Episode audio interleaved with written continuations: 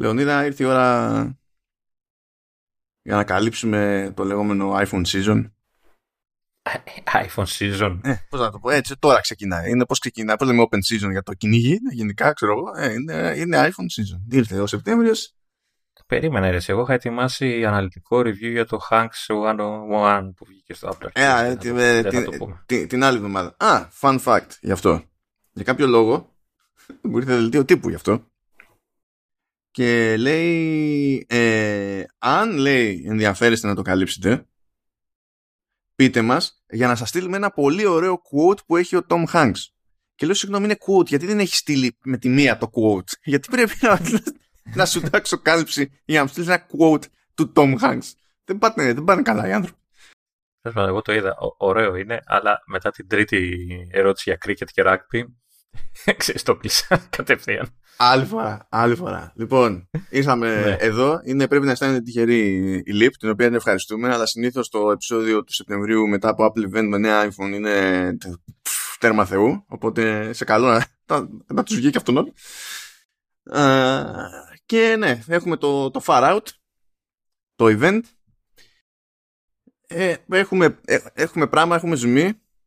Τελικά ο τίτλος της ε, πρόσκλησης ήταν για το Satellite Connection. Ε, μάλλον, μάλλον. Μάλλον. μάλλον. Έχει, έχει πολύ ζουμί το πράγμα. Ε, νομίζω ότι το έπαιξε ωραία γενικά η Apple.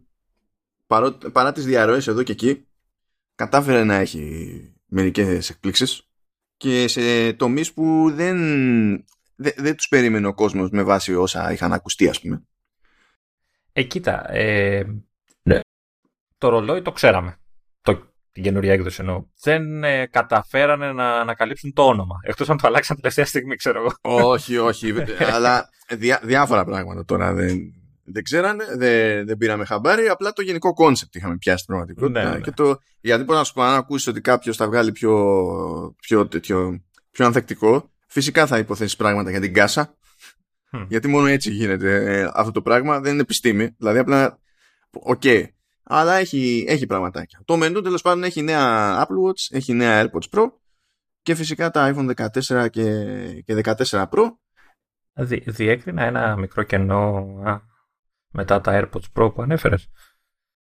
Ένα, ένα, ένα λίγμα. Όχι, όχι, στα... όχι, δεν υπάρχει λίγμα. Αυτό ήταν αμέσως μετά την παρουσίαση που έστειλα το mail και λέω, κοιτάξτε. Κρατάτε. Ναι, ναι, ναι. Έχω να πω μια ιστορία σχετικά με αυτό την προηγούμενη φορά. Ε, αυτό το έχω πει κατηδίαν, αλλά δεν το έχω πει ακριβώς εδώ πέρα. Έχω πει το μισό. Το μισό. Η ιστορία ολόκληρη είναι, αλλά λείπει μια βασική λεπτομέρεια. Ε, το δύο χιλιάδες δεκαεννιά έκανα το λάθος και αφού ανακοινώθηκαν τα AirPods Pro, περίμενα μια εργάσιμη για να πω, ας στείλω ένα mail. Και καπάρουμε. Και υπήρχε το πρόβλημα ότι ναι, μεν το πρόλαβα νωρίς, δηλαδή ήμουν ο δεύτερος που έμπαινε στη λίστα. Για κακή μου τύχη, η πρώτη φουρνιά που ήρθε στο συγκεκριμένο μεταπολιτή ήταν δύο κομμάτια. Και λέω για κακή μου τύχη, γιατί κακή μου τύχη, αφού ήσουν δεύτερο στη λίστα, δεν πρέπει να πάρεις. Ε, ξαφνικά έγινα τρίτο στη λίστα. Γιατί ήρθε μια ψυχή εκεί πέρα που ήταν ε, εκτός λίστας, δεν είχε κάνει καπάρωμα, απλά εμφανίστηκε στο λαντσάρισμα όταν, όταν βγήκανε. Και θα πει κάποιος, και γιατί ρε παιδί μου κατέληξε, γιατί ποιος σου έφαγε τη θέση ενώ εσύ είχες προνοήσει και τα λοιπά. Ε, εντάξει. Μητσοτάκης λεγότανε. Νομίζω δεν είχα ελπίδα. Όχι, άμα, άμα ήθελες. Ε, απλά δεν ξέρω, εκεί στον Εύρο που θα σε έστελνε. Έχει καλή σύνδεση για να γράφουμε. Δεν ξέρω, δεν ξέρω. Δεν ξέρω. Δηλαδή, όταν μου το είπε λίγο κλαμμένα, ρε παιδί μου, και ο μεταπολιτής, λέω τώρα τι, τι να πω. Να του πεις και του ανθρώπου τώρα. Λέω, όχι, σε καταλαβαίνω. Δεν είναι. Δηλαδή, θα το λες. Όχι, γιατί ε, έχω, έχω κάτι πελάτακια που. Θα έρθει ο, ο Βέσος να το πάρει, δεν είναι δικός σου. Τον έφαγα από πρωθυπουργό, παιδιά, δηλαδή. Εντάξει. Κατάφερα να το πάθω και αυτό με, με AirPods. Τέλος πάντων, αυτή τη φορά με το που τελείωσε η παρουσίαση, έστειλα mail. Λέω, δεν δε με νοιάζει καν να μου πεις πόσο κάνει. Πόσο θα βγει, δηλαδή. απλά, απλά πες μου, πότε είναι να έρθω να πληρώσω. ε, να σου πω κάτι όμως. Ε, έχεις σκεφτεί το ενδεχόμενο ότι μπορεί να μας ακούει? Ποιος από όλους? Ο, ο, ο Μητσοτάκης. Ε, και τι θα κάνει, δεν κατάλαβα. Ξέρω εγώ, μπορεί να σου στείλει κανένα mail στην εκπομπή. Συγγνώμη, να, σου, να σου πω κάτι. Εγώ, εγώ δεν έκανα κανένα dick move. Όχι, όχι. Και δείχνω και κατανόηση. που δεν τη χρωστάω σε κανέναν. Σε όχι, αυτή μπορεί, την περίπτωση. Μπορεί να, να, να σου στείλει mail και να σου πει νιά, νιά, νιά, νιά. Ε, τότε είναι εκεί πέρα που όντως κάνεις φασαρία να τα πάρεις πριν και του τα πουλάς με jacked up price. αυτό, τότε αυτό κάνεις. Ναι. Και θα πεις είναι ρήτρα αναπροσαρμογής.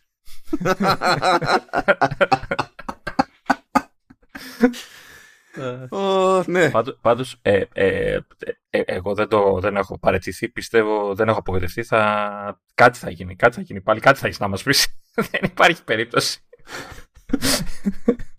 Ξέρω εγώ, δεν, δεν ξέρω. Άρα, γιατί τέλος πάντων, τι, τι, τι να πω. Εν τω μεταξύ, με το που σκάει ότι ξέρεις και AirPods Pro, δε, μάλλον με το που λένε ξέρεις, τώρα να μιλήσουμε για AirPods, ξέρεις, ο, ο πόνος της τσέπης του Μάνου ήρθε αυτόματα στα αυτιά μου, στο, στο σώμα μου, τον ένιωσα κατευθείαν. Και, πριν, και ό, όπως ας πούμε, το, όταν δείξανε το, το καινούριο Watch, μια σκηνή εκεί, κανονικά είναι η εποχή που πρέπει να αλλάξω και εγώ ρολόι. Ε, η κάσα που έλεγες, την έχω ετοιμάσει εγώ την τσέπη μου, έτσι έχω φτιάξει μια κάσα. Ε, ναι, είναι, δι, είναι διπλής, διπλής είναι ο όρος, το ξέρω. Εντάξει, και ε, εντάξει, δεν κοιτάω το Ultra γιατί σου είπα, θα πρέπει να αρχίσω να κάνω καταδύσεις και αναρριχήσεις στα Ιμαλάια για να. Και αυτό θα κάνεις την τσέπη με το. Περνάει για κατάδυση. Δεν ξέρω πόσο οξυγόνο έχει εκεί κάτω. Ε, ξέρεις, θα, θα, θα, θα βάλω το χέρι μου έτσι βαθιά στη τσέπη μου αυτό, αλλά θα βάλω ξέρεις. Ε, Θα βάλω το δεξί χέρι γιατί στο αριστερό έχω το ρολόι, γιατί δεν ξέρω αν φτάνει τα σαράντα μέτρα. Ή τόσο θα μπει η τσέπη. Δεν ξέρω εγώ. Ναι, αν θα αυτός σου. Ε, ε, Επίσης, έτσι για να έχουμε τα προεόρτια, μιας και λέμε τώρα κάτι random stuff για να ζεσταθούμε όλοι. Ε, με αναγκάζεται άλλη μια φορά να, να, να, να τα κάνω νιανιά για τιμές. Όταν θα έρθει η ώρα, ειδικά για τα, για τα άιφον δεκατέσσερα, αν και αυτό ισχύει γενικά, τέλος πάντων, όχι μόνο για τα, για τα iPhone. Πραγματικά πρέπει να έρθει μια χρονιά που να μην χρειάζεται να το κάνω αυτό το πράγμα. Δεν γίνεται δηλαδή. Ε, πάντως, ήταν μεγαλύτερη αύξηση από ό,τι περιμέναμε. Δικαιολογημένη με όλα αυτά που θες να πεις. Έτσι. Ε, ναι, δικαιολογη... βάση. δικαιολογημένη. Ε, that's how reality works. Δεν είναι δηλαδή. Ναι, είναι... ναι. Το ότι... η λογική της. Αλλά... Δεν το απολαμβάνουμε, αλλά... είναι άλλο πράγμα. Άλλο μου καπελό. Φάνηκε πιο μεγάλη διαφορά από ό,τι περίμενα. Θα μου πεις, γιατί δεν έκανες να υπολογίσεις τα ποσοστά. Ε, ναι, εντάξει.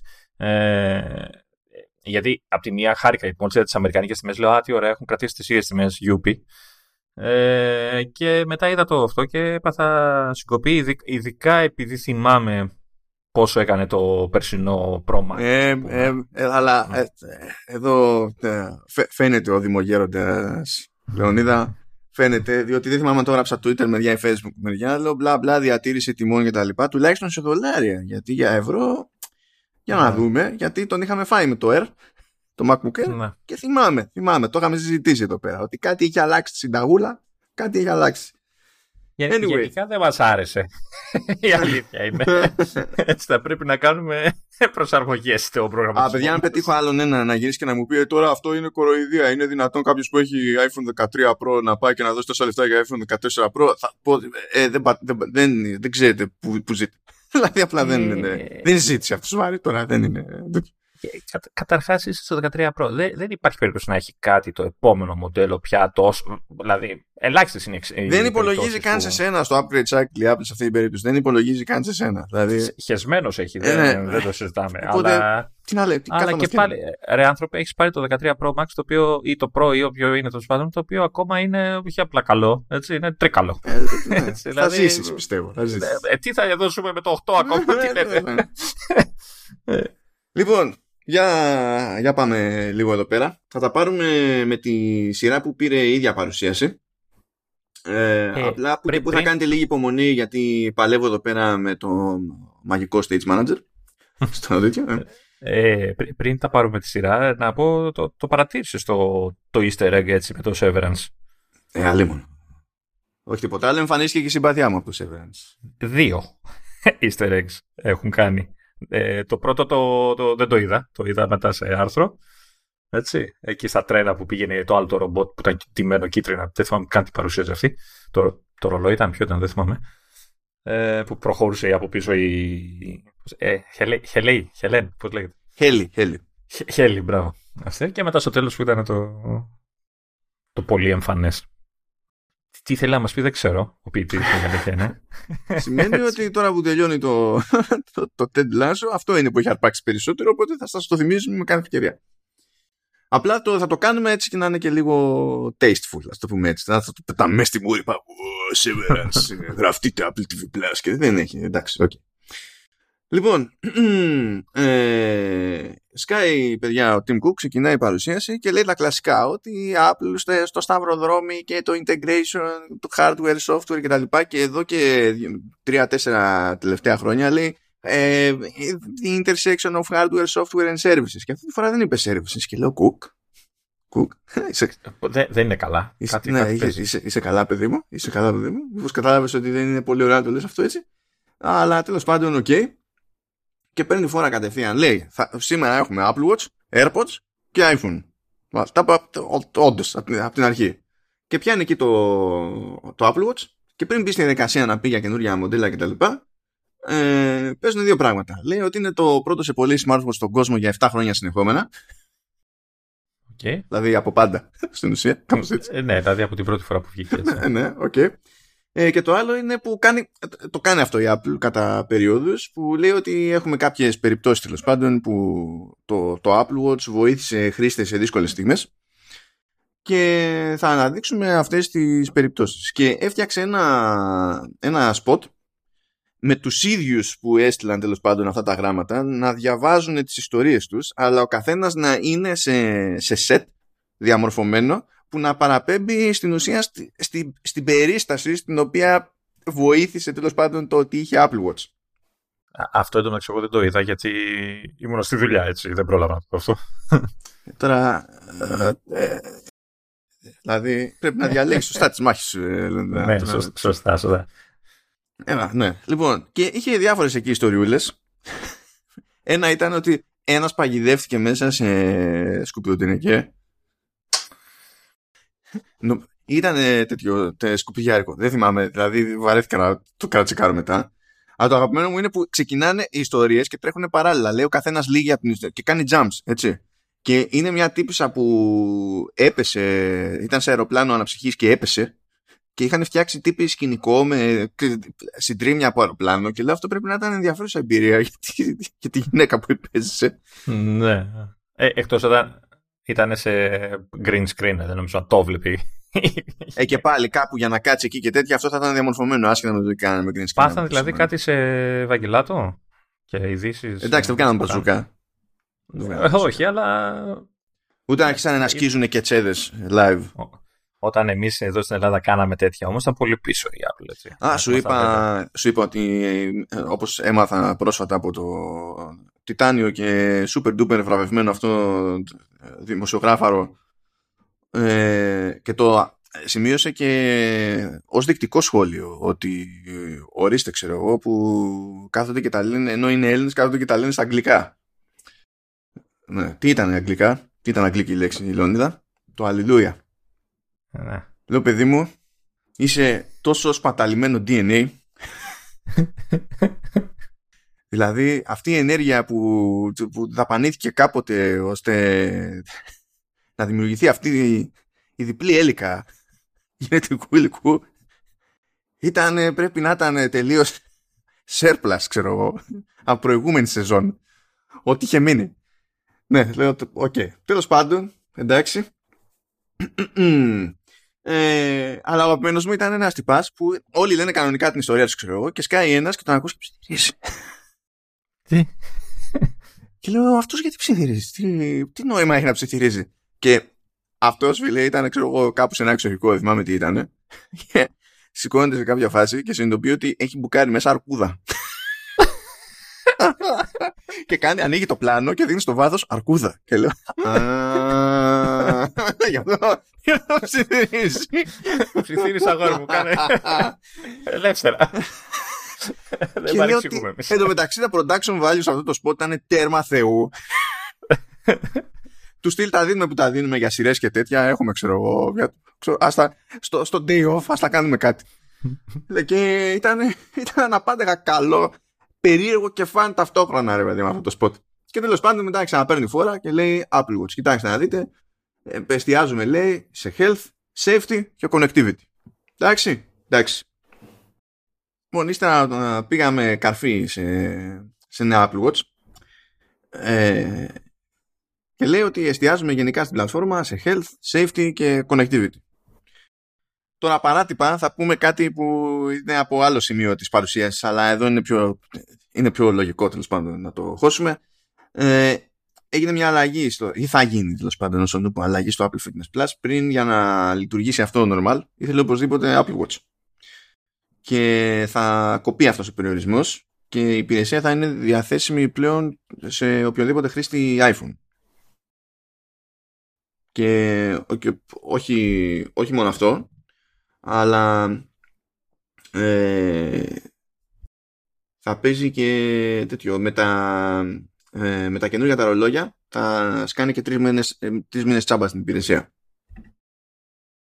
Αλλά το, το λέμε αυτό για να, τέλος πάντων, να φύγει από τη μέση να, να ξεμπερδεύουμε. Α, τρι, με τα καινούργια ρολόγια τρεις μήνες και ένας μήνας λέει για existing Apple Watch owners.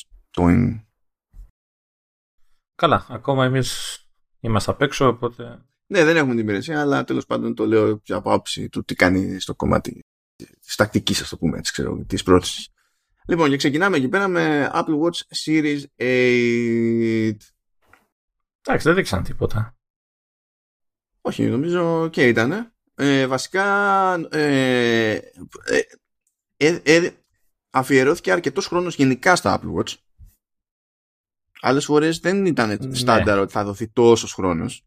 Ναι, όντως το πή, πή, πήραν το χρόνο τους αυτή τη φορά, η αλήθεια είναι. Και αφιέρωσαν αρκετό χρόνο και σε Series eight και σε ες ι, παρότι η μεγάλη αλλαγή στο line-up ήταν το Ultra. Και Series eight και ες ι δεν είναι ότι έρχονται ακριβώς τα πάνω κάτω. Έτσι είναι πιο light η εξελίξη στο ες ι. Ντεμή στο Series eight από άψη πλήθους, όγκου και τα λοιπά. Και πάντα ε, όταν συγκρίνουμε με το Ultra που εκεί πέρα προφανώς είναι πολλά πάνω κάτω, άλλο πράγμα κατά μία έννοια. Αλλά έχουμε εδώ πέρα staff. Και τι, τι είναι τα staff? Ε, οι φήμες είχαν δίκιο για τον αισθητήρα ε, θερμοκρασίας. Είναι και διπλός μάλιστα, είναι ένας κάτω, στο κάτω μέρος της κάσας και ένας στο πάνω, για να μετράει και από τις δύο μπάντες και να μπορεί ευκολότερα να, να βγάζει πιο, πιο, σωστή, πιο σωστή μέτρηση. Ουσιαστικά από ό,τι κατάλαβα, ο επάνω μετράει τη θερμοκρασία του εξωτερικού χώρου. Ναι, ναι, ναι, ναι. Κάνει κάποιο offset, κάποιο... Ναι, ναι, γιατί το θέμα είναι ότι ε, μπορεί... σε διάφορα σενάρια το δέρμα σου να ζεσταθεί, ξέρω εγώ, απότομα, χωρίς αυτό να σημαίνει ότι έχει ανέβει όλη σου η θερμοκρασία γενικά. Μπορεί mm. να είναι σημειακό. Οπότε το ψάχνει λίγο εκεί πέρα και με αλγόριθμο να φτάσει σε ένα ρεζουμέ. Και επειδή υπάρχει αυτή η δυσκολία ή επειδή δεν υπάρχει άδεια για κάτι παραπάνω, πλάσαρε αυτούς τους αισθητήρες ε, ως χρήσιμους για την τη παρακολούθηση και το προγραμματισμό, τέλος πάντων, σε θέματα γονιμότητας για, το, ε, για, για τις γυναίκες. Και εκεί δεν σου λέει ότι έχουμε αυτές τις μετρήσεις και σου λέμε πότε θα είναι οι επόμενες γόνιμες μέρες. Σου λέμε όμως με βάση τις μετρήσεις πότε φαίνεται να ήταν οι προηγούμενες γόνιμες μέρες, ώστε να έχεις ένα μπούσουλα mm. για τις επόμενες. Δε, δηλαδή δεν παίρνουν ε, ρίσκο, ρίσκο για real time, ας πούμε, να σου πω ότι σήμερα ξέρω εγώ έχεις ορυξία και τέτοια. Ναι. Ναι. Θα γίνει όμως, εγώ νομίζω. Δηλαδή, μάλλον το, το δουλεύουν αυτό, γιατί αυτό είναι ουσιαστικά το, το χρήσιμο, πιστεύω. Καλά, σίγουρα, σίγουρα το δουλεύουν. Δεν μπορεί να μην το δουλεύουν. Τώρα, mm. ποιος είναι ο περιορισμός? Αν είναι τεχνικός ο περιορισμός, εντάξει, ε, τότε είναι περισσότερο θέμα δουλειάς. Αν είναι κανονιστικός ο περιορισμός, δηλαδή πρέπει να περάσουν ε, και να πάρουν τα OK πρώτα, μπορεί να είναι και ζήτημα software update κατά μία έννοια. Αλλά λέει ότι όλη η φάση αυτή είναι. Λέει μετράει κυρίως λέει, το τέτοιο ε, μετράει λέει κάθε πέντε λεπτά και πιάνει διαφορές ε, έως και μηδέν κόμμα ένα πέντε, ναι, πέντε δευτερόλεπτα, συγγνώμη, ε, μηδέν κόμμα ένα βαθ, ε, βαθμού Κελσίου και, αλλά είναι για το, για το βράδυ και έχει νόημα λέει αυτό τέλος πάντων. Ναι, γιατί τη νύχτα νομίζω τουλάχιστον σε φάση με ορυξία και αυτά νομίζω ότι η νύχτα είναι το το βασικό, ας πούμε, που πρέπει. Και έτσι να έχει, και, έχει και μια βάση για να υπολογίζει τις μεταπτώσεις μετά στη διάρκεια της ημέρας. Mm. Γιατί λέει τέλος πάντων ότι εκεί βγάζουμε ένα baseline ε, και εκεί το μπορεί να αλλάζει κιόλας και μπορεί να αλλάζει λόγω άσκησης, μπορεί να αλλάξει λέει, λόγω jet lag, μπορεί αν είσαι άρρωστος προφανώς να αλλάξει και τα, και τα λοιπά. Έτσι. Ε, ε, εννοείται ότι νομίζω ότι όλοι σκεφτόμαστε ότι, ότι ετοιμάζουν και για ξέρεις, να αξιοποιήσουν τον εστί για φάση πυρετούς και τέτοια. Δηλαδή δεν το είπανε, το αποφύγαν, αποφύγαν. Μα, προφανώς ή δεν είναι ακόμα έτοιμο ή α, αυτό που είπες ότι περιμένουν κάποια άδεια. Αλλά θέλω να πιστεύω ότι σύντομα θα δούμε δηλαδή τον αισθητήρα αυτόν όχι μόνο για ε, ξέρεις, την υγεία των γυναικών, αλλά γενικά να σου χτυπάει για πυρετούς και δεν ξέρω τι άλλο. Και, και, και ίσως ε, και για κορονοϊό, δηλαδή να, να, ξέρεις, να, τα, να, να τα συνδέσουν όλα κάποια στιγμή. Εντάξει, αυτό τώρα χλωμό. Ε, ενώ όχι να βρει κορονοϊό, ότι ξέρεις, ε, έχεις ανεβάσει πυρετό, τότε τσεκα, τσεκαρίσου ρε παιδί μου για όλα. Α, ε, εντάξει, τότε αυτό στην ουσία δεν είναι κάποιο feature για κορονοϊό. Είναι, βρήκα, βλέπουμε ότι έχεις πυρετό, ξέρω εγώ, δεν στην παίζει. Απλά, ε, αυτό. απλά το λέω ότι κάπως θα το βρουν να το πλασάρουν, να το αναφέρουν και αυτό, ότι για να χτυπήσει, ξέρεις, να, να τραβήξει το ενδιαφέρον. Α, εντάξει, αυτό είναι επικίνδυνο. Δεν ξέρω, γιατί νομίζω δεν το, το απέφυγαν να το πούνε, ότι, γιατί και εστιάσανε μόνο για τις γυναίκες. Αν. Μπορούν οι υπόλοιποι χρήστες να το χρησιμοποιούν για κάποιο ξέρεις, data. Να... Αυτό, αυτό δεν ξέρω αν ή θα είναι κλειστό ε, για τους άντρες, ξέρω εγώ.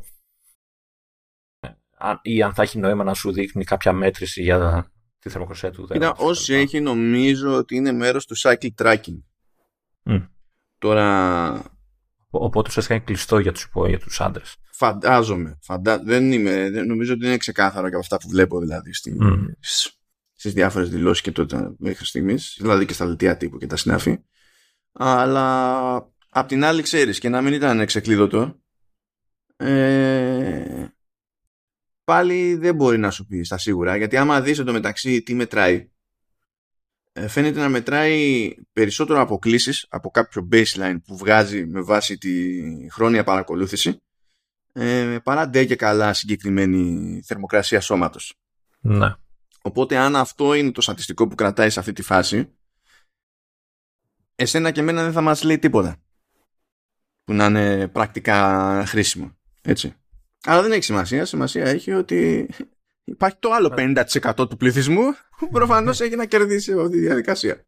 Ε, βασικά, το, το σημαντικό είναι ότι μπήκε ο αισθητήρας. Τώρα από εκεί πέρα ε, πιστεύω όπως έκανε και με άλλους αισθητήρες, σιγά σιγά θα τον αξιοποιεί και σε άλλα πράγματα. Ε, έτσι πιστεύω. Δηλαδή. Θα, θα βρει δηλαδή, τρόπους να τον αξιοποιήσει και σε περισσότερα πράγματα. Ε, σίγουρα θέλουν. Τώρα το ναι. Πότε θα βρουν και πώς θα γίνει, αλλιώς χαιροπολείο. Ε, άλλη βελτίωση είναι ότι πλέον έρχεται ανίχνευση σύγκρουσης. Το λεγόμενο Crash Detection. Ατυχήματος λέμε, να. Okay. Ε, και τώρα αυτό είναι λίγο συνδυαστικό, ε, διότι τραβάει δεδομένα από το βαρόμετρο, από τζι πι ες, ακόμη και από τα μικρόφωνα. Έχουν βάλει καινούριο γυροσκόπιο που μπορεί να αντιληφθεί πολλά περισσότερα, πολλές περισσότερες ατμόσφαιρες. Ε, ενώ πριν ξέρω εγώ πόσο ήταν, ήταν ε, μερικές δεκάδες G, τώρα πηγαίνει διακόσια τόσα, που βγάζουν νόημα σε τέτοιες περιπτώσεις. Και είναι ο αλγόριθμος, λέει, τέτοιο, τέτοιος που μπορεί να καταλάβει, να ξεχωρίσει αν είναι μπρόστια σύγκρουση, οπίστια σύγκρουση, ε, εάν είναι rollover. Δηλαδή, αναποδογυρίζει, ρε παιδί μου, τα, τα μάξι. Ε, και αν δει ότι μετά μια τέτοια σύγκρουση για δέκα δευτερόλεπτα δεν υπάρχει κίνηση, τότε καλεί τις πρώτες βοήθειες, προφανώς.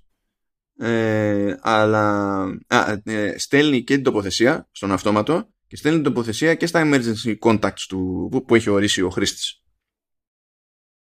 Και γενικά αυτό το crash detection ε, είναι κάτι που λειτουργεί σε Series eight, ε, δεν λειτουργεί στα παλαιότερα ακριβώς επειδή έχουν αλλάξει αισθητήρες για την περίσταση ε, και είναι θέμα ακρίβειας δηλαδή.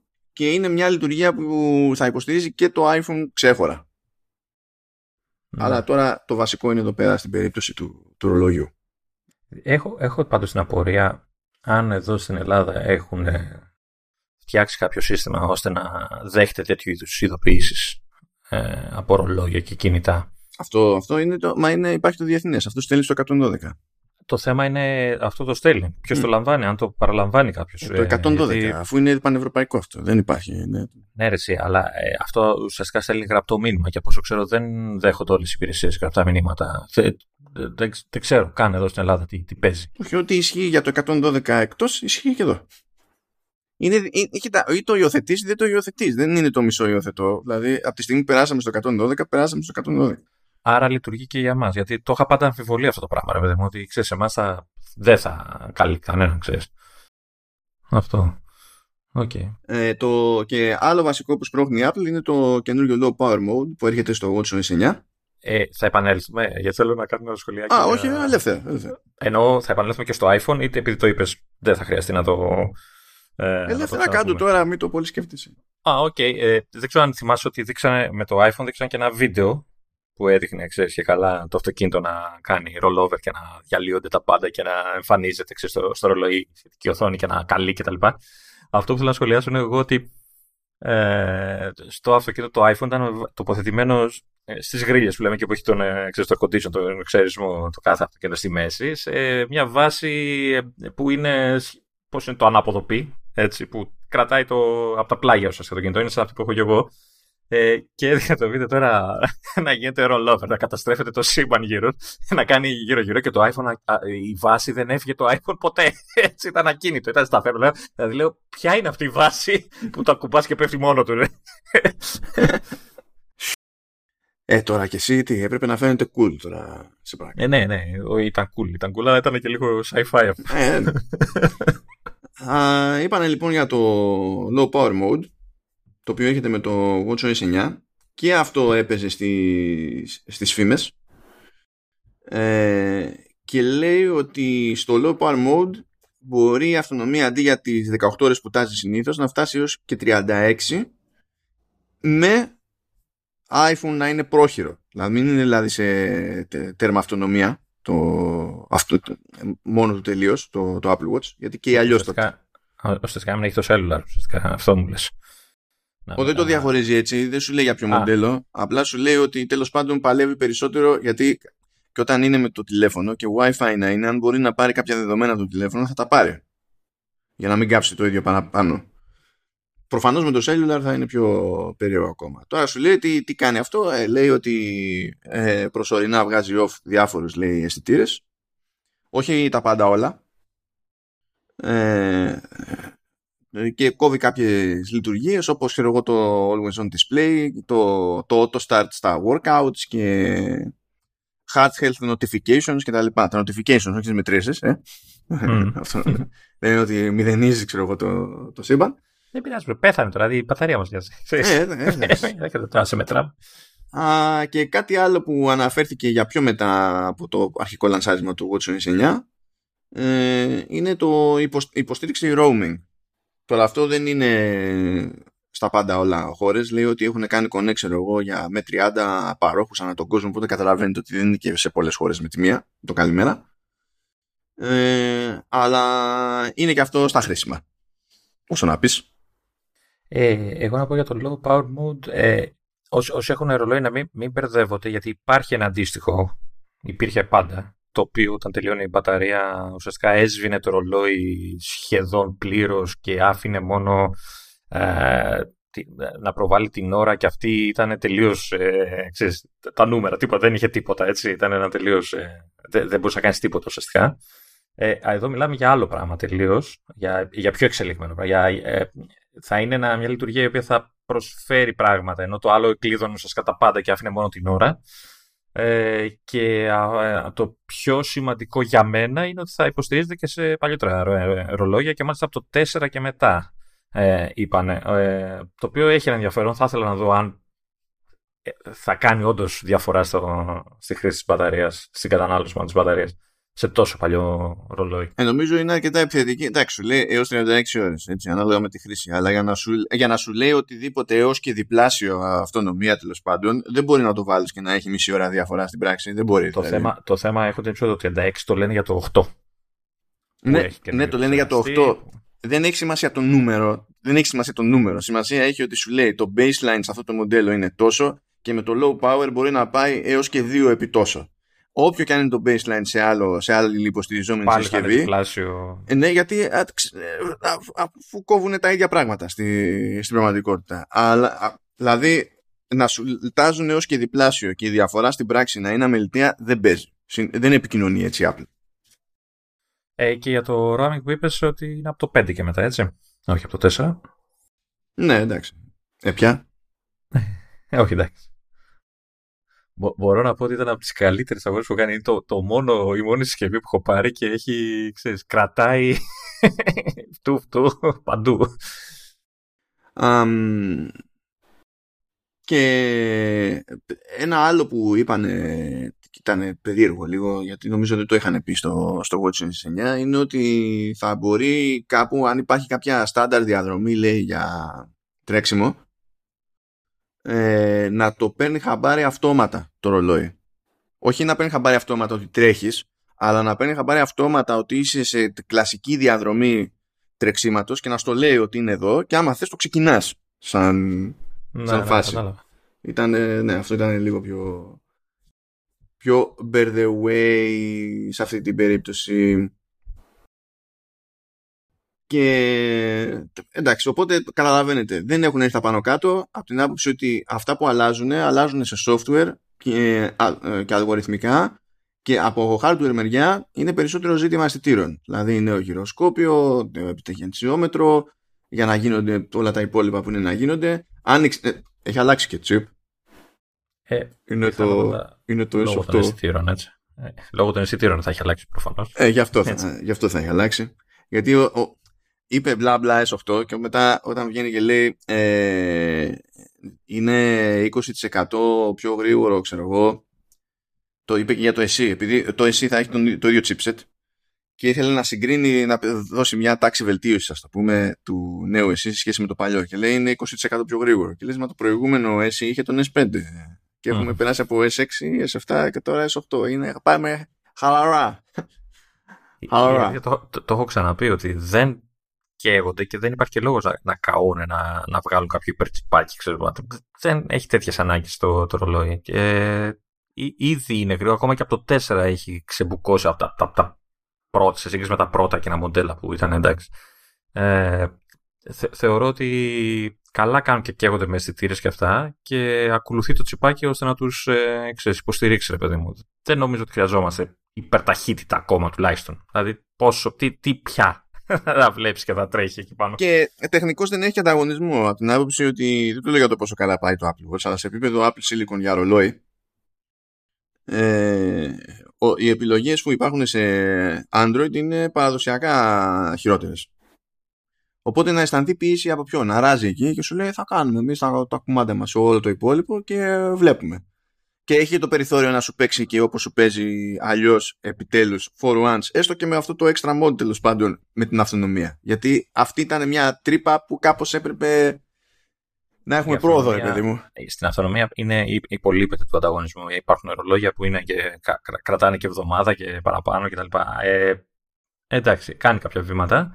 Ε, εντάξει, ο λόγος που θα μπορούσε να βάλει πιο δυνατό chip είναι γιατί τώρα κάνανε port το Quake στο ρολόι. Γιατί? Ναι, αλλά δεν έχει ray tracing. Ναι, δεν έχει, όχι, ούτε έιτς ντι αρ. Ε, μα που πας, που πας. Ορίστε, έχει, έχει, έχει όλ ι ντι panel και είναι δυνατό να μην έχει έιτς ντι αρ. Mm, αυτό ακριβώς. Αυτή είναι η σωστή αντίδραση σε όλη αυτή την ιστορία. um, Ας πούμε και για το, το ες ι, που στην ουσία είναι... Όχι, περίμενε, περίμενε, περίμενε. Όχι, να πούμε. Έχουμε και άλλα πολύ σημαντικά. Έχουμε τα χρώματα. Ε, ε, ότι... Ε, μα, σε παρακαλώ. Oh. Έχουμε Midnight, Starlight, Red και Silver. Τα, τα ίδια νομίζω είναι, έτσι. Δεν... Πέρσι τα ίδια είχαμε. Έχουμε, όχι εμείς στην Ελλάδα, τουλάχιστον μέχρι τώρα, έχουμε και τα stainless steel, τα μοντέλα, δηλαδή με το ατσάλι που είναι σε ασήμι, χρυσό και γραφίτι. Έτσι. Έχουμε τιμές. Βέβαια δεν έχουμε, νομίζω μέχρι πριν από λίγες ώρες δεν είχε Ελλάδα ακόμα τιμές. Ε... Δεν ξέρω αν βγήκανε. One sec, one sec, one sec. Δεν είχαν βγει όταν κοίταγα. One sec. Πάντως μέχρι να τα σε... βγει. Περίμενε, yeah. περίμενε. Μέχρι, yeah. μέχρι να βρεις τι ελληνικέ, να πω τις αμερικάνικες. Δεν χρειάζεται θα... να πούμε κατευθείαν τις ελληνικές. Περίμενε. Δεν έχουν βγει. Τι δεν έχουν βγει? Ορίστε, μια χαρά έχουν βγει. Α, ωραία. Αφού σου λέω, περίμενε. Αφού βγήκανε για τα iPhone και τα λοιπά, σιγά που θα κόλλαγανε να βάλουμε του τρολογιού. Λοιπόν, το, το, το, μιας και είμαστε στο οχτάρι, είναι πέντε δεκαεννιά στα σαράντα ένα χιλιοστά. Oh, και, πολύ. Και πεντακόσια πενήντα εννιά στα, στα σαράντα πέντε. Θα το, θα, η εξήγηση θα είναι μία, αυτή που θα έχουμε στο ναι, τέλος, ναι, παιδιά. Ναι, είναι η εξήγηση αυτή. Είναι μία. Εγώ μιλάω τώρα από τη δικιά μου την πλευρά και την πλευρά της τσέπης μου, που είχα συνηθίσει το τετρακόσια ενενήντα για το σαράντα πέντε. τετρακόσια ογδόντα εννιά για την ακρίβεια. Oh. Λάθος εποχή, πρέπει να αναβαθμίσω. Και στην ουσία ένα κατοστάρικο κάτω, έτσι όπως το, το βλέπω, κάτσα να κάνω ένα double check. Ένα κατοστάρικο πάνω είναι το Series επτά. Ναι, ένα κατοστάρικο κάτω είναι το Series επτά. Το οποίο τεχνικό Series επτά δεν μένει και καλά στο επίσημο line-up, αλλά παραμένει, δεν πάει πιθανά, μην νομίζετε. Και, και να, να βάλω ένα τελευταίο αστερίσκο ότι συνεχίζουν τα υπάρχοντα λουράκια να, να είναι συμβατά. Έτσι. Ναι, ναι, δεν έχει αλλάξει. Με αυτό πια δεν έχει κανένα νόημα να το συζητάμε. Δηλαδή θα, έχει, θα έχουμε αντικείμενο συζήτηση όταν θα έρθει η ώρα να μην είναι. Γιατί όλα αυτά τα χρόνια είναι σταθερό αυτό το πράγμα. Οκ. Okay. Λοιπόν. Ε, περίμενε, περίμενε. Έχουμε και κυκλοφοριά. Ε, βιάζεσαι. Τέλη Σεπτέμβρη, αρχές Οκτώβρη λέει εδώ. Για Αμερική τώρα εδώ. Ναι, τώρα... δεκαέξι υποτίθεται είναι η επίσημη τιμή, ε, πώς θα λένε, ημερομηνία στην Αμερική. Εντάξει, κατά τον Οκτώβρη θα βλέπω εδώ. Εντάξει, yeah. Δεν ξέρω τώρα, θα το, αυτό θα το δούμε. Ε, λοιπόν, πάμε εκεί πέρα στο ες ι. Okay. Το οποίο είναι πιο ταπεινό, με τη λογική ότι κρατάει τον, το σχεδιασμό που είχε και η πρώτη γενιά του ες ι. Έχουν αλλάξει όμως το πίσω μέρος της κάσας και πλέον είναι νάιλον. Είναι συνθετικό, που αυτό το κάνει πιο ελαφρύ, αλλά τελείως τυχαία το κάνει και πιο φθηνό στα υλικά. Ελπίζω μόνο να μην, να μην λιώνει τον νάιλον με τον υδρότα. Όχι. ε, και γιατί τεχνικός, τουλάχιστον σε δολάρια, έχει ρίξει την τιμή. Ε, το προηγούμενο ες ι είχε δύο εβδομήντα εννιά και το αυτό έχει δύο σαράντα εννιά. Και έχει εξαφανιστεί πλήρως το, το Series τρία και δεν υπάρχει πλέον, υποτίθεται επισήμως στο line-up, μοντέλο που να είναι στα εκατόν ενενήντα εννιά δολάρια, whatever that means, τέλος πάντων, για τις υπόλοιπες αγορές. Έτσι. Τώρα, αν αναρωτιέται κανένας πόσο μπορεί να βρει της πρώτης γενιάς το, το, το ες ι, ε, είναι πραγματικά τόσο μικρή η διαφορά τιμή σε σχέση με το δεύτερης γενιάς, ασχέτως διαθεσιμότητας, που δεν αξίζει το κόπο. Δηλαδή το, το ες ι στα σαράντα χιλιοστά το προηγούμενο είναι δύο ογδόντα εννιά και το ες ι δεύτερης γενιάς στα σαράντα είναι τρία δεκαεννιά. Ε, εξακολουθεί να μην έχει, τι δεν είχε, ε, καρδιακό ε, καρδιογράφημα και τέτοια δεν είχε, και οξυγόνο. Ε, ναι, εξακολουθούν να του λείπουν πράγματα. Αυτό που ρεφάρει σε κάποιο βαθμό είναι ότι επειδή έχει το ες οκτώ, παίρνει εκ των πραγμάτων και κάποιους αισθητήρες ακόμη. Να, για το ατύχημα κύριος που λέγαμε πριν. Ναι, ναι. Ε, αλλά δεν έχει always on display. Έχει ε, το μεγαλύτερο περιθώριο που είχε και πριν. Έτσι. Ε, προφανώς βγαίνει μόνο με Ion X ε, Glass. Αυτό που ισχύει και στα, στα κλασικά series, τα αλουμινένια, αλλά όχι στα τσάλινα. Δεν έχει το, το ηλεκτροκαρδιογράφημα, δεν μετράει το οξυγόνο στο, στο αίμα. Ε, that's pretty much it στην ουσία. Προφανώς δεν έχει τον αισθητήρα για τη θερμοκρασία. Έτσι, εννοείται αυτό το πράγμα. Οκ, okay, είναι πιο, πιο ταπεινό εκ των πραγμάτων. Αλλά γι' αυτό είναι εκεί. Για να είναι πιο ταπεινό, δεν προσπαθεί να είναι super fancy, προσπαθεί να είναι ένα λογικό entry point. Και τώρα είναι πιο λογικό entry point. Γιατί πριν ο άλλος ήταν με τον ες πέντε, όχι τόσο για τη διαφορά στην απόδοση, όσο για τη διαφορά σε, σε άλλους αισθητήρες που είχε, ας πούμε, και τέτοια. Και βάλτο κι αλλιώς... Εγώ φαντάζομαι ότι υπάρχει πίσω διαφορά στη... στην κατανάλωση. Καθώς προχωράμε από chip design σε chip design. Ε, καλό είναι. Καλό είναι που προχωράμε στο, στο έτσι. Και το, το line-up, το επίσημο πλέον, είναι ες ι, Series eight και το Ultra που θα μας απασχολήσει ως ονούπο. Το φθηνότερο που μπορεί να πάρει... Ε, από αυτή τη νέα φουρνιά είναι το δεύτερης γενιάς ες ι, το οποίο στα σαράντα χιλιοστά σαν μέγεθος ε, έχει τρία κόμμα δεκαεννιά και στα σαράντα τέσσερα είναι τρία κόμμα πενήντα εννιά. Ξεκαθαρίζουμε ότι είναι πιο μικρό από τα τρέχοντα, έτσι, δηλαδή τα τρέχοντα είναι σαράντα ένα σαράντα πέντε. Ναι, ναι, ναι, ναι. Το, το, το, το Series οκτώ είναι σαράντα ένα σαράντα πέντε, εκεί είπαμε, είναι, είναι στα πέντε κόμμα δεκαεννιά, ξεκινάει, και τελείως τυχαία το Series επτά είναι στα τέσσερα κόμμα δεκαεννιά. Βλέπετε τι γίνεται. Είναι, δηλαδή είναι το καινούριο ες ι τρία κόμμα δεκαεννιά, το Series επτά τέσσερα κόμμα δεκαεννιά, το Series οκτώ πέντε κόμμα δεκαεννιά. Όλα στα δεκαεννιά. Αυτό, αυτό, κάπως έτσι. Ε, και από ημερομηνία εξόδου είναι, είναι μία ή άλλη ως προς αυτό. Τώρα έχουμε να πάμε στο τροφαντό εκεί πέρα, το, το Ultra, το οποίο σας το λέω από τώρα για να φύγει η κρυάδα, έτσι. Σε δολάρια ξεκινάει επτά κόμμα ενενήντα εννιά, σε ευρώ που έτσι κι αλλιώς το μέγεθος είναι ένα και είναι σαράντα εννιά χιλιοστά, είναι πιο γαϊδούρι, είναι χίλια τριάντα εννιά. Τέλος. χίλια τριάντα εννιά ε, Αμερική μιλάς τώρα, έτσι? Όχι, επτά κόμμα ενενήντα εννιά είναι δολάρια, χίλια τριάντα εννιά είναι ευρώ για μας, για πάρτι μας εδώ.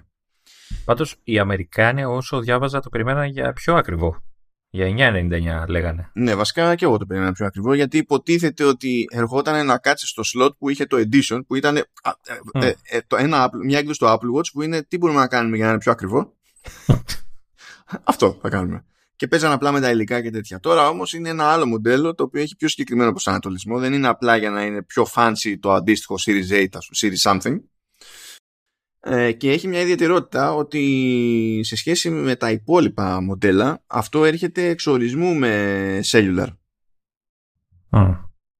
Πράγμα που σημαίνει mm. ότι το ποσό αυτό ε, δεν έχει νόημα να συγκριθεί με το, ξέρω εγώ, το αντίστοιχο Series οκτώ που είναι μόνο με Wi-Fi και τζι πι ες, αλλά με το Series οκτώ που έχει και cellular, το οποίο προφανώς πάντα είναι, είναι εκατό τόσα ευρώ πιο ακριβό, τέλος πάντων, δολάρια, ό,τι να είναι, γιατί δεν τα φέρνουν εδώ τα cellular.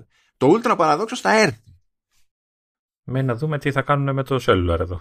Αν τα φέρουν, και είναι τα μόνα που φέρουν με cellular, και για κάποιο λόγο το υποστηρίξουν οι πάροχοι, και συνεχίζει να μην εισάγει κανένας τα υπόλοιπα με cellular, θα το πάρω προσωπικά πλέον.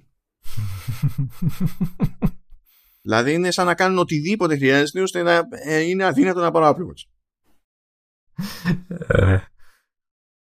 Τουλάχιστον δεν κρινιάζω εγώ αυτή τη φορά. Εμά.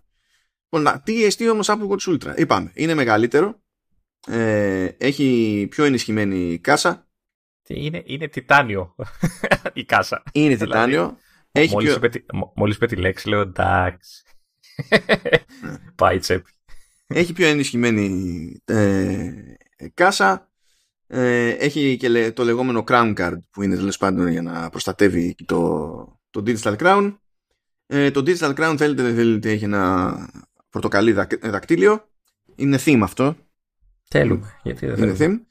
Υπάρχει και ένα έξτρα πλήκτρο, το οποίο λέγεται Action Button, το οποίο έχει να κάνει και με context. Δηλαδή, ναι μεν ε, το χρησιμοποιεί το λειτουργικό σύστημα, αλλά αυτό θα μπορούν να το χρησιμοποιούν και εφαρμογές. Υπάρχει έι πι άι γι' αυτό. Θα, θα το έλεγα σαν δεξί κλικ, αλλά είναι από τα αριστερά. Εκτός να το φοράς από το δεξί χέρι. Και μπορείς να το ρυθμίσεις να τρέχει και shortcuts, ας πούμε. Δηλαδή, μπορείς να διαλέξεις και ως χρήστης, ε, αξιοποιείται και από το ε, σύστημα, θα αξιοποιείται και από εφαρμογές προχωρώντας. Ε, αυτό το πλήκτρο επίσης είναι πορτοκαλί ή, όπως μας ενημερώνει η Apple, International orange. Τα ψάχνουν ρε γάμο, το και τα βρίσκουν αυτά τα ονόματα. Λοιπόν, εγώ νόμιζα ότι άκουσα λάθος. ε, μετά είδα ότι όπου το χρησιμοποιεί αυτό η Apple δεν το έχει με κεφαλαία, σαν να είναι εμείς βαφτίσαμε αυτό το χρώμα έτσι. Οπότε υποψιάζομαι ότι για κάποιο λόγο είναι κάτι συγκεκριμένο αυτό. Πορτοκαλί. Τέλεια. Κάνουμε τη ζωή μας δύσκολη κάθε φορά. Μπλε του, του βυθού και της θάλασσας και το ξέβασμα. International orange. Δηλαδή, τέλος πάντων, τι, υπάρχει και πορτοκαλί που είναι, ξέρω εγώ. Είναι τοπικό, ναι. ναι. Είναι μπλε, αλλά εκεί το κοιτάνε για πορτοκαλί. Μετά έχουμε το ακόμη πιο. Είναι πιο επαρχιακό μετά, ούτε καν ξέρω εγώ. Ενώ έχουμε τις πρωτεύουσες και τέτοια. Δεν το καταλαβαίνω λίγο αυτό το πράγμα. Αλλά anyway, International orange. Ε, είναι μεγαλύτερο, όπως καταλαβαίνετε, όταν είναι μεγαλύτερο ε, και όταν έχει και το, την ενισχυμένη πιο τροφαντή την κάσα, αυτό σημαίνει ότι είναι πιο απλωμένο και πιο παχύ και φαινόταν αυτό. Δηλαδή, ακόμα και το βίντεο από το πλάι, λέγω, αυτό φαίνεται ότι είναι τσάνκι, ότι έχει ένα κάτι πάνω από το τέλος πάντων. Πιστεύω θα χαροποιήσει πάρα πολλούς, έτσι, ειδικά αυτούς που γουστάρουν τα μεγάλα ρολόγια. Ε, κοίτα, γουστάρουνε, δεν γουστάρουνε, όλοι θα χαρούνε από το ότι το έξτρα, ο έξτρα χώρος σημαίνει έξτρα μπαταρία.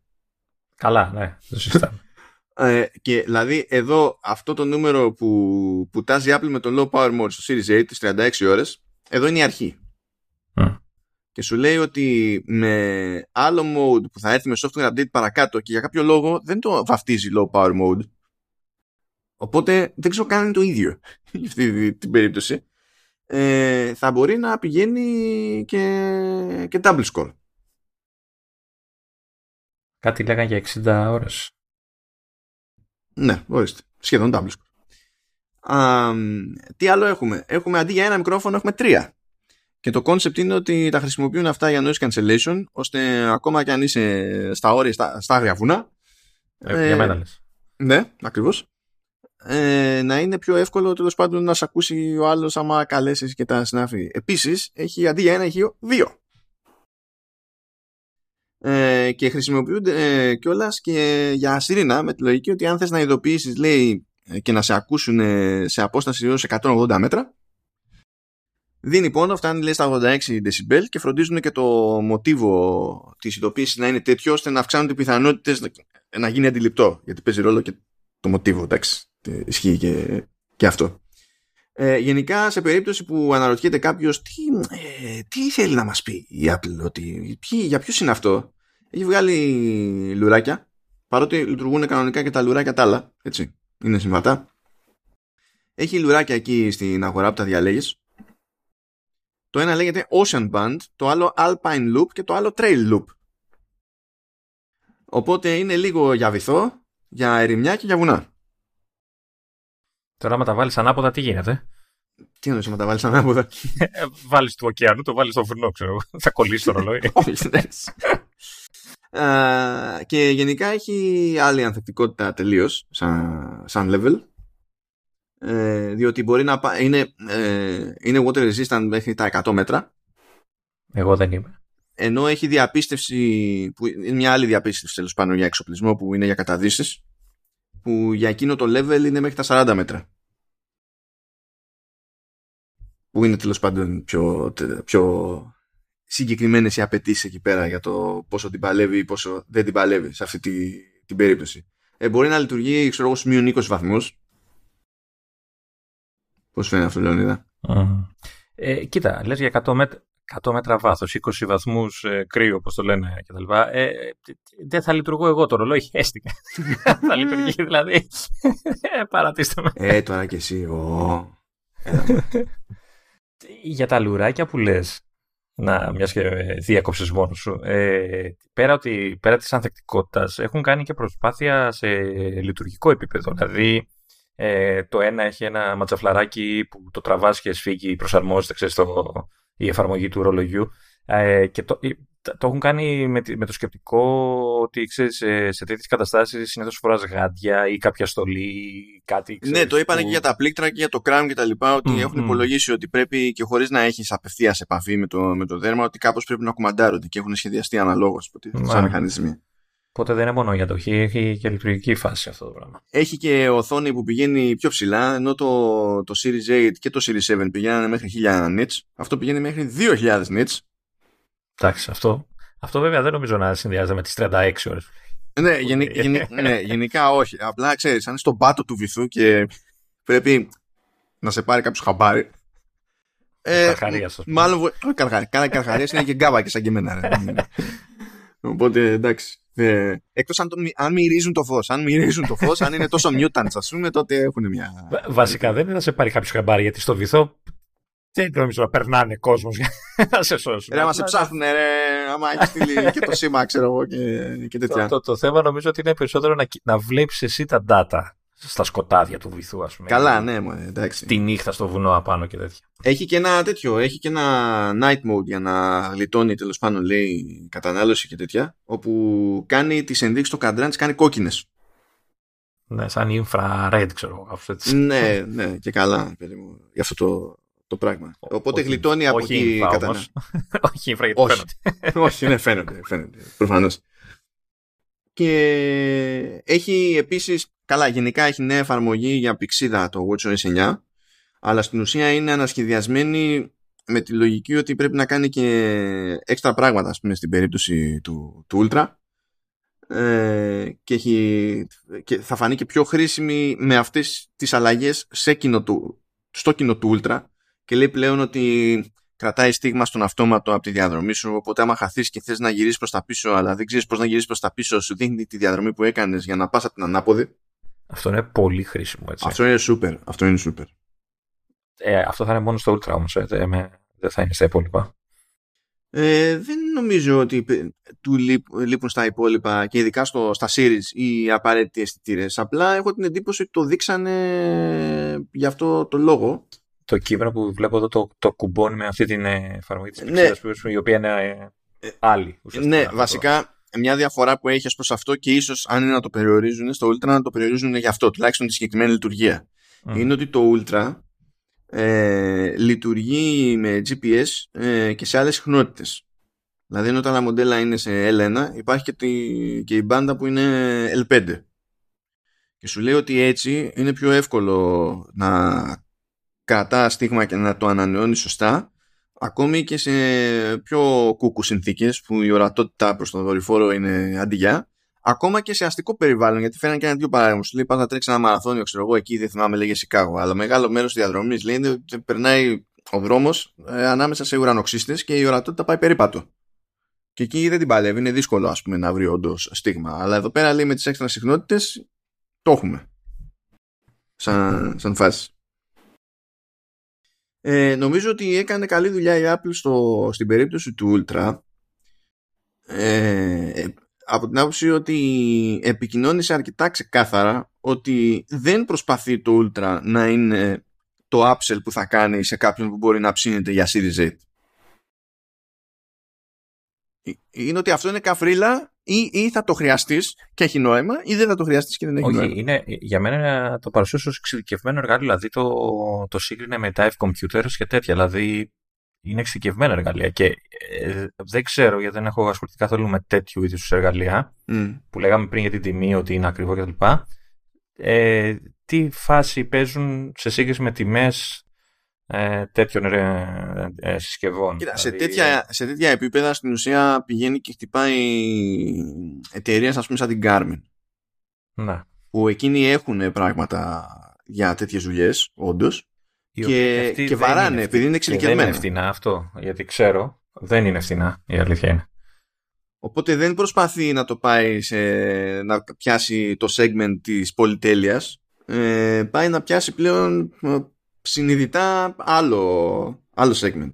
Πάει να πιάσει, δεν ξέρω, πάει να πιάσει αρκετά, δεν ξέρω, νομίζω δηλαδή ότι είναι αρκετά περιορισμένο το κοινό. Δηλαδή πόσοι πια είναι τόσο extreme. Ναι, οκ. Ε, okay. Τώρα, συν τις άλλες, καταλαβαίνεις, έτσι, ότι υπάρχει πάντα και εκείνη η μερίδα που αγοράζει για να πει «Ου». Ναι, ρε παιδί μου, αλλά τώρα αυτό. Εντάξει, δεν θα τα αγοράζα. Θα ήταν ωραία φάση να το έχω, αλλά θα πήγαινε άχρηστο σε μένα, έτσι. Δηλαδή, το, το, η, η μεγαλύτερη κατάσταση που κάνω είναι όταν πηδάω ώρα να πέσω στον καναπέ. Ας πούμε, στα, στα μαξιλάρια εκεί. Κοίτα, αλλά α, αυτά που θα ήταν χρήσιμα οικουμενικά είναι προφανώς η μεγάλη μπαταρία. Αλλά εκεί πέρα πηγαίνει πακέτο, ας, ας το πούμε, ένα μειονέκτημα από την άποψη ότι πρέπει να δεχτείς ότι θα είναι πιο κουμούτσα το ρολόι. Οπότε, και αυτό δεν είναι επιλογή που θα έκαναν όλοι. Αυτό το ένα που νομίζω ότι θα ήταν επίσης χρήσιμο είναι το, και σε, άλλες, σε άλλα levels, εντάξει, όχι απαραίτητα στο ες ι, αλλά θα ήθελα κάποτε να το δω σε series, ε, θα ήταν το action button. Ναι. Αυτό. Okay. Πάντως και το κουμούτσα που λες, σούπα, ε, η τάση είναι για γκουμούτσες στα ρολόγια. Δηλαδή, ε, ξέρω πάρα πολύ κόσμο που θέλει μεγάλο ρολόι. Βρε, δεν αντιλέγω, και κάνει κύκλους αυτό. Θυμάμαι και άλλες εποχές που πάλι ήταν ε, η φάση mm. να είναι τούβλα τα ρολόγια. Απλά θέλω να σου πω ότι ε, ε, αν κάποιος δεν προτιμά μεγάλο ρολόι, πώς θα πάει έτσι κι αλλιώς, δηλαδή, στο, δηλαδή χωρίς να έχει ειδική ανάγκη για κάτι yeah. συγκεκριμένο, γιατί να κοιτάξει το Ultra καν. Δεν, δεν ξέρω, επειδή έλεγα πριν ότι είναι περιορισμένο το κοινό, δεν ξέρω αν ε, θα τράβαγε το ενδιαφέρον, ξέρεις, μια-δυο βαθμίδες κάτω από το πολύ ειδικό κοινό, δηλαδή τους, ενθουσ, ε, τους ενθουσιώδεις, ας πούμε, κάνουν καταδύσεις για, για το χαβαλέ τους και αυτά. Αν, σε, αν αυτοί θα δικαιολογούσαν ένα τέτοιο ρολόι και ένα κόστος, και το κόστος μάλλον που συνοδεύει αυτό το ρολόι. Ε, εντάξει, ε, εγώ προσωπικά αν ήμουν σε αυτό το κοινό μπορεί και να το σκεφτόμουν. Δηλαδή, να το χτύ, δηλαδή, αν ασχολούμουν έστω και ερασιτεχνικά με καταδύσεις ή με αναρρίχεις και αυτά, ε, θα το σκεφτόμουν ίσως και να ήταν και πιο χρήσιμο ως ερασιτέχνης, γιατί ξέρω εγώ, ένας επαγγελματίας, ένας έμπειρος, ε, δεν θα χαθεί το ίδιο εύκολα, ξέρω εγώ, με κάποιον ερασιτέχνη, κάπως έτσι. Εντάξει, αλλά δεν είναι να παίζουν τώρα με αυτά. Όχι, όχι. Είναι, δε, δε... Οι συνθήκες για τις οποίες μιλάμε δεν είναι. Ναι, ναι, δεν δε παίζεις, εννο, εννοείται, αλλά σου λέω, έχεις ένα, μια, μια, μια δικαιολογία, ας το πούμε, παραπάνω ως ερασιτέχνης να, να ψηθείς. Mm. Ε, τώρα λίγο από. Από περιέργεια, κοιτάζω να δω στις αμερικανικές τιμές, γιατί για cellular σε Series eight δεν έχουμε τιμές L R. Ε, θέλω να δω πόσο, πόσο πάει με το cellular, για να δω και πόσο... Ε, επτά ενενήντα εννιά το λέει. Όχι, επτά ενενήντα εννιά είναι το Ultra. Θέλω να το δω άμα βάλω, άμα βάλω Series με cellular, τι γίνεται. Λοιπόν, άμα βάλω Series με cellular, όποια τιμή είναι η βασική, πηγαίνει από ό,τι βλέπω ένα εκατοστάρικο παραπάνω. Και αν πούμε ότι παίρνω σαράντα πέντε σε τέτοιο, σε χιλιοστά, και μιλάμε για αλουμίνιο, όχι ατσάλι τώρα και τέτοια, με cellular είναι πέντε είκοσι εννιά. Ε... Άρα εδώ έξι σαράντα πεσάν, τριάντα ξέρω. Καλά, εδώ δεν, δεν θα πάρει τιμή. Απλά ήθελα να δω θεωρητικά, ρε παιδί μου, πόσο απέχουν αυτά, Ή, έστω σε ίσως δολάρια. Και παραπάνω. Ίσως και παραπάνω, γιατί πόσο είπαμε είναι πέντε εξήντα είναι τώρα σε εμάς.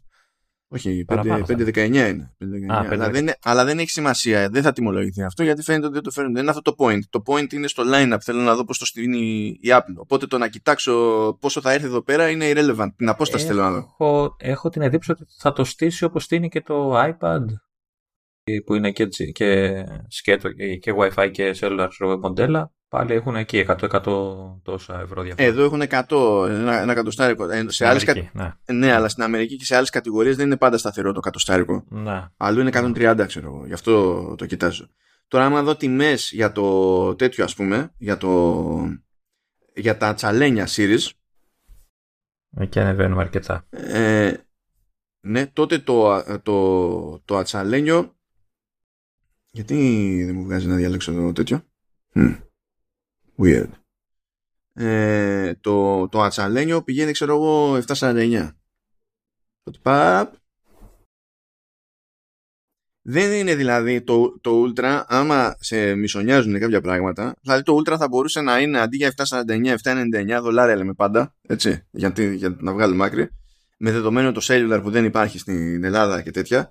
Ακόμα και αν γινούσε η Apple και σου έλεγε, ξέρεις τι, έχω βάλει τιτάνιο. Ένα πενηντάρικο παραπάνω. Αλλά δεν είναι έτσι. Στην ουσία η απόσταση που έχουν σε πρακτικό επίπεδο είναι μεγαλύτερη. Ναι, είναι αρκετά μεγαλύτερη. Mm, mm. Δεν το συζητάμε. Δηλαδή μόνο αυτονομίες και τέτοια λέγαμε. Ε, οπότε κάπως έτσι καταλήγει και είναι το line, το app. Ε, έχω την περιέργεια να δω στο μέλλον αν θα κυλήσουν λειτουργίες του Ultra και δυνατότητες προς τα απλά. Δηλαδή, ίσως η οθόνη ή δεν ξέρω εγώ τι. Τι να την κάνουν τόσο, τόσο μεγάλη. Ε, τόσο φωτεινή ίσως. Α, τόσο φωτεινή μεγάλη. Θα την κάνουν. Εντάξει. Αυτό ε, δεν κάνουν. Αν και σου λέω, για μένα θα έπρεπε να, να ανέβει και η οθόνη σε μέγεθος. Αν όχι σαράντα εννιά, να πήγαινε στο σαράντα επτά, ξέρω εγώ. Ε, αλλά και άλλα πράγματα. Δηλαδή δεν, δεν ξέρω τι άλλες λειτουργίες θα μπορούσαν να, να κυλήσουν. Ε. Δεν έχω συγκλονιστική άποψη ως προς το αν έχει νόημα να πειράξει ακόμα μεγέθη. Γιατί δεν έχω σοβαρή εικόνα, ξέρεις, για το ποιο είναι το σύνηθες, ας πούμε, που τι προτιμάτε περισσότερο ή λιγότερο. Δεν έχω εικόνα για να πάρω θέση. Είναι, είναι βάση καβομάρας και ηλικίας. Δηλαδή όσο μεγαλώνεις, τόσο πιο μεγάλα θα θες τα, τα, τα, τα, τα κάτσε τους. Ναι, εντάξει. Λέμε τώρα για το μέγεθος όμως που είναι στο χέρι. Ε, το ότι θέλεις να είναι πιο, πιο μεγάλες οι ενδείξεις, εντάξει, χαίρομαι πολύ. Υπάρχει τρόπος να το κάνεις με software, να δείχνει ίσα-ίσα να χωράνε οι χαρακτήρες της ώρας. Το ρολόι. και αυτό. Και φυσικά όλο αυτό σημαίνει ότι πέθανε το, η σειρά Edition, πέθανε πολλαπλώς και επισήμως το Series τι. Δηλαδή εντάξει. Ε, για κάποιο λόγο πέθανε και το charging dock που είχε για, τα, για τα Apple Watch. Αυτό δεν κατάλαβα ακριβώς γιατί πέθανε. Άρα το, το base model ποιο είναι, το πέντε ή το έξι ή ποιο είναι? Όχι, όχι, στο line-up το επίσημο. Α, για, λοιπόν, να κάνουμε μια υπενθύμηση. Όταν λέει το, το line-up η Apple το επίσημο είναι το τάδε, αυτό δεν σημαίνει ότι εξαφανίζονται τα πάντα όλα από πριν. Ε, δηλαδή, καλά, ναι, τεχνικώς το Series επτά πλέον δεν είναι μέρος του line-up. Αυτό δεν σημαίνει ότι το εξαφανίζει η Apple. Σημαίνει ότι δεν το σπρώχνει. Αλλά ε, ε, δεν σταματάει η παραγωγή. Έτσι, έτσι γίνεται και με τα τηλέφωνα. Συνήθως μπορείς να πας σε μεταπολιτές και να το βρεις και δεν είναι ότι τους έχει μείνει ξεχασμένο από κάποτε. Μπορεί να είναι φτιαγμένο τον περασμένο μήνα, ξέρω εγώ, και, και τα λοιπά. Αυτό ισχύει γενικότερα. Το επίσημο line από αυτή τη στιγμή είναι ες ι δεύτερης γενιάς, Series οκτώ και Ultra. Άρα είναι μόνο τα καινούργια ουσιαστικά, έτσι. Ναι, είναι μόνο τα καινούργια. Δηλαδή μπήκανε στη διαδικασία για μια φορά να μην πάνε να κλείσουν μια τρύπα στο line-up με παλιό μοντέλο, τουλάχιστον επικοινωνιακά, έτσι. Να. Τουλάχιστον επικοινωνιακά. Ουσιαστικά για... σκούπα έπεσε, έτσι. Καθάριση πλήρης. Ναι, ναι, ναι. Είναι φάση, κράζουμε τόσο καιρό, να φύγει το Series τρία, να φύγει το Series τρία, να φύγει το Series τρία και κλασική περίπτωση Apple, έτσι, ε, θα φύγουν όλα, ρε. Είναι theme αυτό. Γενικά που πέσει, υπάρχουν κάτι θέματα. Ε... Ε... Τε, τελειώνουμε από ό,τι καταλαβαίνω, έτσι, δεν έχουμε πολλά έτσι κοντρά. Να πω απλά ένα, μια λεπτομέρεια που την είπανε στην ε, παρουσίαση, αλλά δεν ήμουν σίγουρος ότι την άκουσα σωστά και το διάβασα και πιο μετά. Ε, λεπτομέρεια τώρα για τα μοντέλα της Nike. Nike, ξέρω πώς τα λέτε. Nike, εγώ δεν ξέρω. Ε, Μα, μ' αρέσει οποία... το μεταξύ που η, στα αγγλικά το, ε, ε, λένε Nike, το οποίο τεχνικώς είναι πιο σωστό. Εμείς δεν το γουστάραμε αυτό και λέμε Nike. Ε, το έχουμε συνηθίσει να λέμε Nike. Και το μεγαλύτερο αστείο όλων είναι ότι οι Αμερικανοί εννοούν Νίκη. Και εμάς δεν μας ενδιαφέρει καθόλου. Δεν εννοούν Νίκη. Ναι, δεν ξέρουμε αυτοί. Λοιπόν, αυτά τα μοντέλα συνήθως ήταν. Το ίδιο ρολόι ήταν ουσιαστικά πάντα. Το συνοδευόταν με το τριπτό λουράκι, εκείνο το κλασικό. Ή τώρα τελευταία έχουν και άλλο λουράκι. Και μάλιστα όντως δείξαν και για τα καινούργια λουράκια. Just do it και τέτοια πάνω γράφουν και δεν ξέρω τι. Ε, η βασική τους, ας το πούμε, διαφορά πέρα από το λουράκι ήταν ότι συνοδεύονταν με αποκλειστικά watch faces. Είχε πόσα είναι, τρία, τέσσερα, πόσα είναι watch face που είναι της Nike. Νίκε. Νίκε, νίκε είσαι εδώ. ε, τα οποία ήταν μόνο για τα, τα, τα έπαιρνες, δηλαδή μόνο με, αν έπαιρνες το μοντέλο της Nike. Ε, είπανε ότι με το watchOS εννιά θα ελευθερωθεί αυτό, θα είναι δηλαδή σε όλα τα μοντέλα, θα, όλοι θα έχουν τα watch faces Nike ελεύθερα και τα λοιπά. Δεν κατάλαβα, η αλήθεια είναι, αλλά νομίζω ότι το συνδέσανε με το, με το λειτουργικό και όχι με το μοντέλο, αν θα είναι μόνο για τα οχτάρια ή αν θα πιάσει και τους υπόλοιπους, ε, ξέρεις, τους παλιότερους χρήστες. Ε, με, να το δούμε και αυτό. Ναι, αυτό δεν το πήγα χαμπάρι καν, ας πούμε, ποτέ δεν ξέρω. Το είπαν και στην παρουσίαση, το, το πέταξε κάποια σε μια τάκα. Ναι, μου, μου έφυγε αυτό τελείως. Ναι, ναι. Μου, μου έκανε εντύπωση, μου έκανε εντύπωση γιατί συν... ήταν, ήταν ο λόγος που όταν πήγα να πάρω το watch το τέσσερα που έχω, ε, μου λέει ο τύπος, πέρα δεν υπήρχε τίποτα. Μου λέει υπάρχει ένα Nike, λέω που φέρτο, λέω, το ίδιο πράγμα είναι, λέω και, και περισσότερα watch faces φέρτο. Ε, και τώρα μου κάνει εντύπωση αυτό, γι' αυτό το, το, το είπα. All righty. Και αφού σου έκανε εντύπωση αυτό, να κάνουμε κι εμείς μια εντύπωση στη, στη LEAP. Είναι εκείνα τα λεπτά του podcast. ε, ε, ευχαριστούμε λοιπόν τη LEAP, γιατί στηρίζει συστηματικά Command ο ες και Vertical Slice, που είναι για, για games, και, και Halftone εφ εμ των πραγμάτων. Και να θυμίσουμε ότι η Vertical... Η Vertical... Τουτουρού, τουτουρού, τουτουρού. Κάψιμο, αϊπνία, καφέινη, νιώθω τυχερός, enter, είναι αυτό. Or something, ναι. Η LEAP λοιπόν είναι creative studio, είναι creative studio που έχει μεγάλο εύρος από, από skills, γι' αυτό καταπιάνεται και, μεγάλο, και με μεγάλο εύρος από διαφορετικά projects. Μπορεί αυτά τα projects να είναι ε, από εικονικό περιβάλλον για εταιρική εκπαίδευση. Μπορεί να είναι στήσιμο ολόκληρης πλατφόρμας, τέλος πάντων, για ειδικές εφαρμογές χρήσης και τα συναφή, με βάση τις ιδιαιτερότητες του ενός ή του άλλου κλάδου. Μπορεί να είναι installations, όπως είναι το, το μουσείο που λέγαμε για τη χαμένη Ατλαντίδα στο, στη Σαντορίνη, που λέγαμε την προηγούμενη φορά ότι βραβεύτηκε ξανά δεύτερη φορά, φορά συνεχόμενη από το TripAdvisor. Ε, ο, ο, τώρα ξεφεύγουμε από το, από το μπορεί και είναι, σίγουρα είναι, σίγουρα είναι στα, στα, θεμέλ, στα θεμέλια του εκολαπτώμενου Metaverse. Με λίγη τύχη δεν θα υπάρχει κάποιος ψυχοπαθής τύπου Mark να το καταστρέψει για όλους και θα αφαιθούν όλοι να εκφραστούν, διότι η δουλειά στο τεχνικό υπόβαθρο πρέπει να γίνει έτσι κι αλλιώς για πάρα πολλούς λόγους, είτε της κάτσε της Meta είτε δεν της κάτσε της Meta. Και γι' αυτό δεν είναι παράξενο ότι περνάνε καλά οι άνθρωποι, πηγαίνουν από επιτυχία σε επιτυχία, πάντα τέτοια. Ε, γενικά, γιατί έτσι κι αλλιώς γνωριζόμαστε. Δηλαδή, ναι. Τι, απλά τι, ήμασταν περαστικοί ένας για τον άλλον. Α, και γι' αυτό έχουν και πελατεία ανά τον κόσμο, διότι εντάξει, ξέρουμε όλοι που ζούμε, όταν είμαστε λαδάρα, κάποια στιγμή για να γλιτώσεις από κάποια πράγματα πρέπει να καταφέρεις να έχεις ε, πελάτες που να μην είναι από Ελλάδα. Ας το θέσουμε έτσι. Δεν ξέρω αν βγαίνει αρκετά ευγενικά αυτό προς τα έξω ή όχι, αλλά τέλος πάντων είναι προσωπική θέση. Καθόλου, αλλά. Κοίτα, για τη Leap επιτυχία είναι. Ναι, σίγουρα. Γιατί το έχει πιάσει και το έχει πιάσει, δηλαδή είναι σχεδόν αυτό. Ταιριάζει λίγο στη, στην ατάκα των πέντε υπήρων και των εφτά κολάσεων που βλέπω. Και, και μόνο που καταφέρνει, ξέρεις, να απλωθεί έξω σε ένα περιβάλλον με ευρύτερο, με πολύ πιο ισχυρό ανταγωνισμό, έτσι. Και καταφέρει να, να σταθεί, είναι επιτυχία και μάλιστα μεγάλη. Ε, ασφαλώς, ασφαλώς. Εδώ μεταξύ, καθώς τα λέω αυτά, εκεί πέρα μου έχουν κάτι ειδοποιήσει ότι έχουμε νέα μέλη στο Facebook group του Commando S.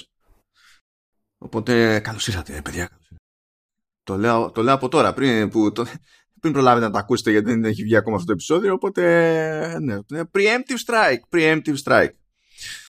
Ε, αλλά, ναι, τέλος πάντων, Leap.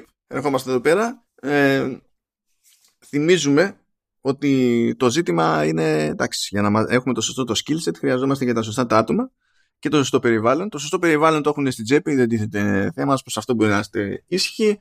Ε, τώρα είμαστε στη φάση που αν κάνετε για front-end developer, αν έχετε και λίγη δουλίτσα στην πλάτη και έχετε τρόπο να τη στηρίξετε και να τη δείξετε και τα συναφή, ως συνήθως έχουμε τα σχετικά links στην περιγραφή του επεισοδίου που φαίνεται στο site του halftone τελεία fm, φαίνεται στην όποια εφαρμογή χρησιμοποιείτε τέλος πάντων για να ακούσετε το, το podcast και, και πάει λέγοντας, για να πάτε να τσεκάρετε ακριβώς τι, τι περιμένει σε πρώτη φάση από εσάς η Leap και μετά να χτυπήσετε την πόρτα, εικονικά ή κανονικά. Δεν ξέρω, βέβαια δεν ξέρω ποιος πηγαίνει σε κάποια εταιρεία, κάποιοι λέω knock knock.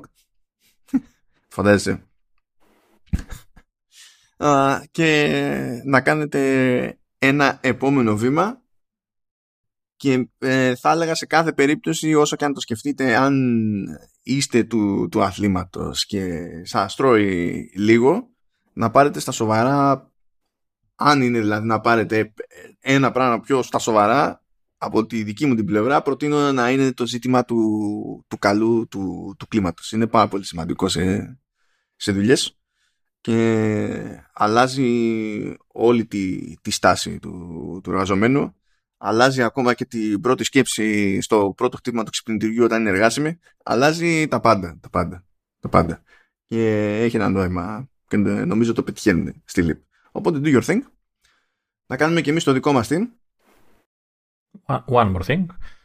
Ναι, το one more thing. Okay. Δεν είπανε. AirPods Pro. Μα λέει και εγώ το σι αρ τι τι. Λοιπόν, κρατάμε ενός λεπτού σιγή. Για, για, γιατί απ' όλα. Για την τσέπη του Μάνου. Και τσέπη, τσέπη να είναι έτσι κι αλλιώς. Το πιστωτικό όριο κάνει τη, τη δουλειά σας. Σας παρακαλώ, κύριε. Εμείς εδώ, εμείς εδώ που μας ακούτε έχουμε gold. Έχουμε gold. Γιατί δεν ξέρουμε. Γιατί δεν μας την κόβουνε δεν ξέρουμε. Αλλά έχουμε gold. ε, να το ξέρω. Να, να έρθω κι εγώ από εκεί άμα είναι.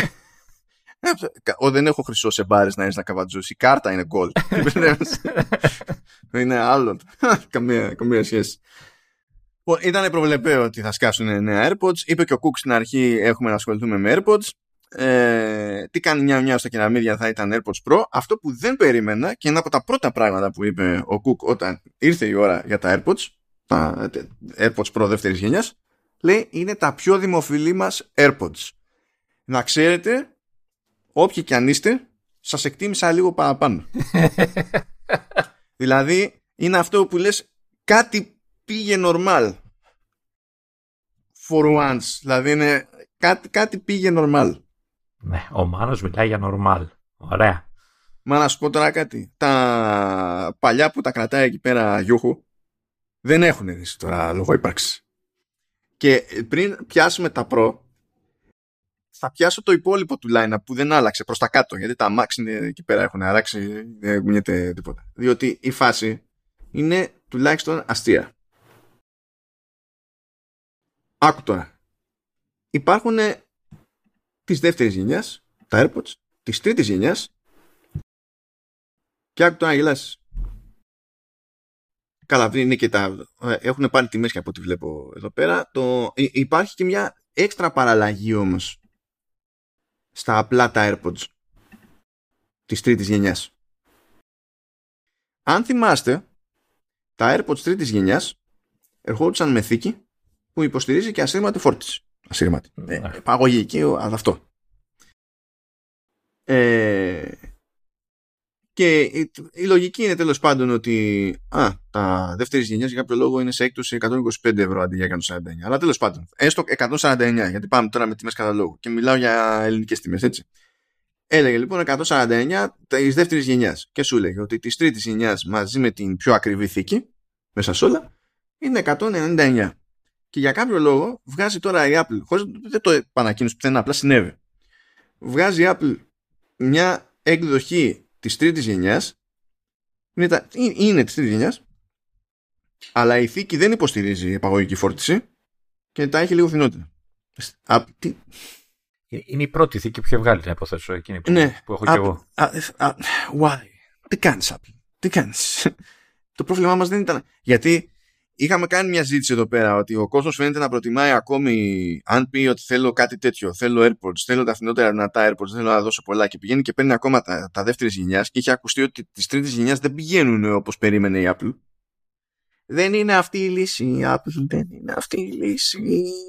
Τώρα έχεις να εξηγήσεις άλλο ένα πράγμα. Α, δεν βγαίνει, δηλαδή το περιπλέκουμε. Για να δω, για, για να δω πόσο κάνουν τα τέτοια, τα... Βρε, πάμε στα καινούρια να δούμε τώρα. Θέλω να, σε δω... θέλω να δω να κλαις, θέλω. Αυτό κοιτάζω. Το θέμα είναι ότι θέλω να δω, ε, γιατί εγώ τα παρήγγειλα πριν την τιμή. Θέλω να δω ποια είναι η τιμή. Αυτό και με εμποδίζεις, καταλάβες. Γιατί θα ακυρώσεις την παραγγελία, δηλαδή? ε, όχι, αλλά... Λοιπόν, δεν ξέρω τι έχει μπαγκάρει εδώ πέρα.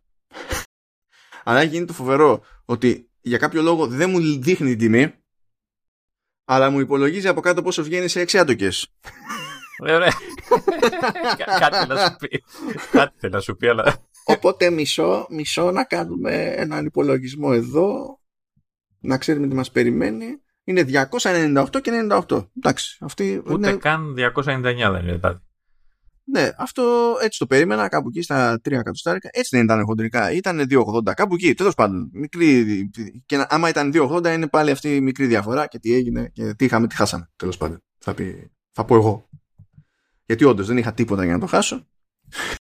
Οπότε, οκ. Okay. Ε, λοιπόν, AirPods Pro δεύτερης γενιάς. Κάνει τον ντεμπούτο του το νέο chip, το έιτς δύο. Πάντως ε, μπήκα σε άλλο κατάστημα και τα διακόσια ενενήντα οκτώ κόμμα ενενήντα οκτώ που λες, ε, διακόσια ενενήντα εννιά. Δεν στεναχωριέσαι, δηλαδή. Καλά, δεν στεναχωριέμαι κιόλας, εννοείται, προφανώς, προφανώς. Να σου πω κάτι, τουλάχιστον απλά για παρηγοριά, δηλαδή. Να μπει στα έξοδα με τιμολόγιο, κάτι είναι κι αυτό. Τι να, τι να κάνουμε, κάνουμε ό,τι μπορούμε. Α, ναι, ε, πού λέτε? Έχουμε το νέο chip, το έιτς δύο. Κα, καταρχάς πριν πας στα τσιπάκια να πούμε ότι σαν design είναι ίδιο, έτσι, δεν έχει αλλάξει. Σαν design είναι ίδιο, όχι ακριβώς, έχει αλλάξει. Έχει αλλάξει ε, το, το κουμπί, συσταγωγικά. Όχι, όχι, όχι, όχι, όχι, όχι. Wait, wait, wait. Εδώ, oh, εδώ. Ναι, δεν ναι, έχω ναι. καταλάβει εγώ τι έχει αλλάξει τα AirPods Pro. Που τα κατα... Δεν με ενδιαφέρει να καταλάβω πόσο κάνουν. Απλά πηγαίνω. Γιατί χήμα δυο, έτσι όπως είναι. Σαν να μην υπάρχει αύριο. Εδώ, εδώ. Μην με αυτόνεις. Λοιπόν, AirPods Pro. Ξεκινάμε με το chip γιατί έχει νόημα. Γιατί δεν το έχει βάλει. Είναι το πρώτο προϊόν που το, που το παίρνει. Δεν υπάρχει, δεν υπάρχει κάπου αλλού. Έλεγε εκεί. Μπλα μπλα μπλα και special audio και είμαστε τούμπανοι και δεν συμμαζεύεται και τα συναφή προλεπέ αυτά. Αλλά λέει με το νέο chip ε, και ανάλογα τώρα λέει και με, εφόσον έχει γίνει και σωστό fit με τα, με τα tips τέλος πάνω και το αυτή. Έτσι. Το noise cancellation λέει μπορεί να έχει έως και διπλάσια αποτελεσματικότητα. Ωραία, θα σε πατήσει αυτοκίνητο, το βλέπω. Ναι, αλλά δεν θα τα ακούσω για να το πάρω χαμπάρι. Δεν θα νιώσω τίποτα, καταλαβαίνεις. Θα μείνω στον τόπο. Ρευθείαν. Λέει επίσης, που αυτό με εντυπωσίασε και είμαι πάρα πολύ περίεργος να δω πώς θα είναι στην πράξη. Λέει ότι παίζει νέα τσαχπινιά στο Transparency Mode.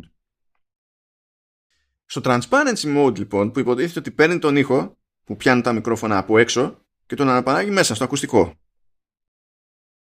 Δηλαδή δεν είναι ότι απλά ακούμε το τι γίνεται έξω, είναι ότι μας μεταφέρει το τι γίνεται έξω. Και αυτό που ακούμε στην πραγματικότητα είναι τεχνητό, μαζί βέβαια με ό,τι περνάει, γιατί το σφράγισμα δεν είναι απόλυτο, έτσι.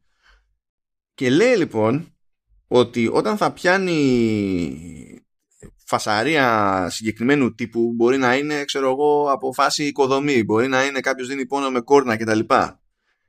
Παρότι είσαι στο transparency, αυτά θα τα ακυρώνει. Και εκεί ξεκάθαρα εντυπωσιάστηκα. Ε, ε, δείξαν και το βίντεο της επιστημονικής φαντασίας, έτσι, που πέρναγε η τύψα δίπλα από, από κομπρεσέρ και δεν ακούγε τίποτα, υποτίθεται. Και άνοιξε. Ναι, αλλά εγώ έχω οικοδομή απ' έξω. Έχω οικοδομή, θα κάνω το testing που πρέπει, Λεωνίδα. Ναι, αλλά η άλλη πέρναγε από κομπρεσέρ και υποτίθεται ότι το ακύρωνε τελείως, δηλαδή. Καλά, δεν θα το ακυρώνει τελείως, αλλά το θέμα είναι ότι αν καταφέρνει να σου κρατάει στο, στο χρήσιμο ambience την ένταση και το άλλο να το ρίχνει.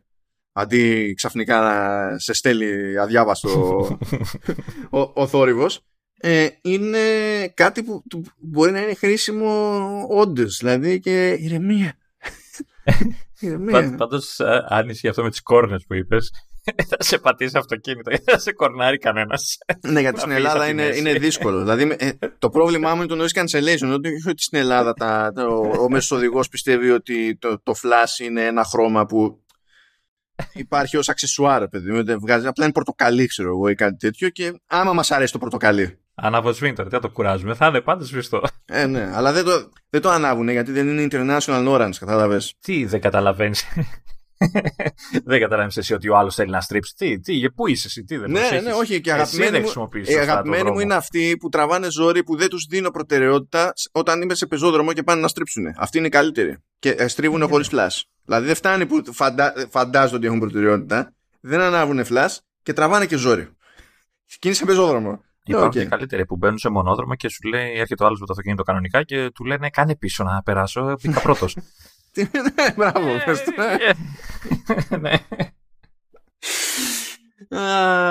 Λοιπόν, ναι, οπότε εντυπωσιάστηκα με αυτό. Όμως, επειδή είπες λίγο για το design, έχουν πειράξει λίγο την τοποθέτηση των μικροφώνων και μέρος τέλος πάντων των ηχείων, να το πούμε έτσι. Γιατί έχει και γρίλια που είναι μέρος του ηχείου, που είναι πέραν του βασικού που μπαίνει μέσα, ρε παιδί μου. Ε, τα έχουν πειράξει λίγο εκεί πέρα.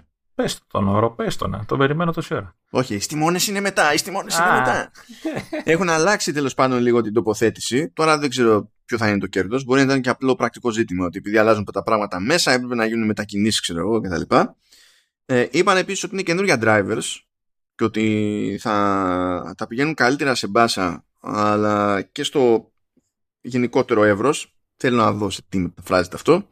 Διότι, ναι, δεν ήταν super duper τα μπάσα στα AirPods Pro, αλλά δεν είμαι και ο τύπος που θεωρεί ότι άμα δίνουν πόνο τα μπάσα καθ' υπερβολή ε, είναι σαν να μην αγόρασα ακουστικά. Είμαι λίγο περίεργος με το ζει γι' αυτό. Δεν δε θα σου ξαναμιλήσω. Πρέπει να τρίζουμε. Πρέπει να τρι... Ναι, κοίτα, άμα να τρίζουμε και οι μεσαίες να μην υπάρχουν, τι θα το κάνω. Όχι, τι να τις κάνεις μεσαίες. Να τρίζουν το θέμα. Κά, κάπως... Και πώς θα ξυπνάω τη γειτονιά εγώ που θα ξυπνάω το αυτοκίνητο. Μα, ε, αν, αν το ιδανικό ακουστικό κάποιου, ε, καθώς το περιγράφει το τι κάνει αυτό το πράγμα, εμένα μου θυμίζει τα, εκείνα τα ταψιά στα Λούνα Πάρκ. ε, δεν μιλά, δηλαδή είναι άλλα, άλλα πράγματα θέλουμε στη ζωή, δηλαδή ξε, ξεκάθαρα. Ε, θέλω να το δω τέλος πάντων αυτό. Όχι ότι έχω κάποιο συγκλονιστικό παράπονο από τα AirPods Pro σε επίπεδο ήχου για αυτό που είναι, έτσι, πάντα, για αυτό που προσπαθούν και αυτό που τάζουν. Γιατί ότι υπάρχουν καλύτερες ψήρες εκεί έξω, υπάρχουν ασχέτως noise cancelling, ασύρματον ή όχι, ξέρω εγώ, προφανώς και υπάρχουν. Αμ, και βάλανε και επιφάνεια αφής στους τιμώνες. Γιατί ισχύει το ότι κάνουμε κλικ πιέζοντας πλέον ό,τι ήταν και πριν για να κάνουμε next, ξέρω, previews ή να ανοίξουμε κλίση ή να κλείσουμε κλίση και τα συναφή. Ε, αλλά με swipe στην ουσία πάνω στους τιμώνες έχουμε volume controls πλέον. Επιτέλους όμως, έτσι, επιτέλους. Ε, ναι, επιτέλους, αλλά αν υπάρχει ένα πράγμα που φοβάμαι στην όλη φάση είναι αυτό. Ε, εννοείς ότι δεν θα λειτουργεί σωστά. Ε, αυτό θα, θα λειτουργεί σωστά. Τα τερματίζει, ας πούμε. Ναι, αυτό είναι. Μην πάω να κάνω κλικ. Και αυτό φαντάζεται ότι. Από υπευαισθησία φαντάζεται ότι έκανα swipe και ξαφνικά κουφαίνομαι. Ε, εντάξει, θέλω να πιστεύω ότι το έχουν σε αυτό το θέμα. Ε, ε, ε, ε, αυτό θέλω. Δεν έχω μια πορεία. Ε, εγώ έχω την απορία που δεν έχω. Ε, πόσο βολικό είναι το κλικ. Γιατί ο, ο τιμώνας είναι κοντός. Ε, όταν τα φοράς και αυτά, δηλαδή είναι, είναι αρκετά βολικό το, το κλικ. Ε, ναι και όχι. Να σου πω μετά από τρία χρόνια χρήσης τι, ποια είναι η γενική εντύπωση που μένει. Είναι ότι από τη μία το κλικ αφήνει λιγότερα περιθώρια για λάθος. Mm. Ε, είναι πολύ δύσκολο να ε, κλικάρεις κατά λάθος. Που δεν κάνει κλικ όντως, νομίζεις ότι γιατί το κλικ ναι, που ναι, ακούς είναι ηχητικό εφέ, αλλά πίεση κάνεις έτσι. Ναι. Ε, δεν αφήνει πολλά περιθώρια λάθος. Αλλά υπάρχουν περιπτώσεις ε, που πάνω στη φούρια θυμάμαι τα απλά τα AirPods και τα Taps. Mm. Δηλαδή δεν θα με χάλαγε σε ένα playlist να κάνω next με Tap. Ε, θέλει λιγότερη συγκέντρωση εκείνη την ώρα. Θα μου πεις καλά πώς συγκέντρωση θέλεις για να κάνεις ένα κλικ. Ναι. Ε, όταν κάνεις διαδρομή και μπορεί να την κάνεις λίγο πανικόβλητα ή όταν είσαι στο, στο γυμναστήριο ή έχεις ψιλογεμάτα χέρια και είναι τελείως άλλη υπόθεση να κάνεις λίγο τακ-τακ και άλλο να καταπιάσεις να κάνεις κλαβί και κλικ και τέτοια, ε, σε κάτι τέτοιες περιπτώσεις το tap-tap θα με βοηθούσε περισσότερο. Τώρα δεν περιμένω όλα αυτά να μπουν μαζί γιατί μετά γινόταν χαμός. Οκ. Okay. Αλλά είμαι, στη... είμαι της λογικής ότι δεν είναι ανά πάσα ώρα και στιγμή ξεκάθαρος ο νικητής στη μία, στην άλλη προσέγγιση. Δεν το είπαν, αλλά θα μπορούσαν επειδή το βάλαν το, το layer για τα touch να, να φέρουν και τα taps. Στο ίδιο σημείο θα είναι, δηλαδή tap είναι και αυτό touch είναι ουσιαστικά. Ναι, αλλά το tap το... δεν το υπολόγιζε επειδή άγγιζες. Αυτό ήταν, ήταν ψευδαίσθηση. Ήτανε με το, ήταν με το, επι, με το επιταχυνσιόμετρο ήτανε. Δηλαδή καταλάβαινε το, τον κραδασμό. Ναι. Το κάνει. Ε, τώρα όμως μπορεί να καταλάβει το touch. Οπότε θα είναι ίσως πιο καλό. Κοίτα, λέμε, αν, σου, κοίτα αν σου βάζει α, αντί για swap σε τόσο μικρή επιφάνεια να έχεις και πολλαπλά touch gestures, τότε είναι σίγουρο ότι θα γίνει παρόλα. Δεν δέχομαι ότι θα υπάρχει τέτοια ακρίβεια από το χρήστη ή το σύστημα. Εντάξει, τώρα το tap πώς... Ναι, εντάξει, ξέρω. Για να μην το είπαν, προφανώς δεν, δεν, δεν τους βγήκε. Τι άλλο τάζουν τώρα πάντως σε αυτή την περίπτωση. Σου λέει ότι έχουν μεγαλύτερη αυτονομία μετά από πλήρη φόρτιση. Λέει για ακρόαση τουλάχιστον είναι έως έξι ώρες. Ε, έξι ώρες παραπάνω συνολική αυτονομία μαζί με τη θηκή πάει στις τριάντα ώρες. Επίσης έχει μπει γιου ουάν chip για ultra wideband στο, στη θήκη ώστε να λειτουργεί με ακρίβεια σε Find My. Έχει μπει πια σηματάκι για loop. Το οποίο θα περιλαμβάνεται.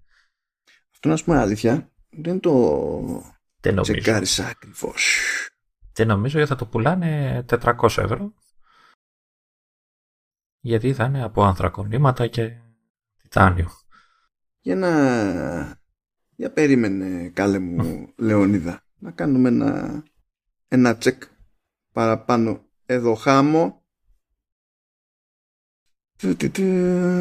Πολλά τα, τα ανοιχτά πράγματα που έχω εδώ. Δεν θυμάμαι που έχω βάλει, τι γίνεται χαμός. AirPods Second Gen. Ας ελπίσουμε ότι κάπου θα λέει What's in the box.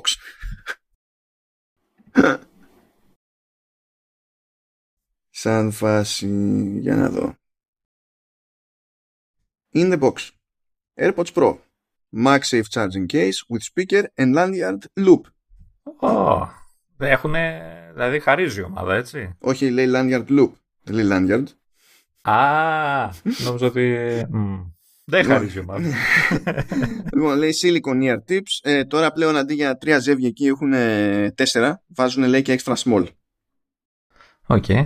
Αυτό είναι από τα καινούρια. Ε, υποστηρίζει Bluetooth πέντε τελεία τρία, οπότε θεωρητικά υποστηρίζει Bluetooth ε, Low Energy Audio, αλλά δεν είπανε τίποτα. Μου, μου έκανε εντύπωση που δεν είπανε τίποτα, έτσι. Ε, τώρα να, να σου πω λίγο τι γίνεται εδώ πέρα. Ε, τι φαντάζομαι μάλλον τι γίνεται εδώ πέρα.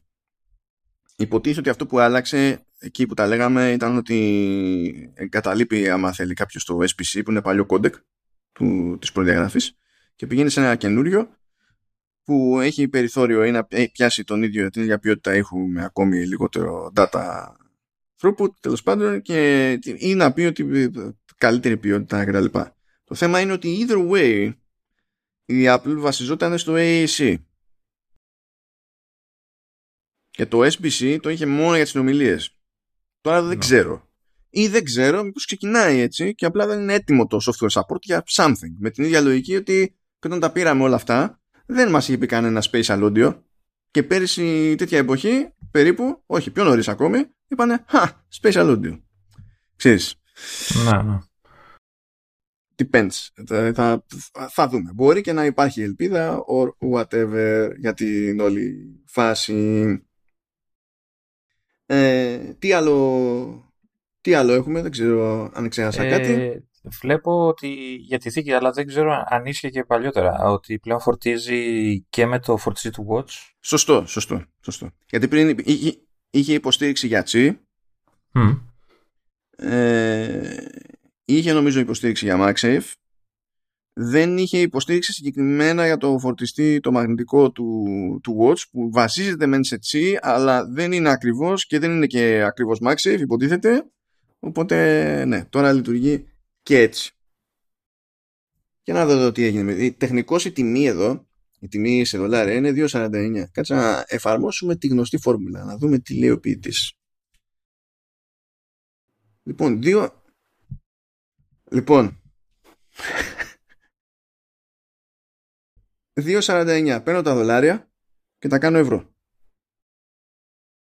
Γιατί η ζωή είναι άδικη. Βάζω είκοσι τέσσερα τοις εκατό ΦΠΑ. Και βγαίνει πιο ακριβά. Βγαίνει σχεδόν τριακόσια εννιά ευρώ. Φαντάζεσαι να είναι... Δηλαδή, αν όντως η τιμή που είδα εδώ πέρα θα είναι δύο ενενήντα εννιά, θα είναι από τις περιπτώσεις τύπου Apple Music, που για κάποιο λόγο θα είναι πιο φθηνό. Ναι, μπορεί... Ξέρω, ναι, όχι. Ναι, ναι. Α, δω, τι να πω. Τι να πω. Λες, θα διάλεξα τόσο το ένα προϊόν που βγήκε και την ακριβή φθηνένη or something. Τέλος πάντων. Ε, ναι. Πάντως είμαστε, είμαστε σίγουροι ότι δεν έχει το λουράκι. Δηλαδή, lanyard loop με υποσυνούν όλο το λουράκι. Και δεν είναι μόνο η τρυπούλα. Νομίζω ότι το loop εννοούν αυτή την τη τρύπα. Τώρα, τι να σου πω. Όταν τα πάρει, θα ξέρουμε. Δεν είναι ότι μου λείπουν lanyards. Έχω... Νομίζω, νομίζω έχω γεμίσει μια κούτα με lanyards. Δηλαδή, ε, αλλά... όπως, το διαβα... όπως το διαβάζω εδώ, λέει ότι είναι resistance σε νερό και υδρότα και τα λοιπά, ηθική, και ότι includes a lanyard loop. Μήπως εννοούν όλο το, το νημάντα, τέλος πάντων, το λουράκι. Νομίζω ότι αυτό θα το λέγανε lanyard. Ναι. Γιατί αυτό, αυτή η διατύπωση εμένα μου βγάζει ότι έχουμε loop για lanyard. Οκ. Okay. Τέλος πάντων. Ε, μόλις ε, αφού πάρει ο Μητσοτάκης, πάρεις και εσύ, θα το δούμε. Μητσοτάκης θα βάλει το λαιμό μέσα στο loop. ε, εγώ δεν σε ξέρω, εγώ με. Ούτε εγώ με ξέρω. Τυχαία, τυχαία έχω έρθει και στέκομαι εδώ στο μικρόφωνο. Έτσι, αυτό. Το κάνω, λέει, που και που. Για να δω ποιος θα μου τύχει από την άλλη μεριά. Έτσι. Πώς είπαμε. Ναι. Δεν γνωρίζω, δεν απαντώ.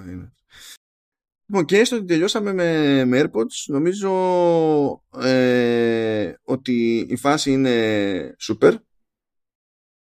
Ε, δεν έχει τέτοια που λέγανε, health sensors και τέτοια. Δεν πειράζει, θα ζήσουμε. Δεν θα σου μετράει την πίεση του κεφάλου, ξέρω εγώ. Τώρα ότι ιδανικά θα ήθελα lossless, okay, αλλά αυτό είναι πάρα πολύ δύσκολο, παιδιά. Είναι πάρα πολύ δύσκολο. Ε, δεν είναι τυχαίο που στην πραγματικότητα δεν το κάνει ακριβώς κανένας. Και αν πετάχει κάποιος, ναι, αλλά η Sony. Ναι, έχει δικό της κόντεκ και είναι πάλι, αν θυπώ, περίπου αυτοσυμπίεση που στην ουσία κάνει ό,τι μπορεί με τα δεδομένα στα τα οποία πρέπει να, να κινηθεί. Σε κάθε περίπτωση, σε όλες αυτές τις περιπτώσεις, έχουμε τη μουσική που είναι σε ένα format και τρώει τουλάχιστον μία μετατροπή σε κάτι για να φτάσει ασύρματα στο, στο αυτί μας. Αυτό από μόνο του είναι ένα θέμα. Ο κόσμος να χαλάσει. Αλλά τέλος πάντων, οκ. Okay. Ε, θα ήθελα. Απ' την άλλη βέβαια, έτσι, για να πούμε και το άλλο, είναι ότι lossless σε τέτοιο περιβάλλον και με τέτοια drivers κτλ, ακόμη και αν έχεις την τούμπανο την ακόη, δεν είμαι σίγουρος ότι σε διακατηγορία προϊόντος κάνει μπάμι διαφορά. Αν είχες τώρα ακουστικά, πιο ακουστικά, πιο ουγγ, ή στην περίπτωση των Max, ας πούμε, είναι μεγαλύτερη η φύρα να μην υπάρχει κάτι τέτοιο. Κατ' εμέ. Mm. Γιατί με εκείνα τα ακουστικά, ανάλογα με τα αυτή του καθενός, υπάρχει μια πιθανότητα να πιάσει και τόπο το πράγμα. Εδώ τώρα δεν το κόβω. Και ακόμα και αν το κατάφερνε, ε, σε, σε περιπτώσεις που αυτά είναι στημένα, ξέρεις, για να κινηθείς έξω και τα λοιπά, με, και, με, σε transparency, noise cancellation δεν έχει σημασία, πάλι έχεις το, ε, ένα minimum ή maximum ambient από γύρω σου να σου σαμποτάρει την ακρόαση, άρα να σε εμποδίζει να ακούσεις τη θεωρητική, ξέρω εγώ, έξτρα λεπτομέρεια που θα είχε στη τσέπη και καλά με λόσλες και τέτοια. Είναι by the way το, το πράγμα αυτό. Σου έχω απάντηση. Για πέ μου. Για το μεγάλο ερώτημα, για το lanyard loop. Ε, πήγα στο newsroom της Apple και εκεί που αναφέρει για το lanyard loop έχει ένα μικρό αριθμάκι, πέντε. Έχει υποσημείωση που ξέρεις, όταν έχει υποσημείωση ποτέ δεν είναι για καλό. Όταν δεν ανησυχείς, ναι, είναι αυτό. Ναι, ναι. Lanyards all separately. Έτσι, έτσι, έτσι. Και θα είναι το νέο φθηνότερο μας προϊόν, λέει, θα κάνει δέκα δολάρια. Θα είναι, θα είναι μαζί με το πανάκι, πόσο έκανε το πανάκι. Το πανάκι ήταν ειδικό. Έλα, σταμάτα. Ε, και αυτό ειδικό θα είναι. Ρε. Θα είναι από, είπαμε, από τιτάνιο και ανθρακόνημα. Άμα είναι τιτάνιο. Για να αντέχει το, μαζί με το ρολόι το Ultra στα βουνά και στα λαγκάδια. Ω, Χριστουλίνο, έστω ότι. Ναι. Τελειώσαμε τέλος πάντων με, με AirPods. Εσείς δηλαδή, εγώ περιμένω AirPods, να μου έρθει. Ναι, έτσι. Ναι, δεν αγχώνομαι γιατί θα έχουμε σίγουρα review αναλυτικό. Ναι, είναι, είναι σίγουρα. Θα είναι και η φορά που θα κάνω τον κόπο να, όταν θα παίζει φασαρία απέναντι, να πάω επί τούτου να σταθώ απ' έξω να δω τι θα γίνει. Ο ηλίθιος που κάτσε. Τους εργάτες να τρυπάρει τείχους. Ο μισότρελος θα φωνάξει αστυνομία και τα λοιπά. Ξέρω κάτι, αυτό συνεχίζεται και μας κοιτάει. Ναι. Ε, και τώρα είναι η ώρα να στραφούμε προς άιφον δεκατέσσερα. Τι δε, δεν τελειώσαμε. Σε παρακαλώ, δηλαδή δεν έχουμε φτάσει καν. Δηλαδή, α, πρώτα πρέπει να πούμε για τα iPhone και μετά να ασχοληθούμε με όλη τη μανούρα για τις τιμές. Αλλιώς δεν λειτουργεί. Δεν θέλω άλλο για τις τιμές. Βαριέμαι. Ούτε εγώ θέλω άλλο με τις, τις, τις τιμές, αλλά τι να κάνω με αυτά που βλέπω. Δηλαδή, βλέπω. βλέπω είναι, δυνατόν, είναι δυνατόν να βγαίνω και να πετυχαίνω άνθρωπο που, που να λέει. Να, να λέει να τι πληρώνουν σε δολάρια οι Αμερικανοί και να τι πληρώνουμε εμείς σε ευρώ, είναι δυνατόν να υπάρχει τέτοια διαφορά? Και λες, αντιλαμβάνεσαι το κόνσεπτ του ΦΠΑ? Πρέπει να σου εξηγήσω ότι είναι ΦΠΑ, δεν είσαι δεκαπέντε χρονών. Ε, ε, δηλαδή, τι νόημα έχει να συγκρίνεις αυτά τα δύο μεγέθη? Τι νόημα έχει? Είναι σαν να γυρνάει ο άλλος και να... Δηλαδή, δεν έχει, δεν, πραγματικά δεν έχει κανένα νόημα. Είναι σαν να βγω εγώ μετά και να πω ότι επειδή έχω έκπτωση ΦΠΑ από το τηλέφωνο, εγώ θα συγκρίνω την τη, τη, τη τιμή χωρίς ΦΠΑ. Και άμα μου πει κάποιος, ναι, αλλά για μένα είναι ακριβότερο, δεν με νοιάζει. Για μένα τόσο κάνει. Ε, δεν γίνονται έτσι οι συγκρίσεις. Πώς το κάνουμε? Ωραία, τα είπες, οπότε δεν θα ασχοληθούμε. Ναι, όταν... δεν υπάρχει εξωτήρια. Έτσι, δεν, δεν υπάρχει εξωτήρια. Λοιπόν, πάμε, παιδιά. Πρώτον, τέλος το μήνυμα. Τέλος.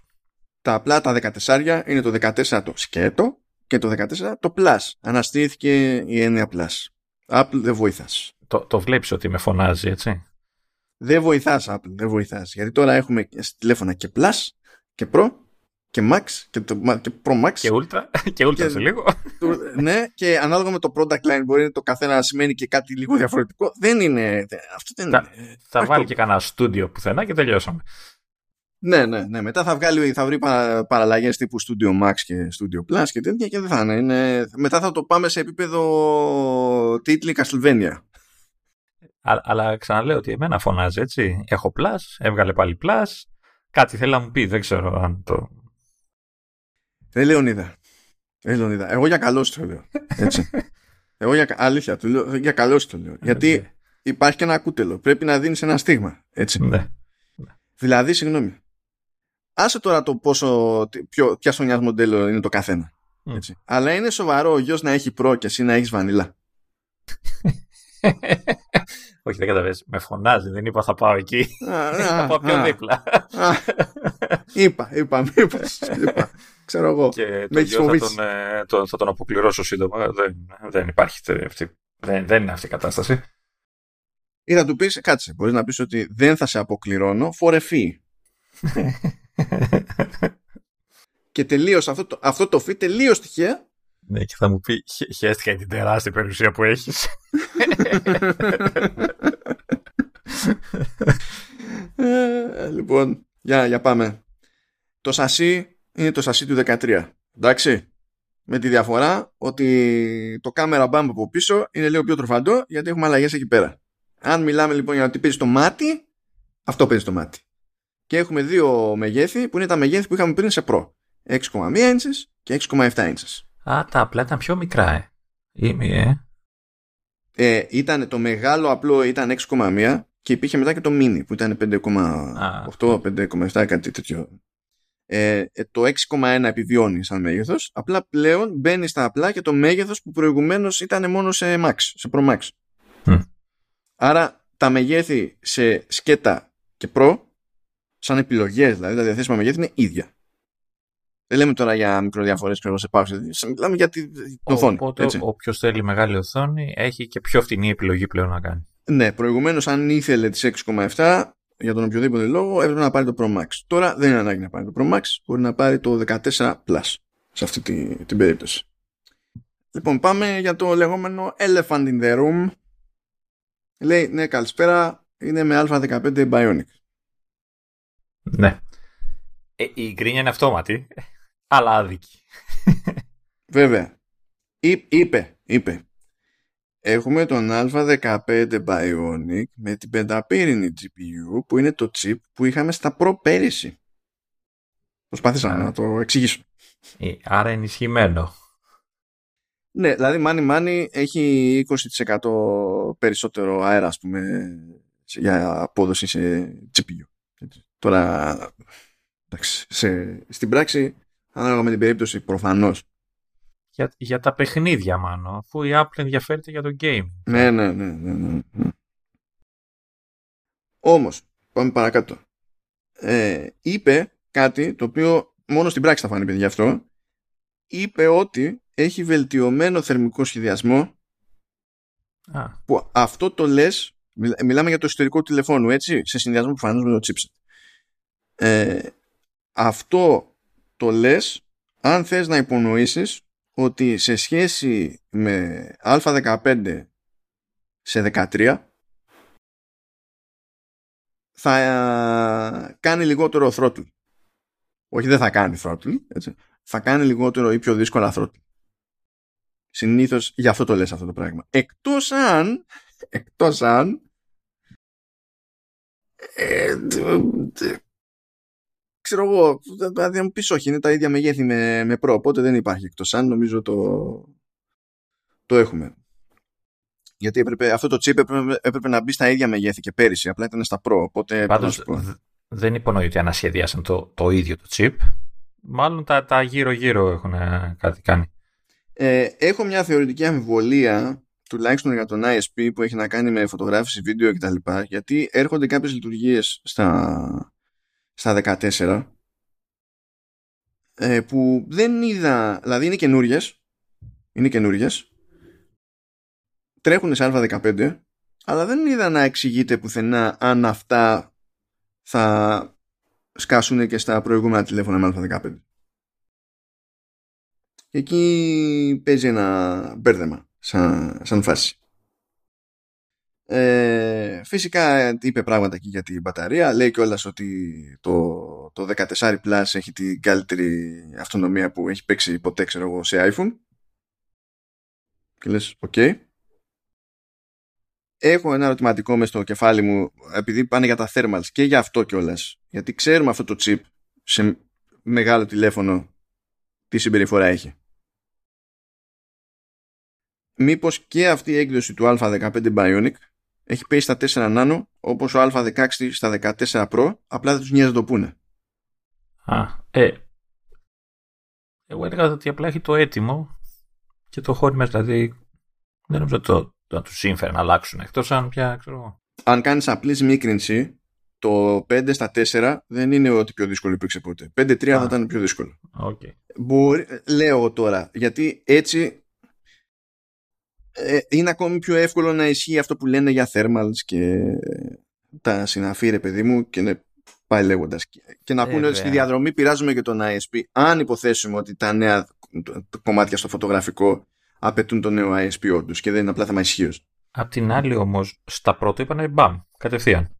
Ότι αλλάξαμε νανόμετρα, ξέρω. Ναι, γιατί εκεί πέρα θέλουν να κάνουν το νέο chip να είναι όσο πιο μάγικο ακούγεται. Ξέρω εγώ, θα δούμε τώρα. Δεν είναι ότι συνήθως τα λέει τα νάνο, ρε παιδί μου. Τώρα εγώ το βγάζω από το κεφάλι μου αυτό ως θεωρία, έτσι. Δεν προσπαθώ να το περάσω ως γεγονός. Απλά ε, θα, δούμε, θα δούμε στο πρώτο tear down. Θα δούμε ε, το, ναι. τι εννοούνε. Ε, άλλα πράγματα που, που παίζουν στα, στα δεκατεσσάρια. Ε, υπάρχει πλέον το, το Cinematic Mode. Αν θυμάμαι καλά, το Cinematic Mode πέρυσι ήταν μόνο στα Pro. Αν θυμάμαι καλά. Ε, υπάρχει και το Action Mode, το οποίο είναι φετινό. Το Action Mode ε, καλύτερα να το... Τέλος πάντων, το εξηγήσω και τώρα, δεν πειράζει. Το Action Mode τι κάνει είναι μόνο για το βίντεο και στην ουσία κροπάρει το, το βίντεο από τον αισθητήρα. Δηλαδή, δεν βλέπουμε αυτό το όλο που βλέπει ο αισθητήρας. Βλέπουμε ένα μικρότερο μέρος, αλλά το σύστημα το χρησιμοποιεί ώστε όταν αν εμείς κάνουμε roll και κουνιόμαστε και κάνουμε και τα λοιπά, να αλλάζει το πλαίσιο αυτόματα το σύστημα και στην ουσία αυτό που καταλαβαίνουμε εμείς να είναι καλύτερη σταθεροποίηση. Αυτό είναι που κάνει. Αλλά κα, κάνει crop. Έτσι κι αλλιώς έχει περιθώριο να κάνει crop, γιατί όταν τραβάμε φορ κέι θέλουμε οκτώ μεγαπίξελ και ο αισθητήρας είναι δώδεκα, οπότε έχει αέρα σε αυτό το πλαίσιο να παίξει. Αυτό βέβαια σημαίνει ότι ακριβώς επειδή απαιτεί, να, απαιτεί λειτουργία σε άλλη εστιακή απόσταση, γιατί κόβεις, έτσι, είναι σαν να λειτουργεί σε άλλη εστιακή απόσταση, δεν είναι το ίδιο σαν κάδρο με το να τραβάω χήμα εκτός action mode. Και γι' αυτό είναι mode και έχει ένα νόημα να το χρησιμοποιείς όταν βγάζει νόημα να το χρησιμοποιήσεις. Τέλος πάντων. Μαγική φράση. Τι, εντάξει, έτσι πάνε αυτά. Έχουμε όμως φωτεινότερο True Tone Flash και έχουμε δύο νέες κάμερες. Η μία είναι η εμπρόστια, η οποία πλέον υποστηρίζει και autofocus. Και από τις... Καλή φάση αυτό. Ναι, όχι, σίγουρα. Και από τις οπίστιες αλλάζει η μία, η πρώην wide και νυν main. Apple, πρώτον ευχαριστώ. Δεύτερον, δεν χρειάζονταν τόσα χρόνια για να απλά να κάνεις το σωστό. Δηλαδή όφω μία γκρία λιγότερη πλέον. Ναι. Αν την επόμενη χρονιά, εφόσον πλέον ο βασικός αισθητήρας και, και τέλος πάντων φακός ε, είναι ο main, ξεφύγουμε και από το ultra wide και το πούμε wide γιατί είναι ο main και ο wide, θα, θα με διευκολύνεις ακόμη περισσότερο. Ευχαριστώ. Αλλά πριν να λέγαμε τον εικοσιπεντάρι, εικοσιτεσσάρι, που τώρα είναι εικοσιτεσσάρι, ε, να, να τον λέμε wide, ήταν απλά λάθος. Δεν είναι ότι δεν είναι καθόλου ευρυγόνες με την γενική, αλλά δεν, δεν συνεννοούμαστε έτσι. Δεν συνεννοούμαστε έτσι. Τέλος πάντων, οκ. Okay. Ε, ο Ultra, ε, ο αισθητήρας που είναι για την Ultra Wide και τα, φαίνεται να έχει μείνει ίδιος, οπότε δεν περιμένουμε συγκλονιστικά πραγματάκια ως προς αυτό το, το κομμάτι. Όμως, έχουμε κάποια πράγματα που ισχύουν εδώ πέρα φωτογραφικά και ισχύουν και για τα Pro. Απλά, πώς να το πω, ε, κατά μία έννοια ισχύουν ακόμη περισσότερο στο Pro, αλλά θα τα πιάσουμε. Λοιπόν, έκανε ένα περίεργο εδώ πέρα η Apple και λέει, θυμάστε το Deep Fusion? Λέμε, λέμε εμείς μέσα μας, ναι. Λέει τώρα, λέει, το Deep Fusion ενεργοποιείται νωρίτερα στην επεξεργασία της εικόνας. Πριν, λέει, έπαιρνε ο αισθητήρας χήμα την ασυμπίεση στην εικόνα, τη συμπίεζε και ύστερα λειτουργούσε το Deep Fusion και έκανε ό,τι ήταν να κάνει. Τώρα, λέει, λειτουργεί πριν, πριν παίξει συμπίεση. Οπότε έχει καλύτερη αρχική πληροφορία για να δουλέψει και καταλήγουμε σε ακόμη καλύτερο αποτέλεσμα. Δηλαδή, πήραμε το Deep Fusion και το βάλαμε πιο προς τα σειρά, ας το πούμε έτσι, στο stack. Αυτό θεωρητικά δεν μπορεί να το πάει και στα παλιότερα μοντέλα. Είναι software αυτό, δεν είναι θέμα κάμερας. Ο, είναι και τώρα εξαρτάται τα μοντέλα, γιατί είναι, και, είναι σίγουρα και θέμα ισχύος, γιατί είναι άλλο να κάνεις αλλαγές σε, σε ασυμπίεστο και άλλο να κάνεις συμπιεσμένο. Okay. Όχι, μιλάω για το δεκατρία, ρε παιδί. Εντάξει, πόσο πια. Ναι, θεωρητικά πιστεύω ότι μπορούν να το κάνουν στο, στο δεκατρία. Έχουν τον ίδιο επεξεργαστή πια. Απλά, απλά ξέρεις τι γίνεται. Πολλές φορές η Apple, δηλαδή, τώρα για να ολοκληρώσουμε λίγο το περίπου αστείο εδώ, είναι ότι πήραμε αυτό το πράγμα που ε, στην αλυσίδα λειτουργούσε τότε και το βάζουμε πιο πριν. Και επειδή το κάναμε αυτό, τώρα είναι το Photonic Engine. Οκ. Okay.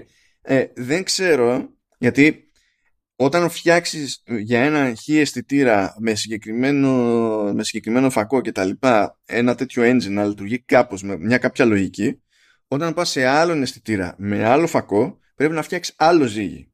Οπότε στα δεκατρία υπάρχει το horsepower, ας πούμε, υπάρχει υποδύναμη να γίνει αυτό το πράγμα, αλλά από την πλευρά της Apple στο software θέλει έξτρα δουλειά. Και δεν, η, η Apple δεν, θε, δεν ενδιαφέρεται πάντα να κάνει αυτή την έξτρα δουλειά στις περιπτώσεις. Το, το θέμα είναι πώς θα το μάθουμε αυτό. Δηλαδή... Το, η, η Apple ενδιαφέρεται, μάλλον θέλει ναι, να μην εντάξει. το μαθαίνουμε. Ναι, εντάξει. Δεν ξέρω αν, αν υπάρχει τρόπος να, το, να φανεί αυτό κάπως με τη χρήση, ξέρεις, να... Κάτσε, εννοείς η απόδοση του Photonic ή... Ναι, δηλαδή αν θα, θα, μπορεί να, θα το εμφανίσεις σαν όρο, το πιο εύκολο είναι αυτό να σου... Α, δεν, νο, δεν νομίζω, ούτε τώρα σου λέει πουθενά Deep Fusion, εκτός αν πας στα settings και το βγάλεις off, ας πούμε. Ναι. Αυτό, αλλά στην ίδια τη φωτογράφηση δεν σου λέει τίποτα τέτοιο. Ε, μήπως στα settings το αναλλάξει και το πει, ξέρεις, Photonic Engine, ξέρω εγώ. Μπορεί, ξέρω εγώ. Ε, αλλά συνήθως δεν στο πετάει μες στη μάπα, δεν βιάζεται να το επικοινωνήσει. Ναι. Να το επικοινωνεί τώρα σε δύο περιπτώσεις, αλλά κατά τα άλλα μέχρι εκεί. Τώρα, συνδυαστικά, νέοι αισθητήρες που στην προκειμένη, ας πούμε, ο, ο, ο δωδεκάρης που είναι στη main, στα δεκατέσσερα, είναι πιο μεγάλος ακόμη σε μέγεθος, άρα έχει και πιο μεγάλο εμβάδος στο κάθε πίξελ. Άρα περισσότερο φως. Ε? Ναι, ναι. Ε, είναι ο μεγαλύτερος αισθητήρας αυτής της ανάλυσης που έχουν χρησιμοποιήσει ever. Έχουν επηρεάξει και τους φακούς να είναι όσο πιο ανοιχτά διαφράγματα όσο τους παίρνει κτλ. Και, και βάλε και το λεγόμενο Photonic Engine και συνδυαστικά αυτό το πράγμα. Λέει ότι στην εμπρόστια κάμερα, γιατί το Photonic Engine λειτουργεί παντού, σε όλες τις κάμερες, ε, στην εμπρόστια κάμερα. Λοιπόν, τώρα θα πει κάποιος, τι με νοιάζει εμένα, Photonic Engine, ιστορίες τα λοιπά. Είπαμε, άμα τα πάρουμε όλα αυτά μαζί, αυτό που λέει η Apple, το οποίο μπορεί, πιστεύω, να το καταλάβει πιο εύκολα κάποιος, και αυτό, α, ε, αν ισχύει, έστω και κατά προσέγγιση, θα κάνει μπαμ με τη μία, είναι καλύτερη απόδοση σε περιβάλλον χαμηλού φωτισμού, και η βελτίωση σου λέει ότι είναι δύο επί στην εμπρόστια, δύο επί στον ultra wide, ο οποίος υποτίθεται ότι δεν έχει αλλάξει κιόλας, και δυόμισι φορές βελτίωση στη νέα main. Αυτή η βελτίωση, άμα παίζει και δεν είναι στο γάμο του καγκιόζι ο υπολογισμός, είναι μία μελιτέα. Ε, υπο, υποθέτω ότι δεν θα είναι. Θα είναι σωστός υπολογισμός. Ίσως είναι και πιο συντηρητικός από ό,τι είναι στην πραγματικότητα. Συνήθως κά, κάτι τέτοιο δεν παίζει. Ε, τις περισσότερες φορές ναι, η Apple είναι σχετικά είτε σποτών είτε και ενίοτε συντηρητική. Δηλαδή γι' αυτό μας έκανε και μας εξέκλειψε κιόλας και η αστοχία που έπαιξε με κάτι συγκρίσεις με την τριάντα ενενήντα όταν έλεγε για το mm. εμένα Ultra. Ε, προσέξτε τώρα, γιατί αυτό είναι, είναι σημαντικό για τον οποιονδήποτε. Αυτή η βελτίωση σημαίνει ότι πρέπει ότι, ε, ότι πέφτει το όριο σε φως, ε, όπου αναγκαστικά το γυρνάμε σε night mode ή σε flash. Okay. Δηλαδή σε διάφορα σενάρια θα, υπό αυτές τις συνθήκες θα είναι πιο σπάνιο να ενεργοποιείται το night mode. Ά, άρα θα είναι και πιο φυσική η φωτογραφία. Ναι. Αυτό είναι καλό. Είναι σαν, το, σαν ένα πράγμα που έχει κάνει να παραγωνίζει, να παραγωνίζει ένα άλλο πράγμα καλό που έχει κάνει, αλλά είναι η σωστή κατεύθυνση, διότι γενικά τη, τη, η φωτογραφία αυτό προσπαθεί να πετυχαίνει κάθε φορά. Και το night mode είναι βοήθεια. Δεν είναι ο στόχος. Να. Και μακάρι να ισχύει, παιδιά, αυτό το, το πράγμα. Και τι, τι άλλο έχουμε εδώ? Καλά, η Action Mode είπαμε και τα, και τα λοιπά. Okay. Ε, στα αμερικανικά μοντέλα λέει δεν θα υπάρχει θύρα πλέον για SIM. Θα είναι τα πάντα όλα με eSIM. Ε, είναι θέμα χρόνου να έρθει η ώρα όλων μας ως προς αυτό. Είπαμε για το Crash Detection όταν μιλούσαμε για Apple Watch. Ισχύει και για το τηλέφωνο. Ε, είπαμε για Apple Fitness+. Okay. Αυτό που δεν είπαμε. Βάλε το, το δορυφορικό πιάτο τώρα. Έτσι, τώρα. Ε, emergency ες ο ες μέσω δορυφόρου. Στην Αμερική. Αμερική και Καναδά σε πρώτη φάση. Ε, λοιπόν, πρώτον, αυτό το πράγμα είναι υπηρεσία. Δηλαδή, προφανώς χρειάζεται υποστήριξη στο hardware, αλλά είναι υπηρεσία. Η οποία, από ό,τι κατάλαβα, δεν θα είναι δωρεάν πάντα, έτσι. Δύο χρόνια είπανε. Όχι, όχι, δεν θα είναι δωρεάν. Μα γι' αυτό, αυτό είναι και υπηρεσία. Αλλιώς θα ήταν απλά λειτουργία του τηλεφώνου. Mm. είναι, είναι υπηρεσία. Και λέει λοιπόν ότι όποιος αγοράζει iPhone δεκατέσσερα θα έχει αυτή την υπηρεσία τσάμπα για δύο χρόνια. Αυτή δεν είναι random επένδυση. Ε, δεν έχει πει καθόλου πόσο θα κοστίζει από εκεί και πέρα. Και εδώ που τα λέμε δεν έχει και νόημα πόσο θα κοστίζει από εκεί και πέρα, από την άποψη ότι το πόσο, ε, τι χρειάζεται για να ρεφάρει σήμερα μπορεί να διαφέρει από το τι χρειάζεται για να ρεφάρει μετά από δύο χρόνια. Οπότε δεν έχει κανένα νόημα να πει σε κανέναν τιμή αυτή τη στιγμή. Η, η κάτσο από τα πολύ λίγα που ξέρω από παλιά τουλάχιστον είναι ότι δεν θα είναι ευθυνή. Γιατί η επικοινωνία με δορυφόρους και με αυτά πάντα ήταν πανάκριβη. Κάτσε τώρα, γιατί όσο θα το εξηγούμε θα ακούγεται και πιο ακριβό. Α, ωραία. Άρα δεν, δεν είχα λάθος ε, πρώτη αίσθηση. Και, ε, ε, ναι, και εγώ αυτό φαντάζομαι ότι δεν θα είναι ευθυνή η υπόθεση, αλλά όταν το σπρώχνεις έτσι, και μ' άρεσε, αυτό μ' άρεσε στην λεπτομέρεια. Ακόμα και στο διαφημιστικό δηλαδή, το, το, το, είχαν βίντεο για αυτή την ιστορία, λέει ότι είναι μια υπηρεσία που ελπίζουμε να μην χρειαστεί να χρησιμοποιήσετε ποτέ. Ναι, και το, η μιλάει για πάνε... κάτι που, που μετά θα σου πουλάει. Έτσι. Το, το είπανε δύο-τρεις φορές, ναι. ναι. Λοιπόν, έκανε κονέ με την Global Star για αυτό το σύστημα και συμφώνησε, λέει, να καλύψει το ενενήντα πέντε τοις εκατό του εξόδου ε, ε, ανάπτυξης και τοποθέτησης σε τροχιά των απαραίτητων δορυφόρων. Πώς δεν πήγε με τον Elon Musk?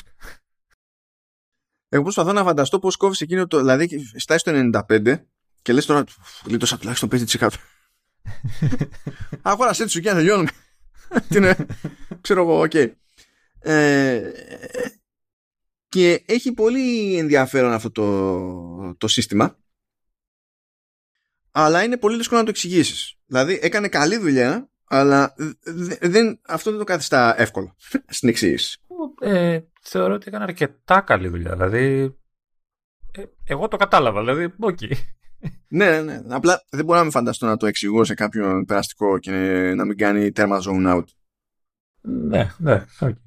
Γι' αυτό το σκέφτομαι έτσι. Λοιπόν, έχει φτιάξει ένα σύστημα και σου λέει το εξής. Γενικά λέει χρειάζεται να υπάρχει ορατότητα με τους δορυφόρους. Αυτό ισχύει για όλα. Αυτό ισχύει γενικά. Αλλά λέει για τον χρήστη είναι δύσκολη υπόθεση να ξέρει πού να στρέψει το, το τηλέφωνο. Όπως δεν μπορούμε να, να σετάρουμε και πιάτα εύκολα, άμα ε, δεν έχουμε τα κατάλληλα εργαλεία. Ναι, γιατί δεν είναι ότι μένουν όλα σταθερά. Οπότε αυτό. Πα, παρόλο που η γη είναι επίπεδη και είναι όλοι από πάνω, ευθεία όλα, εντάξει. Είναι δύσκολο. Ναι, ναι, ναι, ναι. Νομίζω ότι το έχουμε, το έχουμε αποσαφηνίσει αυτό πια. Α, έχει λοιπόν ένα σύστημα που είναι εντάξει, προφανώς hardware-software. Και πώς μας δείχνει κάπου στο Find My με ultra wideband που πέφτει κάτι με μια ακρίβεια, Βλε, μας δείχνει το τηλέφωνο προς τα που είναι ο δορυφόρος για να στρεφόμαστε προς τα εκεί και να συνεχίζουμε να κοιτάμε προς τα εκεί για να είναι εφικτή η επικοινωνία. Και σε αυτό το πλαίσιο έχουμε το περιθώριο, λέει, να στείλουμε μηνύματα. Είναι, λέει, σύντομα μηνύματα. Ε, χρειάζεται ειδική συμπίεση, τέλος πάντων, λέει, ώστε τα μηνύματα να έχουν συμπίεση, ξέρω εγώ, και να πιάνουν το ένα τρίτο ενός κανονικού μηνύματος. Για να φτάνουν στην ώρα τους, εννοούμε. Ναι, γιατί δεν υπά... ναι, υπάρχει φοβερό bandwidth σε αυτές τις περιπτώσεις. Και λέει ότι με αυτή την ιστορία, ξέρω εγώ, παίρνει, λέει, λιγότερο από δεκαπέντε δευτερόλεπτα για να φύγει ένα μήνυμα. Και αυτό είναι σε, σε ιδανικές συνθήκες. Αν είναι πιο δύσκολα, λέει, μπορεί να πάρει και μερικά λεπτά. Αλλά φυσικά όλο αυτό το σύστημα υπάρχει για, για τον ορισμό της δύσκολης ώρας, έτσι, που προφανώς δεν έχουμε λήψη, δεν έχουμε τίποτα, οπότε το να έχουμε αυτή τη δυνατότητα που απλά πριν δεν υπήρχες σε κανένα επίπεδο, ε, είναι, τιτάν, είναι βελτίωση που τίνει στο συνάπειρο, δηλαδή, του πράγματος. Επίσης, για να το καθιστά πιο χρήσιμο, με τη λογική ότι μάλλον θέλουμε, είναι κάτι σημαντικό αυτό που θέλουμε να μεταφέρουμε, ή πρέπει να ειδοποιήσουμε, ξέρω εγώ, πάλι τις αρχές πρώτης βοήθειας και κάτι, ξέρω εγώ, ξεμπίναμε, έχουμε πρόβλημα, whatever. Στην ουσία τι κάνει, τι έχει, έχει φτιάξει κάτι που είναι σαν multiple choice και wizard που λέγαμε παλιά, ώστε να διαλέγει ο χρήστης περί τίνος πρόκειται το ζήτημα που, για το οποίο θέλει να επικοινωνήσει, ε, με, με ποια υπηρεσία ενδεχομένως θέλει να επικοινωνήσει κτλ. Ώστε... Έχει, multiple, ε, έχει απαντήσει ουσιαστικά ε, μάλλον μηνύματα έτοιμα, δηλαδή πεθαίνω, ελάτε. Κάτι ναι. Ναι, αυτό το, αυτό το έχει κάνει με τη λογική ότι ε, τουλάχιστον να φτάσει το ζουμί πιο γρήγορα, διότι αν περιμένουμε από τη διατύπωση του καθενός, μπορεί να είναι κάποιος θα γράψει πιο φλιάρα, κάποιος θα γράψει λιγότερο φλιάρα, κάποιος θα γράψει και θα είναι σαφής, κάποιος θα γράψει και δεν θα είναι σαφής, ή κάποιος μπορεί να είναι σε πραγματικά δύσκολη φάση και να μην μπορεί να είναι σαφής και να πει κάτσε να γράψει μια πρόταση που να βγάζει νόημα. Έτσι. Τι, τι εννοείς Λέαρος, δηλαδή, δηλαδή ε, θα μπορούσατε σας παρακαλώ πολύ όπως θα περνάτε από εδώ να έρθετε να έχετε την καλοσύνη, αν έχει ξεμείνει κανένα απάτσι και να κάνει το αγροτικό του, είναι αυτό. Ψοφάω κάτω από ένα δέντρο και ελάτε να με βρείτε. Και στο τέλος ο Θεός να σας έχει κάνει. Και να περιμένεις να φύγει αυτόν τον δορυφόρο. Να, να είσαι καλά παλικάρι μου και πάρε και πέντε ευρώ για τον καφέ. Και σου λέει τώρα ότι κάποιες υπηρεσίες, λέει, μπορούν να παραλάβουν μηνύματα. Οπότε σε αυτή την περίπτωση, λέει, θα, στέλνουμε, θα κάνουμε πάσα το μήνυμα κατευθείαν στην υπηρεσία. Κάποιες υπηρεσίες δεν παραλαμβάνουν μηνύματα και θέλουν κλίση. Οπότε εμείς, λέει, τι έχουμε κάνει εκεί. Έχουμε στήσει εμείς relay stations με προσωπικό, ή το, τα έχουν μισθώσει, δεν το διευκρίνησε. Έτσι ακούστηκε σαν να ήταν κάτι που κάνανε για την πάρτι τους για αυτό το σύστημα. Υπάρχουν relay stations που θα παραλάβουν το μήνυμα που θα λέει τι παίζει, και θα παίρνουν αυτή τηλέφωνο στην αρμόδια υπηρεσία για να ειδοποιήσουν. Και εδώ είναι που πέρα από τη φάση, γιατί δεν είχε βγει ακόμα αυτό το ενενήντα πέντε τοις εκατό του εξόδου της Global Star, ε, και σε αυτή τη φάση που λες θέλει προσωπικό, λες αυτή η υπηρεσία δεν μπορεί να είναι ευθύνη. Δεν μπορεί να είναι. Τέλος, τέλος. Και... Ε, ε, υπάρχουν, λέει, και πιο casual uses που εκεί πέρα έτσι κι αλλιώς δεν βιάζεσαι να γίνει κάτι. Δηλαδή μπορείς να στείλεις την τοποθεσία σου μέσω Find My στους δικούς ανθρώπους, που εκεί πέρα, πώς να σου πω, άμα είναι απλά να τη στέλνεις για να ξέρουν χοντρικά που είσαι, τι φτάσεις σε δεκαπέντε δευτερόλεπτα, τι φτάσεις σε πέντε λεπτά, εσένα σε νοιάζει ότι τουλάχιστον κάποια στιγμή θα φτάσει και ξέρουν οι άνθρωποι τι παίζει, ρε παιδί μου. Ε, εικάζω ότι αυτή η σταθμή είναι, είναι ένας από τους βασικούς λόγους που, ξέρεις, βγαίνει η υπηρεσία τόσο περιορισμένα. Δηλαδή, Αμερική, Καναδά, προφανώς Ναι, λογικά χώρο, ναι. Γιατί θέλει. Προφανώς, προφανώς θα τα θέλει προσωπικό. Και δεν πρόκειται ξαφνικά να έχουν προσωπικό σε ό,τι γλώσσα να είναι, σε όποια τοποθεσία να είναι κτλ. Και δεν ξέρω κιόλας και πόσο θα τους πάρει η ανάπτυξη των, των δορυφόρων, γιατί έτσι χρειάζεται και μια ποσότητα. Και, και υποθέτω ότι στις έκτακτες ανάγκες σε αυτό το σύστημα δεν περιλαμβάνεται το, ξέρω, να βγάλω και μια selfie στο Instagram να τη στείλω μέσω δορυφόρου. Ε, όχι, είναι text, text, τελεία. text. Δεν είπε καν πριν τηλέφωνο, είναι text. Οπότε δεν είναι βάση που καθίσταται δορυφορικό τηλέφωνο. Ό, όπως λέγανε αρκετές φήμες ότι θα... Θα μιλάμε μέσω δορυφόρου. Πώς, αυτό για να το κάνεις, έχετε δει τι κεραίες θέλουν πάνω. Πώς θα γινόταν αυτό το πράγμα, ρε παιδιά, τώρα δεν είναι. Εντάξει. Φα, κάποτε φαντάζε, μπορεί. Φαντάζεσαι να βγάλουμε με, με κεραία όπως παλιά. Ε, κάποτε μπορεί να είναι εφικτό αυτό, καθώς θα εξελιχθούν και άλλο οι συμπιέσεις και το τι μπορεί να κάνει η κεραία, η χωμένη κεραία, όπως είναι στα τέτοια τηλέφωνα. Και... Αλλά τώρα δεν. Κάτι είπαν για τις κεραίες, έτσι, ότι είναι ενισχυμένες για αυτό το πράγμα. Ότι έχουν... ε, βέβαια. Κάτι έχουν αλλάξει. Ε, Ωραία, θα περνάμε να το βάζουμε στο κεφάλι μας αυτό με τις κεραίες. Θα γινόμαστε εμείς δορυφόροι. Σιγά μου.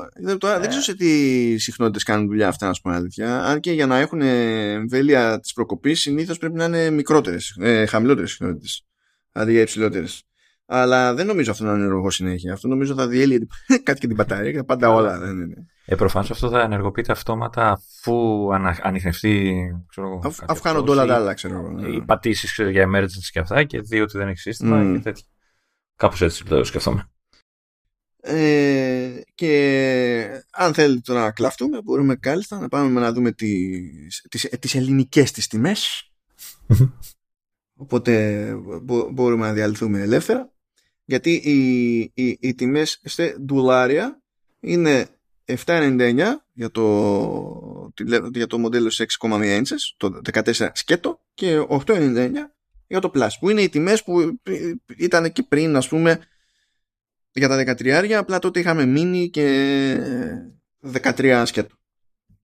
Πάμε να δούμε τι σημαίνει αυτό Ελλαδάρα. Ελλαδάρα έξι κόμμα ένα ίντσες στα εκατόν είκοσι οκτώ γκιγκαμπάιτ, έχει πεντακόσια δώδεκα πάει το, το δεκατέσσερα, είναι χίλια εξήντα εννιά, την τυρίν. Και, το... και σε έξι κόμμα επτά το Plus είναι χίλια διακόσια τριάντα εννιά, πάλι την την τσασέν. Η, η, η αλήθεια είναι ότι εντάξει, δεν τα θεωρούν φτηνά αυτά τα τηλέφωνα, παρόλο που είναι πιο απλά, ας το πούμε, αλλά ότι σπάει το φράγμα του χιλιάρικου, χτυπάει, έτσι. Ναι, το ότι το φθηνότερο νέο iPhone δεν είναι απλά κοντά στο χιλιάρικο, αλλά πλέον για μας πάνω. Είναι πάνω από το χιλιάρικο. Ναι. Γιατί πριν, ξέρω εγώ, ξεκινούσε και ήταν κάτι εννιακόσια εξήντα εννιά, κάτι τέτοιο. Λες, τέλος πάντων, ναι, ναι. Ψυχολογικό όριο και κάτι ναι, τέτοια. Ναι. Ε, αλλά πάει το ψυχολογικό όριο, πήγε περίπατο. Ναι. Ε, όσους λόγους και να αναλύσεις, θα χτυπάει άσχημα. Δηλαδή, ό,τι και να, ό, όσο και, ό, και δίκιο που έχεις και έχουν. Ε, Χτυπάει, ναι, μα και εκεί που το συζητούσα, λέω, ναι, δεν είναι, λέω, χαρούμενη εξέλιξη, προφανώς. Δηλαδή, εννοείται. Κανείς, κανείς δεν το ευχαριστεί για την αλήθεια. Ναι, αλλά και αυτή η θεωρία είναι ότι εντάξει, εδώ απλά μας χρώνουν παραπάνω επειδή ξέρουν ότι είμαστε χαζοί. Δεν υπάρχει αυτό. Δηλαδή, δεν, απλά δεν υπάρχει αυτό. Δεν ξέρω γιατί πρέπει να. Είναι σαν τη θεωρία του ότι επίτηδες σου σακατεύει το τηλέφωνο η Apple για να πας να πάρεις καινούργιο. Επειδή γενικά όποτε κάποιος σου, σου δίνει ένα προϊόν που και καλά βγαίνεις κάρτο επίτηδες, η πρώτη κίνηση που κάνεις μετά είναι να πας να τα ξαναδώσεις τα λεφτά. Δεν το. Does not compute. Αυτό που έχει λίγο. Τι να πω, την πλακίτσα του είναι λίγο περίεργο. Είναι ότι τώρα που μπήκαν τα δεκατέσσερα στο line-up και είπαμε ότι ξεκινάνε στα χίλια. Ναι, καλά, τώρα θα το πω, παιδιά, με... ενενήντα εννιά. Ναι, θα το πω με... με δολάρια, γιατί το ζήτημα είναι το πώς κάθεται το line-up. Έτσι, έτσι θα το πάω. Λοιπόν, επτά ενενήντα εννιά είπαμε ότι είναι το φθηνότερο και μικρότερο δεκατέσσερα σε έξι κόμμα ένα ίντσες. έξι ενενήντα εννιά είναι στο ίδιο μέγεθος το δεκατρία, πέντε ενενήντα εννιά είναι το δεκατρία mini, το οποίο είναι τίμιο mini, έχω να πω. Ένα. Και υπάρχει το άλλο το περίεργο που δεν το είχα πάρει χαμπάρι. Τα άκουσα δηλαδή σε συζήτηση και mm. έφαγα ένα μπερδευέ. Γιατί παραμένει στο line-up το δώδεκα, εντάξει. Αυτό δεν είναι ιδιαίτερα περίεργο. Θα προσκαλώ μου App Store γιατί νέκρωσες. Καλό να μην νεκρώνεις να πατάω το κουμπί που λέει bye. Συνδέεται με την κάρτα σου τώρα. Ναι, κατευθείαν. Πριν αλλάξω γνώμη, λέει. Ναι, ναι. Φαντάζεσαι. Η αγορά καταχωρήθηκε. Λοιπόν, από τα πεντακόσια ενενήντα εννέα με εξήντα τέσσερα γίγκα είναι και το, είναι και το δώδεκα. Άρα προσέξτε, στο line-up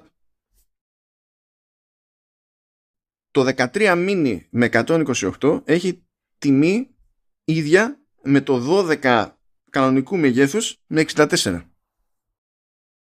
Ε, δώδεκα όμως ήταν πέντε, ε, έξι, έξι ένα γι' αυτό. πέντε... Ε, ναι, είναι έξι ένα, είναι έξι ένα. Mm. έξι κόμμα ένα inches. Οπότε δικαιολογεί το μέγεθος της οθόνης ουσιαστικά. Ναι, κάπως έτσι. Και αν πάμε και για το ες ι δεύτερης γενιάς, αυτό είναι φάση, αν θυμάμαι καλά, αυτό ξεκινάει από τέσσερα είκοσι εννέα βασικά.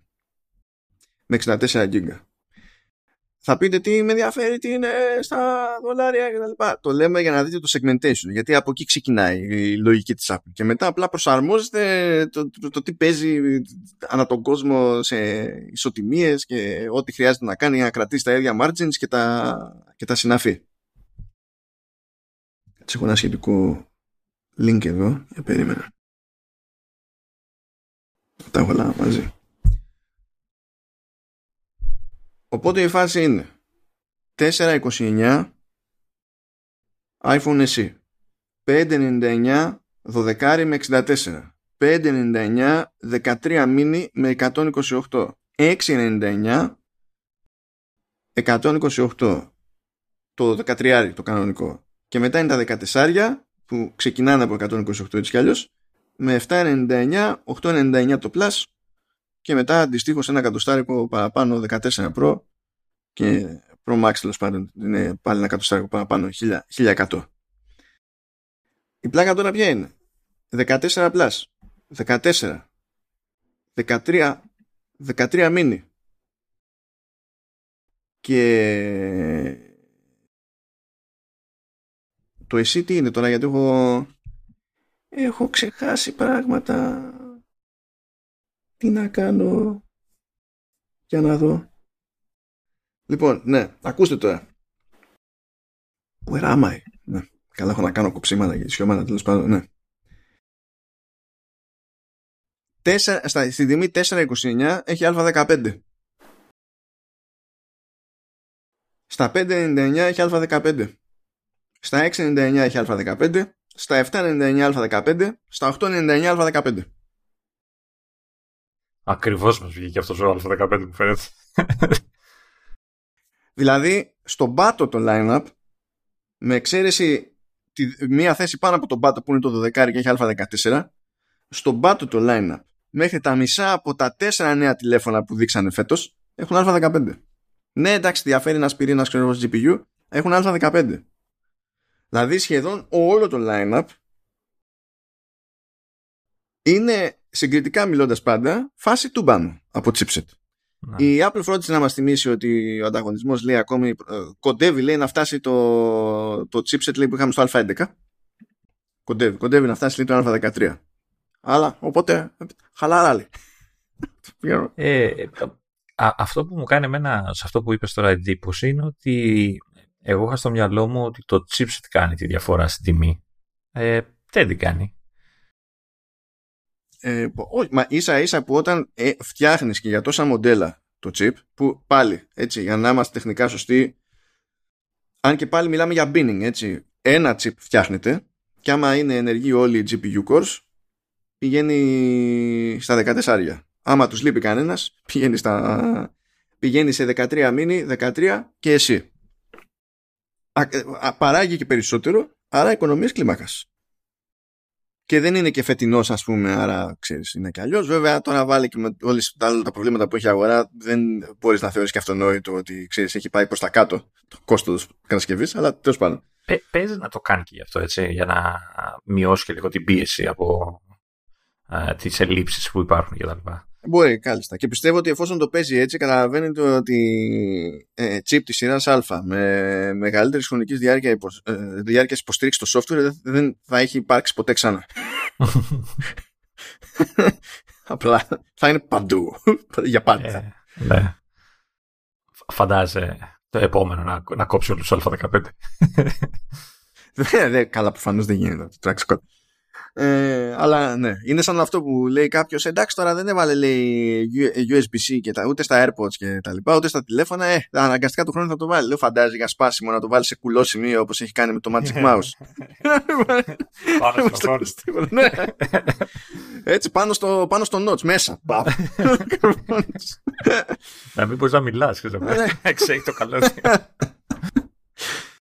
Οπότε...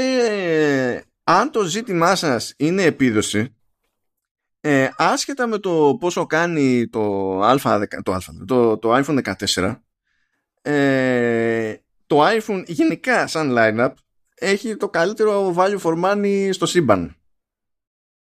Yeah, ναι, ισχύες. Γιατί ο α δεκαπέντε είναι τούμπαν. Ε, ναι, ναι.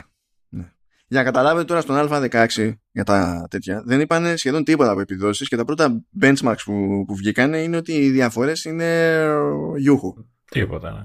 Δηλαδή δεν είπαν καν πόσο, είπαν μόνο ένα ψηλό λίγο για την, για την απόδοση των μεγάλων πυρήνων.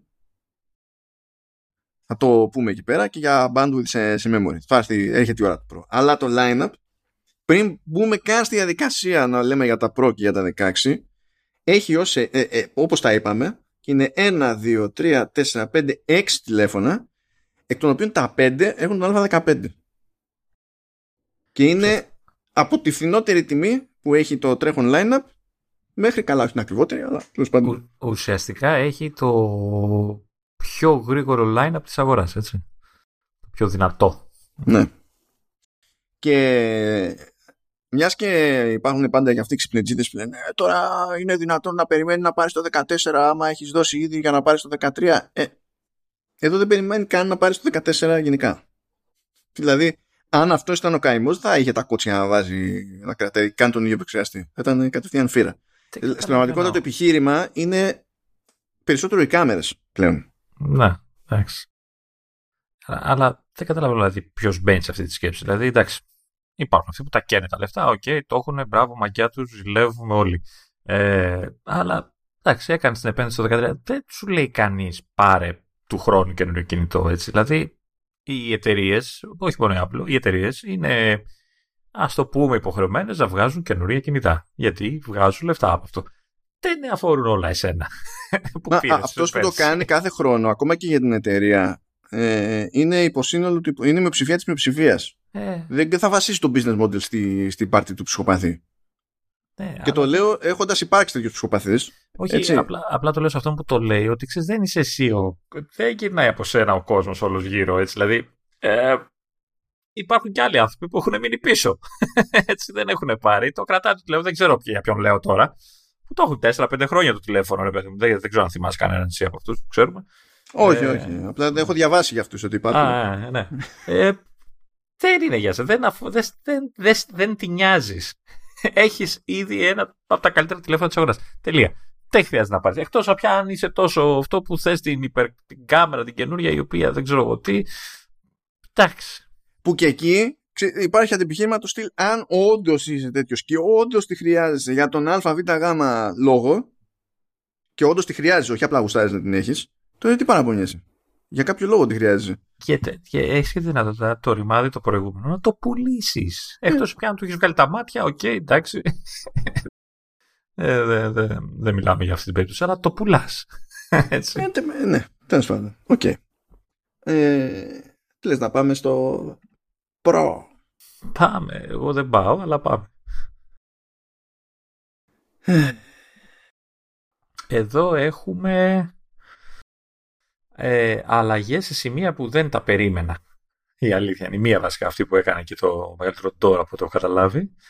Ε, αλλά έχουμε και αλλαγές ε, που τώρα ήθελαν οι φαν, το, ήθελαν οι δημοσιογράφοι, γενικά θέλανε πάντως. Ή έχει, υπάρχει και αυτή η αλλαγή, ας πούμε. Που... Έχουμε αλλαγές όμως, τέλος πάντων.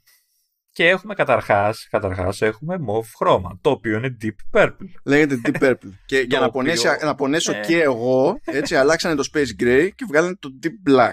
Το deep black, το space black, συγγνώμη. Space black, ναι. Space space black. Να, να, να θες και εσύ το χρώμα, έτσι. Αλλά από τη στιγμή που μου λες deep purple και επειδή έχω για μια ευαισθησία, έτσι, έτσι, γιατί είναι αγαπημένο συγκρότημα κτλ. Ε, και... Στην αρχή έλεγα δεν μ' αρέσει. Όσο το βλέπω και ακούω και το όνομα, ε, δεν υπάρχει. Είναι μονόδρομος. Εν τω μεταξύ, ήδη έχει πέσει γκρίνια για αυτά τα χρώματα. Γιατί, γιατί σιγά λέει το, το purple το καταφέρανε και το κάνανε και αυτό βαρετό. Και γιατί δεν έχει fan color στα, στα pro και τα λοιπά. Τι είναι αλουμίνιο, δεν. Ε, αλουμίνιο τι είναι, δεν. Ε. Όχι. Ατσάλι. Ατσάλι, τι είναι. Καλά, ατσάλι είναι το γύρω-γύρω. Εντάξει, ναι. Αυτό παίρνει μια, ένα τόνο, ξέρω εγώ. Εντάξει, ναι, αλλά ναι, από πίσω πάλι με γυαλί παίζουν και τέτοια. Εντάξει. Δεν βάφονται όλα έτσι εύκολα πάντα. Το ζήτημα δεν είναι αυτό. Είναι ότι. Δηλαδή. Είναι και προ. Πρέπει να έχει μια σοβαρότητα. Ναι, αν αυτό είναι το κόνσεπτ που θες να περάσει προς τα έξω. Δηλαδή, πώς θα πας να... ε, για επαγγελματικές φωτογραφικές μηχανές και δεν θα τη δεις ξαφνικά να είναι γαλάζιες. Δεν είναι επειδή δεν μπορούνε. Ε, δεν είναι επειδή δεν μπορούν. Δεν είναι επειδή δεν θα υπήρχε κανένας να προτιμήσει τη γαλάζια. Δεν είναι επειδή ε, κάποιος έχει κηρύξει πόλεμο στο γαλάζιο. Και ε, τι εννοούμε βαρετό χρώμα, δηλαδή τι σημαίνει αυτός ο ρο, τι, τι, επειδή είναι πιο, ξέρω, ότι είναι πιο διακριτικό, πιο δεν είναι τόσο χτυπητό, αυτό εννοούμε βαρετό. Ναι, ναι, αυτό, αυτό εννοούμε. Δηλαδή θα πρέπει να είναι φωσφοριζέ μοβ, τι. Ε, θα ήθελε, πώς είναι τα χρώματα στα απλά, ρε παιδί μου, που είναι πιο έντονα. Ε, ναι, εντάξει. Δεν υπάρχει έννοια του βαρετού χρώματος. Δηλαδή, το χρώμα είναι χρώμα, δηλαδή. Τι, εντάξει, τέλος πάντων. Εγώ διαφωνώ γενικά με αυτό. Καταλαβαίνω γιατί κάποιος θα, θα γουστάρει ένα πιο γιούχου χρώμα κτλ. Αλλά αυτό είναι διαφορετική συζήτηση από το δεν μπορώ να καταλάβω γιατί στα πρόκρατα η άλλη γραμμή. Ε, ε, εσύ καταρχάς διαφωνείς με τα χρώματα τα ίδια. Έτσι. Εντάξει, τέλος πάντων, αλλά σου λέω, προσπαθώ να δείξω μια κατανόηση στα, στα σενάρια αυτά. Αλλά είναι άλλο το εγώ, προ, εγώ θα ήθελα κάτι άλλο και διαφορετική συζήτηση. Το δεν μπορώ να καταλάβω γιατί το, το, είναι αυτή η προσέγγιση τους. Είναι διαφορετικά concepts. Αυτό δηλαδή. Δεν μπορώ και δεν θέλω, είναι διαφορετικές έννοιες. Ναι, ναι, ναι, ναι. Ως συνήθως. Ε, λοιπόν, καλά εδώ. Ε, ατσάλι ιστορίες κτλ. Ε, ισχύουν όλα όσα είπαμε για τα δεκατέσσερα. Crash Detection, Emergency, ες ο ες, via Satellite, ε, το, το Action Mode, η βελτίωση στο Cinematic Mode που πλέον πηγαίνει φορ κέι θέρτι και φορ κέι είκοσι τέσσερα άμα χρειαστεί να είναι ο ορισμός Cinematic Mode σε αυτή την, την περίπτωση. Ε, τε, ισχύει η νέα ε, εμπρόστια κάμερα και είναι η ίδια στην ουσία και στις δύο μπάντες. Ε, Αλλά από εκεί και πέρα έχουμε διαφορές. Αλλά ξεκινήσουμε χαλάρα. Ξεκινήσουμε ήπια. Δηλαδή λέγαμε τόσο για τσιπάκια, ας πούμε πάλι για τσιπάκια. Α δεκαέξι. Καινούριο. Καινούριο. Είπε μια παπάντζα εκεί πέρα η Apple. Είπε μια παπάντζα. Ξέρω ότι μπορεί να την πει οποιοδήποτε με σχετικά straight face, αλλά ήταν λίγο παπάντζα. Λέει ότι ο Α δεκαέξι είναι ο καινούριος μας, τέλος πάντων, τέτοιος, και στην ουσία αυτή τη φορά μάλλον δεν αλλάξανε και τους μικρούς και τους μεγάλους πυρήνες. Ε,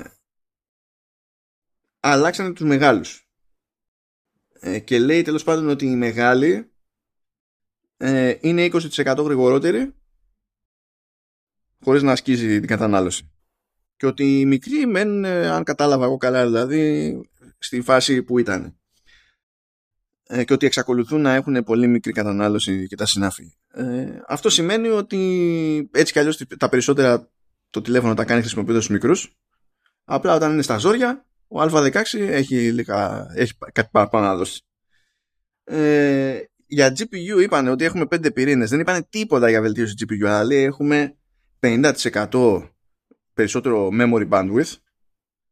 Αυτό δεν υπάρχει ελπίδα να καθίσουμε τώρα να το εξηγήσουμε σε περαστικό. Δηλαδή, αυτό, αυτό πραγματικά θα, θα πιάσει τόπο σε συγκεκριμένα σενάρια και σε ανθρώπους που όντως έχουν ένα λόγο να, πάρουν, να κοιτάξουν το κομμάτι του line που λέει Pro σαν το Pro να, να ήταν πάντα κυριολεξία. Δηλαδή και, το, όχι απλά fancy term.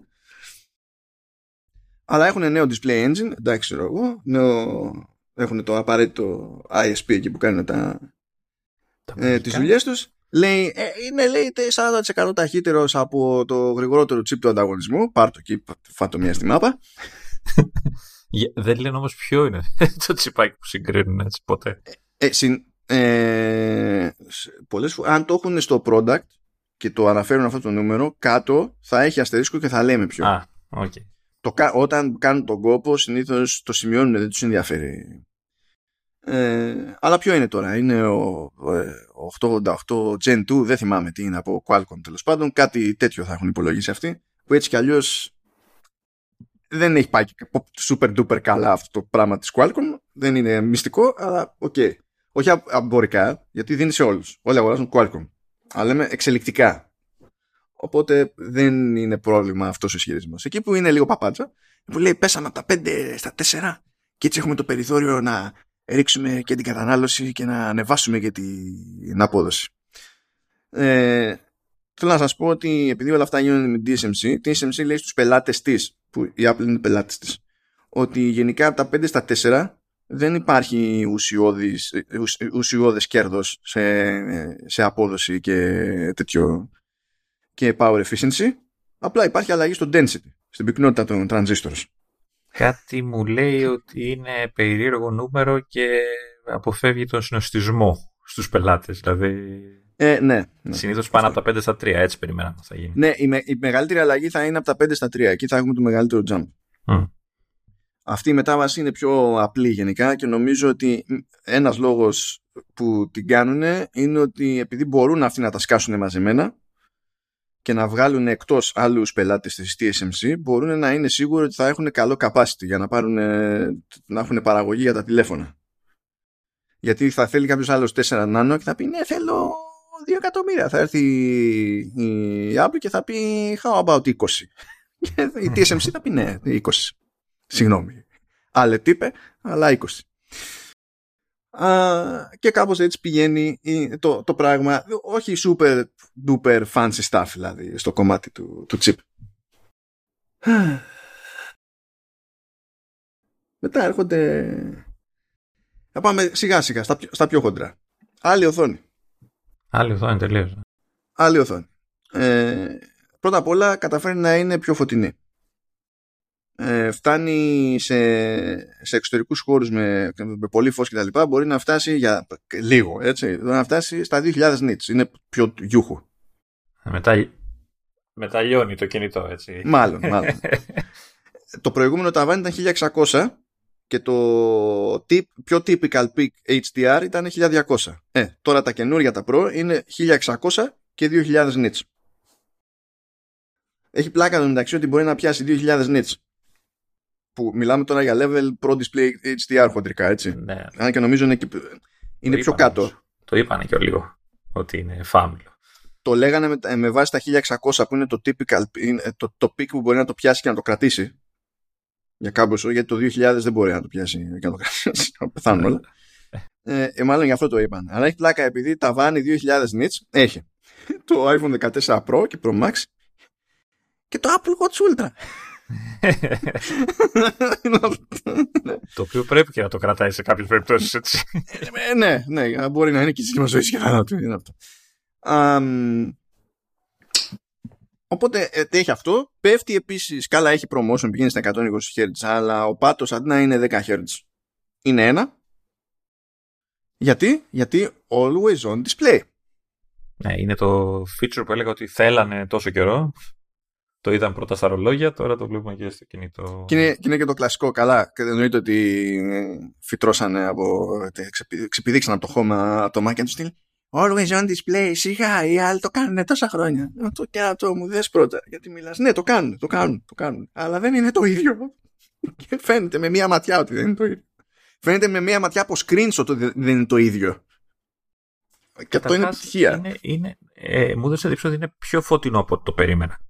Ότι δεν πεθαίνουν όλα, δεν σβήνουν όλα. Τώρα δεν ξέρω αν, αν ξεγέλασε, έτσι όπως το βλέπουμε, ξεγέλασε η εικόνα. Το καλά έχεις αναλάβει. Ε, εγώ περίμενα να εξαφανίζονται πράγματα και σε, δηλαδή να αξιοποιείται ένα μέρος του διαθέσιμου εμβαδού της οθόνης. Αλλά πολύ απλά αυτό δεν ισχύει. Ε, οι τύποι έχουν βγει casual και εκτός το ότι σου λέει θα έχουμε τα widgets, θα έχουμε τα live activities, τα οποία live activities υποτίθεται ότι ανανεώνονται δυναμικά. Real, real time και έτσι. Ναι. Ε, και θα έχουμε και το wallpaper. Θα το κάνουμε πιο μουντό, πιο σκοτεινό. Αλλά δεν θα το κάνουμε ασπρόμαυρο. Ούτε θα εξαφανίζεται γιούχου. Θα έχει χρώμα. Απλά θα είναι πιο, πιο σκοτεινό. Ναι, θα είναι αυτό πιο, πιο έτσι. Και ταυτόχρονα τάζουν και μεγαλύτερη αυτονομία. Ε, δηλαδή, αυ... ε, έχει βάλει άλλους always on display σε τηλέφωνο τε, εδώ και χρόνια. Ναι, αμέ. Έχει κάνει αυτό. Όχι. Είναι, είναι, είναι το κλασικό, έτσι. Δηλαδή, ε, πολλοί πάνε μπροστά, αλλά όπως λέω και εγώ, άμα δεν το, αν δεν μιλήσει η Apple, δεν θα δούμε πώς είναι ε, ξέρεις, το, το top αυτής της όποιας τεχνολογίας. Ε, έλεγα σε έναν ότι η Apple, και πρέπει να το χωνέψετε κάποτε αυτό. Ε, τέλος πάντων, εσείς μας ακούτε, μπορεί να έχετε μια τροπή προς την εταιρεία έτσι κι αλλιώς, να το βλέπετε διαφορετικά. Πείτε στους φίλους σας ότι η Apple σπανίως είναι πρώτη. Ε, ποτέ ίσως. Ο καημός της Apple είναι να σκάει, να θεωρούν όλοι αυτονόητο ότι θα κάνει κάτι που το είχαμε ακούσει, το βλέπαμε ότι έρχονταν ολοκληρώνουν display. Να φαντάζονται όλοι ότι θα κάνει αυτό που έχουμε δει αλλού και να πετάγεται και να το κάνει αλλιώς. Και καλύτερα συνήθως. Παιδί μου, πες ότι καμιά φορά δεν θα είναι για καλύτερο, έτσι. Αλλά τους, θα τους φάει, θα τους φάει και θα φρικάρουν, θα πρέπει να το κάνουν να, κάπως αλλιώς. Την τσαχπινιά που θέλουν, ρε παιδί μου, για να το. Έτσι, τους τρώει, τους τρώει. Δεν την παλεύουν, ρε παιδί μου, τα, τα άτομα. Και λες, οκ, okay, αποδέχομαι. Αποδέχομαι. Mm, mm. Ε, θα ήθελα να το δω αυτό και στην πράξη. Πιο πολύ θέλω να δω πόσο είναι η μικρότερη δυνατή φωτεινότητα σε, αυτό το, σε αυτή τη λογική. Γιατί μια απορία ωραία που άκουσα είναι ότι ναι, αλλά τι συμβαίνει το βράδυ όταν είμαι για ύπνο. Που εκεί μπορεί να σου πει η Apple ε, βάλε το sleep focus και τότε θα ξέρω θα το βγάζω off π.χ. Ή μπορεί να νιώθει με το ambient και να κάνει τα κουμάντα αναλόγως και να ξέρει ότι ε, ε, θέλω να το δω λίγο. Ναι. Γιατί ακόμα και η λίγη φωτεινότητα, άμα το ζήτημα είναι κοιμάμαι δίπλα, είναι πρόβλημα. Ναι. Εσύ άμα βάλεις το sleep focus μετά τα σβήνει όλα, βέβαια. Ναι, ναι. Έτσι κι αλλιώς δηλαδή. Και τώρα, ας πούμε, τα κάνει όλα τέρμα μουντά, ακόμα και αν ενεργοποιήσει, αν ενεργοποιήσει την οθόνη. Όχι ότι δεν σκάνει ειδοποιήσεις και τέτοια. Καλά ως εδώ. Καλά, καλά. Καλά. Θέλω να καταγγείλω ότι κανένας δεν μας είπε αν είναι, μεγα... είναι δυνατότεροι οι μαγνήτες στο. Ναι, όντως. Έχει περισσότερους. Είναι πιο ισχυροί. Δηλαδή, θα, θα επιζήσουν οι βηματοδότες αυτή τη φορά. Καλά, να είναι πιο ισχυροί και να επιζήσουν και οι βηματοδότες αυτή τη φορά είναι ε, ε, λίγο ε, κόντρα. Ε, τώρα, τώρα δεν είπες ότι η Apple κάνει τα πράγματα λίγο διαφορετικά για να. Ε, ε, δεν ακυρώνει φυσική. Έχει, ναι. Μόνο αυτό τι σημαίνει. Δεν, δεν λέει από σήμερα αποφασίζω ότι η κοσμική εκνοβολία θα μας κάνει καλό. Δεν είναι, δεν μπήκε. Ε, επίσης, δεν φταίει η Apple, οι βηματοδότες δεν γίνονται σωστά. Γιατί γίνονται σε μεταλλική. Ε, μα είναι θωράκιση, ρε φίλε, ε, αυτή, όντως. Δηλαδή, ε, να ορίστε τώρα, εντάξει. Είμαστε τελειωμένοι τελείως. Και τώρα, παιδιά, είναι τα καμερόνια. Είπαμε. Νέα εμπρόστια κάμερα. Κομπλέ το έχουμε. Όπως είχε ίδια, δεν είπαμε ότι είναι με το δεκατέσσερα. Ναι, εδώ okay. Πέρα. Ναι, ίδια, ίδια. Η νέα εμπρόστια είναι ίδια. Υποτίθεται ότι έχουμε και νέα ultra wide. Αν δεν πέφτω εξωπραγματικά έξω, αλλά αυτό έχω καταλάβει από την όλη φάση. Και έχουμε και νέα main, η οποία δεν είναι η νέα main του Mi Pro. Α, αυτό το είχα. Συνήθως κράταγε τις δύο ίδιες και βάζα μία. Κι όμως δεν. Γιατί, γιατί α δεκατέσσερα, ε, α δεκατέσσερα, άιφον δεκατέσσερα δώδεκα μεγαπίξελ, άιφον δεκατέσσερα Pro σαράντα οκτώ. Mm. Λέει λοιπόν σαράντα οκτώ, λέω εδώ είμαστε, έιτ κέι. Ε, αυτό, λέει, Apple, μόλις το είπες, θυμήθηκα που το έλεγες. Λέω, ωραία, περιμένουμε έιτ κέι βίντεο. Ναι. Και η Apple λέει, yes again. Και λέω, όπα, κάτσε. Δεν τους ακούω εδώ να λένε με τη μία μπλα μπλα έιτ κέι, κάποιο λάκκο έχει φάδα. Θα ήταν το πρώτο πράγμα που θα χτύπαγε στην οθόνη μου, οκτώ. Ναι, αν το είχαν πάρει απόφαση θα λέγανε με τη μία έιτ κέι, δεν θα το περιμένανε να το πούνε κάποτε. Λοιπόν, τώρα εδώ για μένα όλη αυτή η φάση έχει τρομακτικό ενδιαφέρον. Και μόνο αν είσαι Apple, με την πετριά που έχει Apple, έχεις το θράσος να κινηθείς έτσι. Και το θεω... ε, προσωπικά το θεωρώ επιτυχία. Το θεωρώ σω... σωστή... σωστή προσέγγιση. Δεν την είχα σκεφτεί καθόλου. Ότι θα, ότι θα κρατιότανε, ρε παιδί μου, από το να πει eight K. Γιατί όταν έχεις τέλος πάντων την ισχύ να κάνεις φορ κέι εξήντα με, με έιτς ντι αρ στο τράβηγμα, μπορείς να κάνεις minimum eight K thirty. Αν όχι eight K sixty, χωρίς έιτς ντι αρ. Μπορείς να το κάνεις. Δηλαδή, άμα την παλεύτα, κάτι γίνεται. Λοιπόν, λέει σαράντα οκτώ και λέει quad pixel κάμερα. Πρώτα απ' όλα, ο αισθητήρας αυτός λέει, σε σχέση με τον αντίστοιχο main, τέλος πάντων, στα προηγούμενα Pro, είναι εξήντα πέντε τοις εκατό μεγαλύτερος.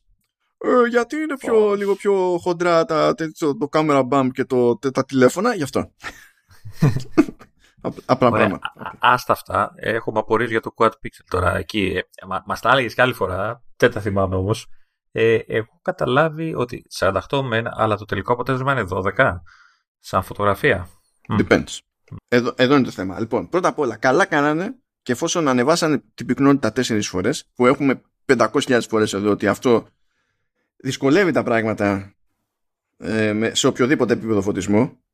Όσο ανεβαίνει η πυκνότητα του αισθητήρα, όσο πληθαίνει τα megapixels στο ίδιο μέγεθος αισθητήρα, χρειάζεται περισσότερο φως για να γίνει σόη δουλειά.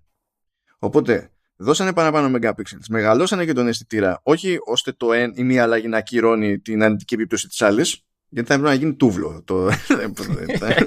Ήταν όλο από πίσω εδώ. Ναι, δεν θα έπρεπε να είναι εξήντα πέντε τοις εκατό μεγαλύτερος, θα πρέπει να είναι τετρακόσια τοις εκατό μεγαλύτερος και δεν υπήρχε περίπτωση για αυτό το πράγμα.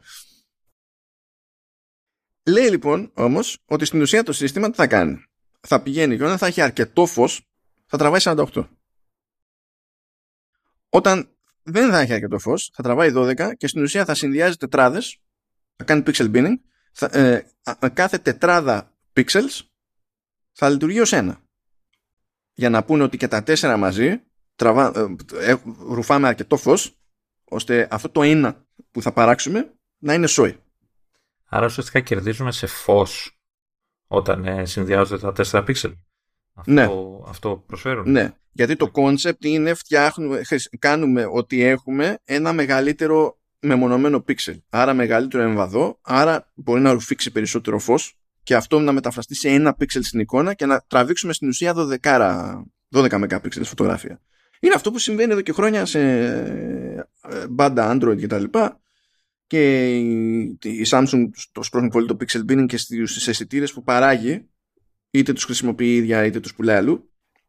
Έχει και άλλες παραλλαγές, ξέρω. Έχει pixel binning με άλλες αναλογίες, όχι μόνο τέσσερα προς ένα, ας πούμε. Και, αλλά, αλλά γενικά, γιατί δεν γίνεται αλλιώς από τη στιγμή που πρέπει να καταλήξει να μην είναι βαρύδι το τηλέφωνο.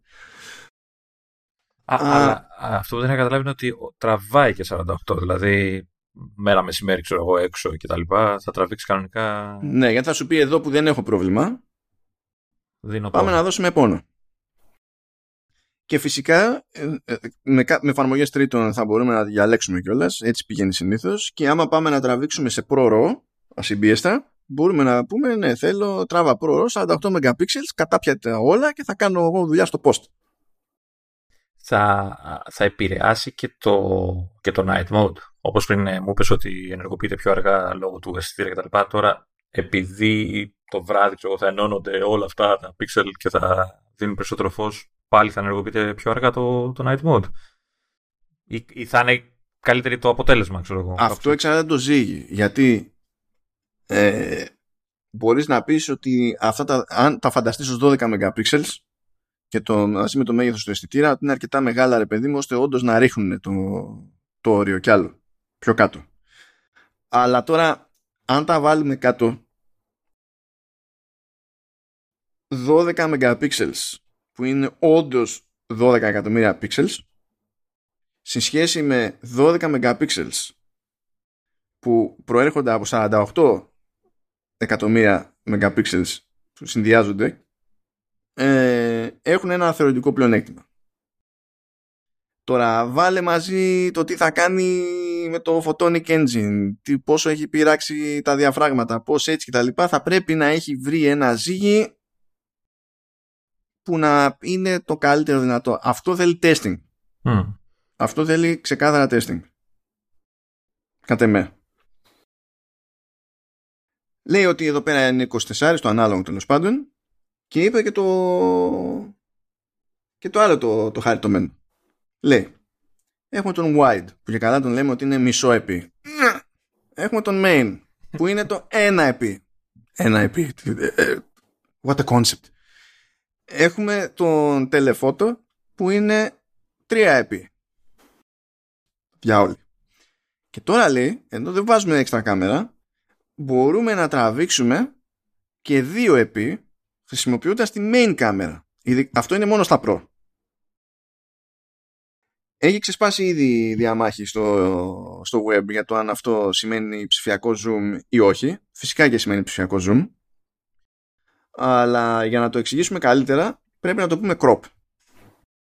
Γιατί εκεί πέρα τι κάνει η μηχανή. Πιάνει το σαράντα οκτώ τον αισθητήρα και χρησιμοποιεί τα δώδεκα μεγαπίξελ που είναι στο κέντρο. Το γύρω-γύρω λοιπόν θέμα το κόβει. Άρα είναι σαν να χρησιμοποιείς, λέμε τώρα, άλλο φακό. Η Apple σου λέει όμως ότι παίρνεις full resolution και τα λοιπά, με το σκεπτικό, με το σκεπτικό ότι τα δώδεκα μεγαπίξελ εκείνα λειτουργούν όπως θα λειτουργούσε ένας αισθητήρας με δώδεκα μεγαπίξελ. Το οποίο φυσικά δεν ισχύει, διότι αυτά είναι μικρότερα. Είναι πιο συμπιεσμένα. Οπότε... αν είχαμε έναν δύο επί, λέμε, αναγκαστικά τώρα καταλαβαίνετε, έτσι πονάμε μέσα. Αν είχα σε ένα σενάριο που έχουμε έναν αντίστοιχο φακό και έναν αισθητήρα που είναι, τέλος πάντων, πιάνει όλο το χώρο που έχει αυτός ο αισθητήρας, αλλά ήταν δώδεκα σε σχέση με σαράντα οκτώ και να κόβουμε τα δώδεκα που είναι στη μέση, στο κέντρο, ο πρώτος, εκ των πραγμάτων, θα έχει καλύτερη ποιότητα εικόνας. Και γι' αυτό εδώ, αυ, ε, αυτό το σενάριο που προτείνουν, είναι για, ε, το προτείνουν για πιο συγκεκριμένες χρήσεις και τι λένε. Επειδή το τρία επί, όπως είναι, ο, ο main είναι, είκοσι τέσσερα, είναι εστιακή απόσταση είκοσι τέσσερα χιλιοστά και καλά το ανάλογο. Άρα ο, ο telephoto που υποτίθεται ότι είναι τρία επί whatever, είναι τρία επί είκοσι τέσσερα. Είναι εβδομήντα δύο χιλιοστά. Το εβδομήντα δύο δεν βολεύει, ξέρω εγώ, για πορτρέτα. Συνήθως στα, πορτρέ, στα πορτρέτα θέλεις, ξέρω εγώ, πενηντάριδες. Άρα τι λένε τα διαόλια, γιατί όντως νιώθουν από τη φωτογραφία. Λένε, πιάνεις το, τον main που είναι είκοσι τέσσερα, κροπάρεις τη μέση, αυτό στην ουσία είναι σαν να πηγαίνει στα σαράντα οκτώ, και αυτό λέει είναι ό,τι πρέπει για portraits. Και λες, κουφάλες, ξέρετε τι έχετε κάνει, και αυτό με, με βιδώνει ακόμη περισσότερο, δηλαδή μου πατάει όλα τα κουμπιά.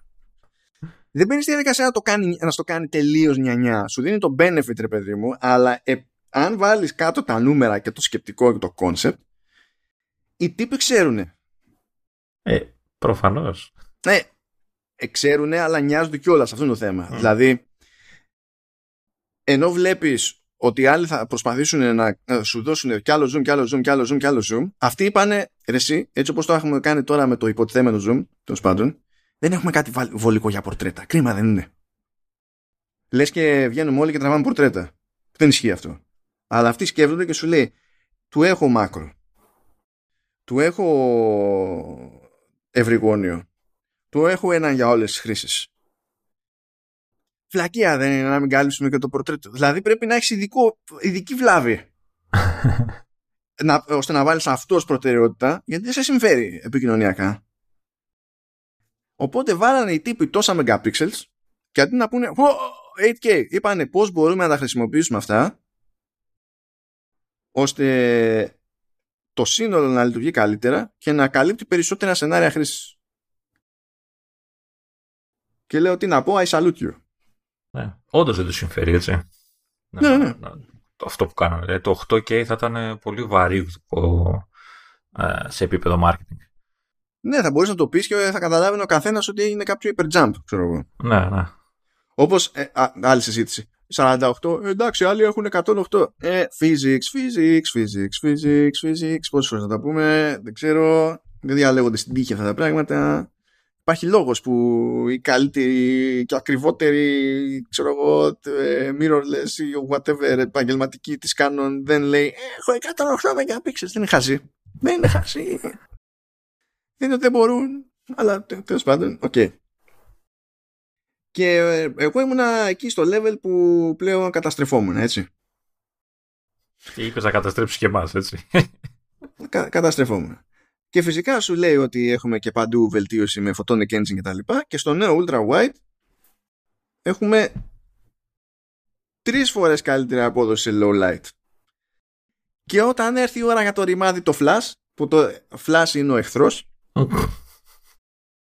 Ό, όποτε μπορούμε να μην το ενεργοποιήσουμε, δεν το ενεργοποιούμε. You know what? Και νέο flash, το οποίο είναι adaptively και αλλάζει το, τον τρόπο τον οποίο λειτουργεί και το pattern που πετάει και τα λοιπά και την, και την ένταση ανάλογα με την εστιακή απόσταση. Να, και έχει και νέα ελ ι ντι. Να πω κι εγώ κάτι. Ε, ναι, ορίστε. Έχει, έχει και φωτάκια. Να μου πεις flash είναι. Ναι. Δεν βάλανε μαγνήτες, βάλανε ελ ι ντι τώρα. Ναι, εντάξει, τι να γίνει. Και λες yeah. Και αφού δεν δουλειάσαμε αυτά τα πράγματα, ήρθε η ώρα για αυτό που πραγματικά δεν περίμενε κανένας. Πέσανε οι φήμες έξω με τρόπο φαντασμαγορικό. Όχι τελείως έξω, αλλά το, το... χάσανε το πιο σημαντικό. Ναι, Ήταν... το, σχ... το σχήμα το πετύχανε, η αλήθεια είναι. Έτσι. Αλλά δεν, δεν περίμενε κανείς αυτό που είπε να κάνει η Apple με, το... με τον εμπρόστιο φακό. Με το... το Face άι ντι τέλος πάντων, το True Depth Camera, όπως το διάλογο το λένε. Ναι, ναι, το λέει True Depth Camera γιατί το αντιλαμβάνει τον σύνολο, που είναι ένα, ένα μάτσο πράγματα. Καταρχή, καταρχάς, να, να, να πω εγώ αυτά που έχω καταλάβει, έτσι. Έχω, δώσε, καταρχάς, δώσε. Ε, καταρχάς έχουμε, αλλα, αλλάζουμε σχήμα, έτσι. Δεν είναι, ενω, ε, δεν είναι ενωμένο με το σασί, όπως είναι στα, τα, το notch που είχαμε μέχρι τώρα, έτσι. Είναι λίγο πιο χαμηλά μέσα στην οθόνη, σε σχήμα ε, χάπιου, έτσι όπως το λέγανε και οι φήμες. Ε, αυτό που κατάλαβα είναι ότι κάποιον από τους αισθητήρες τον χώσανε πίσω από την οθόνη για πρώτη φορά. Ε, νομίζω ε, είναι ο, ο, είναι ο proximity. proximity. Ναι, ο proximity, ναι. ναι. Α, τσακάλι. Δεν το προσέξανε πολύ αυτό. Μπράβο. Ναι, ναι το, το είπαν αυτό. Το είπαν στα γρήγορα η πλάκα, η, η αλήθεια είναι. Ε, από ό,τι μου είπες εσύ είναι ίδια όπως είναι και στα δεκατέσσερα και τα λοιπά. Απλά έχει αλλάξει το σχήμα και έχει περάσει αυτός από κάτω, οπότε είναι πιο, ας το πούμε, μαζεμένο το, το θέμα.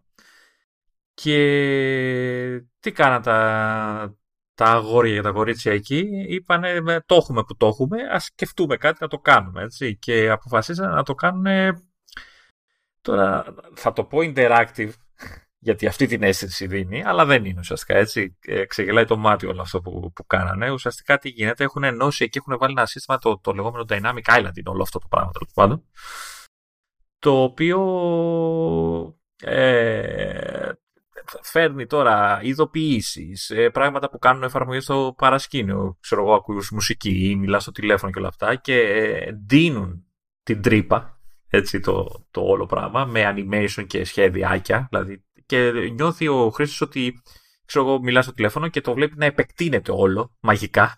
Έτσι τώρα φαίνεται και στο βίντεο. Δεν ξέρω τώρα αν όντως έχει, είναι τόσο ενωμένο όλο αυτό.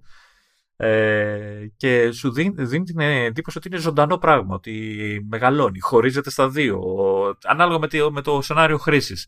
Ε, μεγαλώνει και δείχνει ειδοποίηση, ξέρω εγώ, ή όταν πας να πληρώσεις με κάρτα, εμφανίζει το, όλο το γιου άι που είναι για την πληρωμή της κάρτας κτλ. Ε, μαγικό. Έτσι. Ε, έχω την εντύπωση. Δεν ξέρω αν θες να προσθέσεις κάτι σε αυτά, στα βασικά. Ε, έχω να προσθέσω, αλλά πες το, ολοκλήρωσε η σκέψη σου. Ε, όχι, θέλω να σχολιάσω σαν άποψη, ρε παιδί μου, πώς μου φάνηκε, αλλά ας, α, ας πούμε πρώτα όλες τις λειτουργίες, για να, να πούμε και το, το γενικότερο. Λοιπόν, πώς λειτουργείς σε αυτόν τον πλανήτη η Apple? Είναι πριν από ένα-δύο χρόνια, δεν θυμάμαι τι είναι, πιάνε εκεί η ντάμπλιου ντάμπλιου ντι σι, είναι στο developers και λέει, παιδιά, κοιτάξτε, έχουμε ένα, μια νέα αυτή που το λέμε Compact γιου άι. Ε, μήπως να το πάρετε λίγο στα σοβαρά? Ήσουν εσύ με την απορία. Λες, εντάξει, καλά να είναι πιο μαζεμένη η πληροφορία. Εντάξει, και τι έγινε? Ε, μήπως κάντε μια προσπάθεια. Pretty please.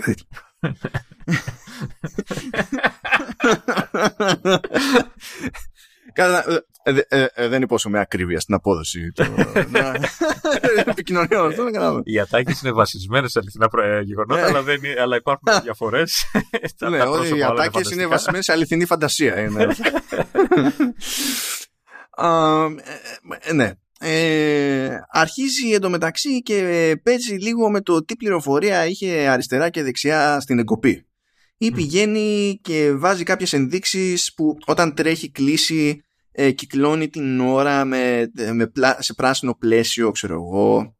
Ή όταν τρέ, τρέχει το navigation κυκλώνει τη, εκεί που έχει την ώρα με μπλε πλαίσιο.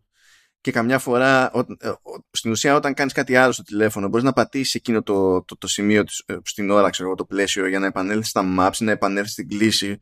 Και αν είχες κάνει κάποιο περίεργο μπρος πίσω με εφαρμογές, πατούσες κατά λάθος το, το βελάκι στα αριστερά και πήγαινες σε λάθος εφαρμογή και ήταν λίγο εκνευριστικό. Ναι, αυτά ναι. Τα... Ειδικά όταν οδηγείς είναι πολύ εκνευριστικό και επικίνδυνο θα έλεγα. Ναι, είναι ένα θεματάκι αυτό. Και ήταν εκεί, παίζανε. Μετά, σας λέει, μετά έρχεται εδώ με το άι ο ες δεκαέξι και λέει έχουμε τα live activities που θα ξεκινήσουμε εμείς. Ε, μετά θα υπάρχει έι πι άι για developers και θα μπορείτε να έχετε widget στο lock screen και θα ανανεώνεται σε real time. Και τα πρώτα σχετικά είναι της Apple και δει το, αυτό που έχει για την αναπαραγωγή μουσικής, ξέρω, podcast και τα λοιπά. Και πάνω στην beta εντωμεταξύ, δεν ξεκίνησε έτσι, έβαζε δίπλα από εκεί που έδειχνε, έχει την μπάρα του προόδου, έβαλε και μια πολύ μικρή κυματομορφή, η οποία κυματομορφή δεν είναι ένα random animation, ένα τυχαίο animation του στυλ ασκουνιέται για να ναι, κα... να... επικοινωνούμε ότι ναι, όχι, είναι κανονική, δηλαδή πάλεται με βάση την πραγματική κυματομορφή του ήχου, έτσι, οκ okay. Και όλα αυτά είναι live activities και σε πρώτη φάση είναι διαθέσιμα στην Apple, μέχρι και μετά έρχονται οι developers και τα συνάφη. Αρχίζει και τα δένει λίγο αυτά και συνδέεται προφανώς με μια σκέψη που τη φαντάζομαι, αλλά θέλω, δηλαδή πρέπει να είναι με το κατάλληλο meme από The Office, το αμερικάνικο και τέτοια, όπου τρώνε όλο κρά για την εγκοπή, εγκοπή, εγκοπή και τα λοιπά, και σκάει ο Alan Dye που είναι επικεφαλής του Industrial Design και λέει you know what, I'm going to notch even harder. Έτσι θέλω να το φαντάζομαι. Uh, οπότε πιάνουν τώρα αυτό το concept και στην ουσία έχουν ένα περίπου, εντάξει το λεσοβάλ αυτό, δεν θυμάμαι πώς λέγεται. Πιλ, πιλ. Ναι, αυτό, αλλά που στην πραγματικότητα είναι δύο, έχουν ένα κενό ανάμεσά τους, αλλά αυτό μασκάρεται με software και όντως με, ε, όπως λέγανε οι διαρροές, ανάμεσα στα δύο μπορούν να εμφανίζονται οι ενδείξεις για το πότε είναι ενεργό το μικρόφωνο και η κάμερα κτλ. Όντως. Και μάλιστα αξιοποιούνται και τα extra nits και τέτοια για να είναι έξτρα φωτεινά, για να, ναι. γιατί τους νοιάζει να το παίρνεις χαμπάρι. Οπότε καταλαβαίνεις, μαϊάζει, μαϊάζει και τέτοιο αυτό. Αλλά λέει τώρα θα το πιάσουμε αυτό και θα το κάνουμε μέρος του user experience. Δεν θα είναι μια εγκοπή που απλά είναι εκεί και είναι απλά μια σχεδιαστική τσαχπινιά. Γιατί ήταν η εγκοπή μέρος της σχεδιαστικής ταυτότητας. Έβλεπες το πλαίσιο με τη συγκεκριμένη εγκοπή και έλεγες είναι iPhone. Έτσι. Αυτό, αυτό το είχαν πετύχει. Ε, σαν εντύπωση. Αλλά λέει όχι. Θα το κάνουμε μέρος του user experience. Οπότε τι κάνουν. Αντί να σου λέει ότι θα χρησι... είναι εκεί η εγκοπή αυτή, θα μασκάρουμε το ενδιάμεσο, θα είναι όσο πιο μικρή γίνεται η συνολική επιφάνεια, λέει όχι. Θα την κάνουμε ανάλογα με το context, να μεγαλώνει, θα μπορεί να βάζει έξτρα πληροφορία αριστερά και δεξιά και θα είναι και interactive από την άποψη ότι όχι μόνο θα εμφανίζονται εκεί πέρα τα live activities και θα ανανεώνονται σε real time την ώρα που εμείς κάνουμε άλλα πράγματα στο τηλέφωνο, μπορεί να πάει το music player εκεί πέρα και έχει και μικρογραφία του album art because reasons, okay. Αλλά θα εκτείνεται και, και στα πλαϊνά και προς τα κάτω για διάφορα interactions, όπως είναι για το Apple Pay, ξέρω εγώ, και διάφορα τέτοια πράγματα. Και είναι κάτι που στην πραγματικότητα σαν design element και, και σαν εμβαδό που είναι, έχει κάποιο interactivity, γιατί καταλαβαίνει και μπορείς να τα αγγίξεις και να ε, κάνει expand. Αυτό έχω καταλάβει, είναι κουμπί έτσι, δηλαδή κουμπάς την κάμερα, τι, τι χαρά η κάμερα, όλο δαχτυλιά σαν τα selfie, οι selfies. Ε, εντάξει. Και κάνει, κάνει expand. Έτσι. Και λέει όχι, θα το κάνουμε μέρος του user experience. Θα πάρουμε αυτό που μας τα έχει κάνει τσουρέκια από το που βγάλαμε το iPhone X και θα το κάνουμε feature. Και θα λέτε και ευχαριστώ. Οπότε συνέβη το εξής. Μόλις είδα, είδα ο κόσμος αυτή τη φάση και είδε και τα animations τα οποία είναι out of this world animations. Ε, νομίζω ότι έχει και μέρος του, του επεξεργαστή. Έχουν βάλει καινούριο τσιπάκι μέσα, χώρο τέλος πάντων στο τσιπάκι που ε, αναλαμβάνει και αυτά. Ή, ή κάφρι, που τώρα αυτό είναι χαζομάρα. Δεν υπάρχει κανένας λόγος να το πεις. Έτσι, αλλά είναι, είναι βλαμμένοι. Κάποιος στο marketing είπε όχι, θα το πούμε. Ενώ δεν είναι τόσο συγκλονιστικό αυτό που έχουν πει, αλλά κάποιος ήθελε να επανεμφανευτεί, ρε παιδί μου. Ναι, ναι. Λέει, έχουμε και το νέο άι ες πι που χρησιμοποιεί εκεί πέρα, κάνει τις μόντες για το anti-aliasing, λέει, για να είναι super smooth τα, τέτοια, τα, τα πλαίσια και τα animations. Ε, ε, ε, εντάξει, anti-aliasing. Δεν θα μας πεις αν κάλυψε το anti-aliasing αυτή τη στιγμή, αλλά ε, ε, τέλος πάντων, οκ. Okay. Είχες μια πρεμούρα, ξέρω εγώ, να το βγάλεις να το προστάξεις.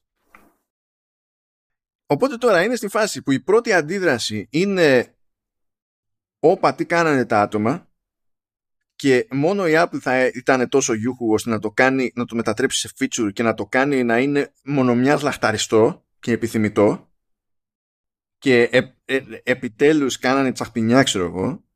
Δεν το πήραμε χαμπάρι από πουθενά γιατί δεν είχε διαρρεύσει και ήταν έκπληξη την παρουσίαση. Okay. Αλλά τώρα πρέπει να παραπονηθούμε για κάτι άλλο. Πρέπει να είναι γελίο ότι, ο, το, ότι ονομάζεται αυτή η επιφάνεια εκεί πέρα ε, Dynamic yeah. Island. Yeah. Λοιπόν, θέλω, ως προς αυτό θέλω να μου πεις τη γνώμη σου ως προς αυτή την κριτική mm. αλλά πρώτα θέλω να πάρω θέση γιατί έχω disclaimers. Okay. Πρώτον, δεν ξέρω αν έχω αναισθητοποιηθεί έναντι της θεωρητικής γελοιότητας του όρου Island σε τέτοιες περιπτώσεις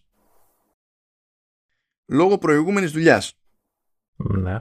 Γενικά όταν μπαίνετε σε ένα κατάστημα και έχει μια εταιρεία στη, δικό της στήσιμο, δικό της χώρο, με δικό της branding κτλ. Που αυτά τα κάνουν πληρωμή με το κατάστημα.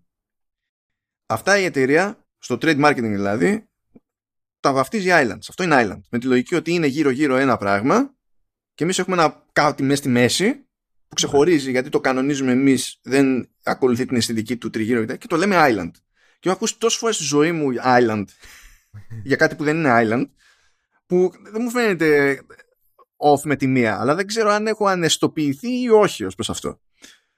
Αλλά τουλάχιστον το κόμπο με το Dynamic αυτό το καταλαβαίνω από την άποψη ότι πώς θα περιγράψεις το ότι δεν είναι ένα πράγμα που μένει σταθερό για πάντα. Δηλαδή για μένα είναι, μέσα στο κεφάλι μου είναι αρκετά spot on ως περιγραφή και τη μεταφορά ταυτόχρονα. Οπότε εγώ ο ίδιος δεν έχω πρόβλημα. Πιο πολύ ενοχλούμε με το ότι πλέον έχουμε Plus, Pro, Max, Ultra Studio. Ναι, αυτό και τι, δεν σημαίνει το καθένα είναι random κάθε φορά παρά το Dynamic Island, ας πούμε. Τώρα να σου πω την αλήθεια, δεν με απασχόλησε καθόλου το όνομα. Δηλαδή δεν με νοιάζει, η αλήθεια είναι. Είσαι και εσύ πρόβατο, ρε. Το, το, το Dynamic είναι σποτόν, αυτό που είπες. Είναι αυτό που πρέπει να είναι. Τώρα το Island, άμα μου λες ότι είναι όρος που χρησιμοποιείται, ε, εντάξει, ξέρω εγώ. Κινούνται σε ε, επίπεδα σταθερά, ρε παιδί μου. Χρησιμοποιείς έναν όρο που χρησιμοποιείται, τελείως. Ε, τώρα, θέλω να το ελπίζω να μείνει αγγλικά, να μην το δω δυναμική νησίδα. Δυναμική νησίδα. Εμείς όταν ακούμε νησίδα. Δυναμικό νησί, πάμε στο δυναμικό νησί. Μα άμα, άμα έρθει για μετάφραση, ε, αυτό θα γίνει. Αυτό θα γίνει. Το πρόβλημα ε... είναι ότι ο Έλληνας όταν ακούει νησίδα, ή, ή, ή θα σκεφτεί ότι κάτι παίζει με Τούρκους, ή ότι έγινε ατύχημα στον δρόμο. Όχι, όχι. Νομίζω θα μείνει. Θα μείνει τα, συνηθίζει να τα αφήνει αγγλικά στη μετάφραση. Μακάρι. Ε, okay. Ναι, εντάξει. Δεν με απασχολεί τόσο αυτό όσο αυτά που ήθελα να σου πω πριν. Δεν ξέρω αν έχεις ολοκληρώσει με τα, τα μπλα μπλα σου. Ωραία. Τότε να βάλω ένα εξτραδάκι σε αυτή την περίπτωση και θα πω ότι άκουσα μια θεωρία που θεωρώ ότι είναι απείρως ρεαλιστική. Θεωρία που θεωρείς, οκ. Okay. Ναι, τώρα τέτοια ώρα, τέτοια λόγια με το ψάχνεις. Είναι δέκα και τέταρτο, τελείωνε. Ναι, τι να κάνουμε, παιδιά, δεν υπάρχει ελπίδα. Εντάξει, ξέρω, το μοντάζ θα τελειώσει ένα δευτερόλεπτο πριν τις εννιά η ώρα το πρωί που συνήθως πατάω το publish. Αυτό το ξέρω. Λέει στάνταρ, λέει, στην Apple, όταν βγάλανε τη φάση με την εγκοπή και αρχίσαν να ακούνε τον κόσμο που λέγανε notch, notch, notch, notch, notch. Κάποιος πρέπει να βίδωσε, να μην γούσταρε που λέγεται notch. Λέει την επόμενη φορά που θα το κάνουμε, θα κάνουμε branding, ρε φίλε. Ναι, θα ναι, το ναι. πούμε εμείς κάτι, ξέρω εγώ. Σωστό. Αυτό, αυτό. Το πι, την πιστεύω αυτή τη θεωρία. Για, για πάμε.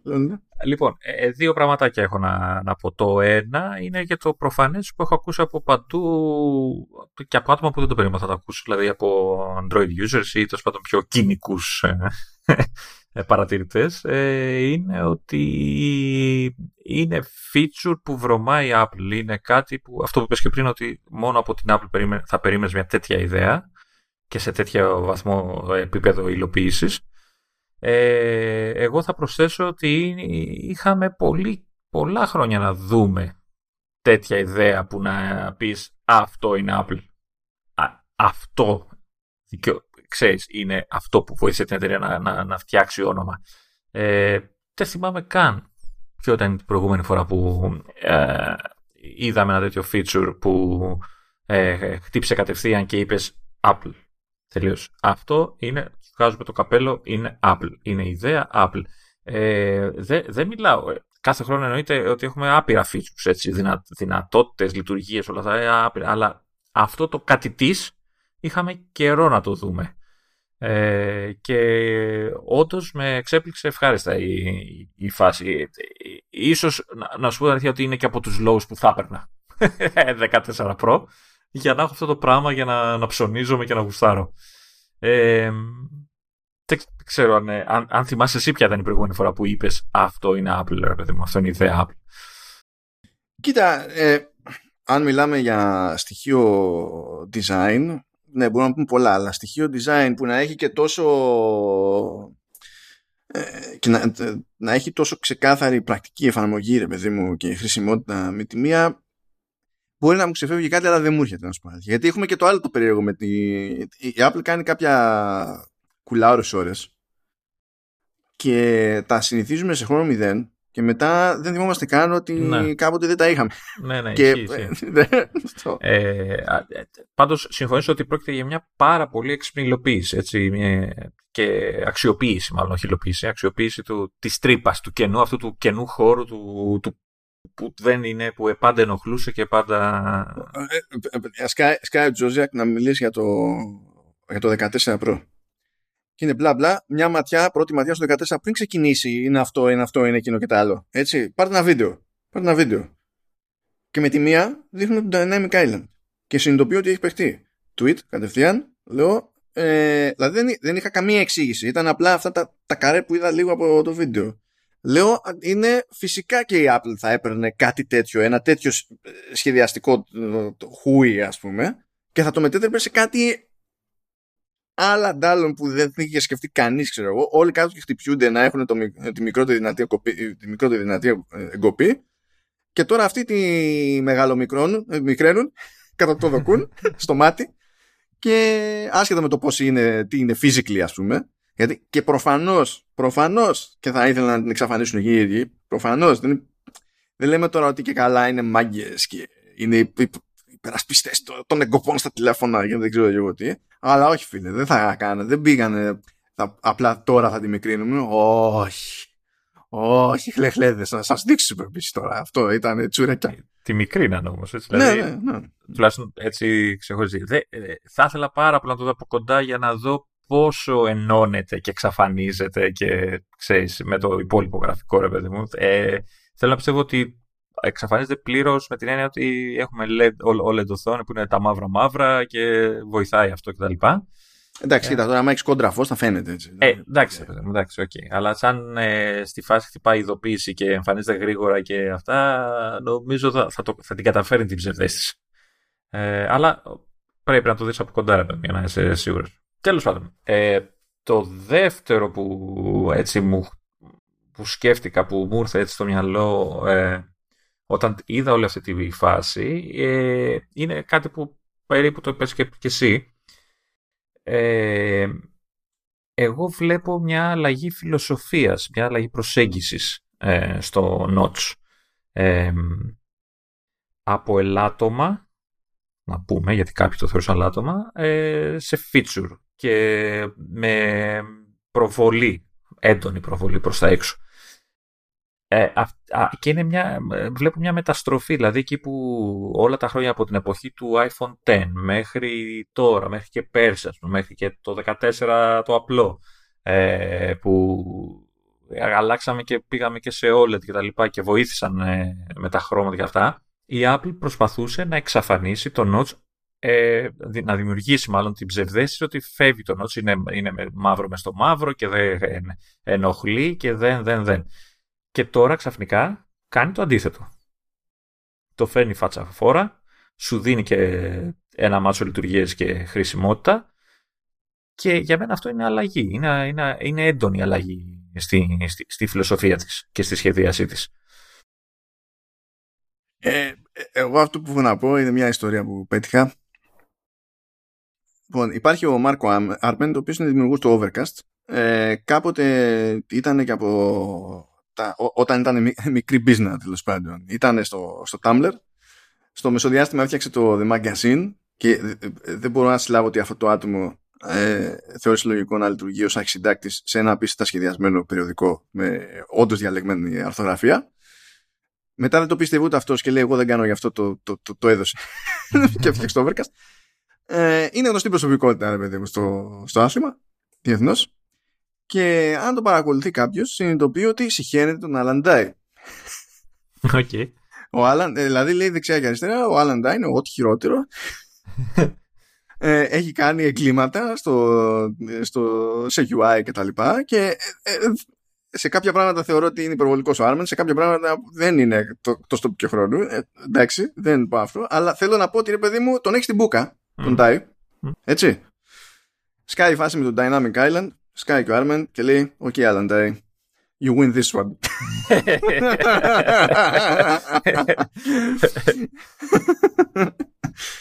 Οπότε ε, ναι.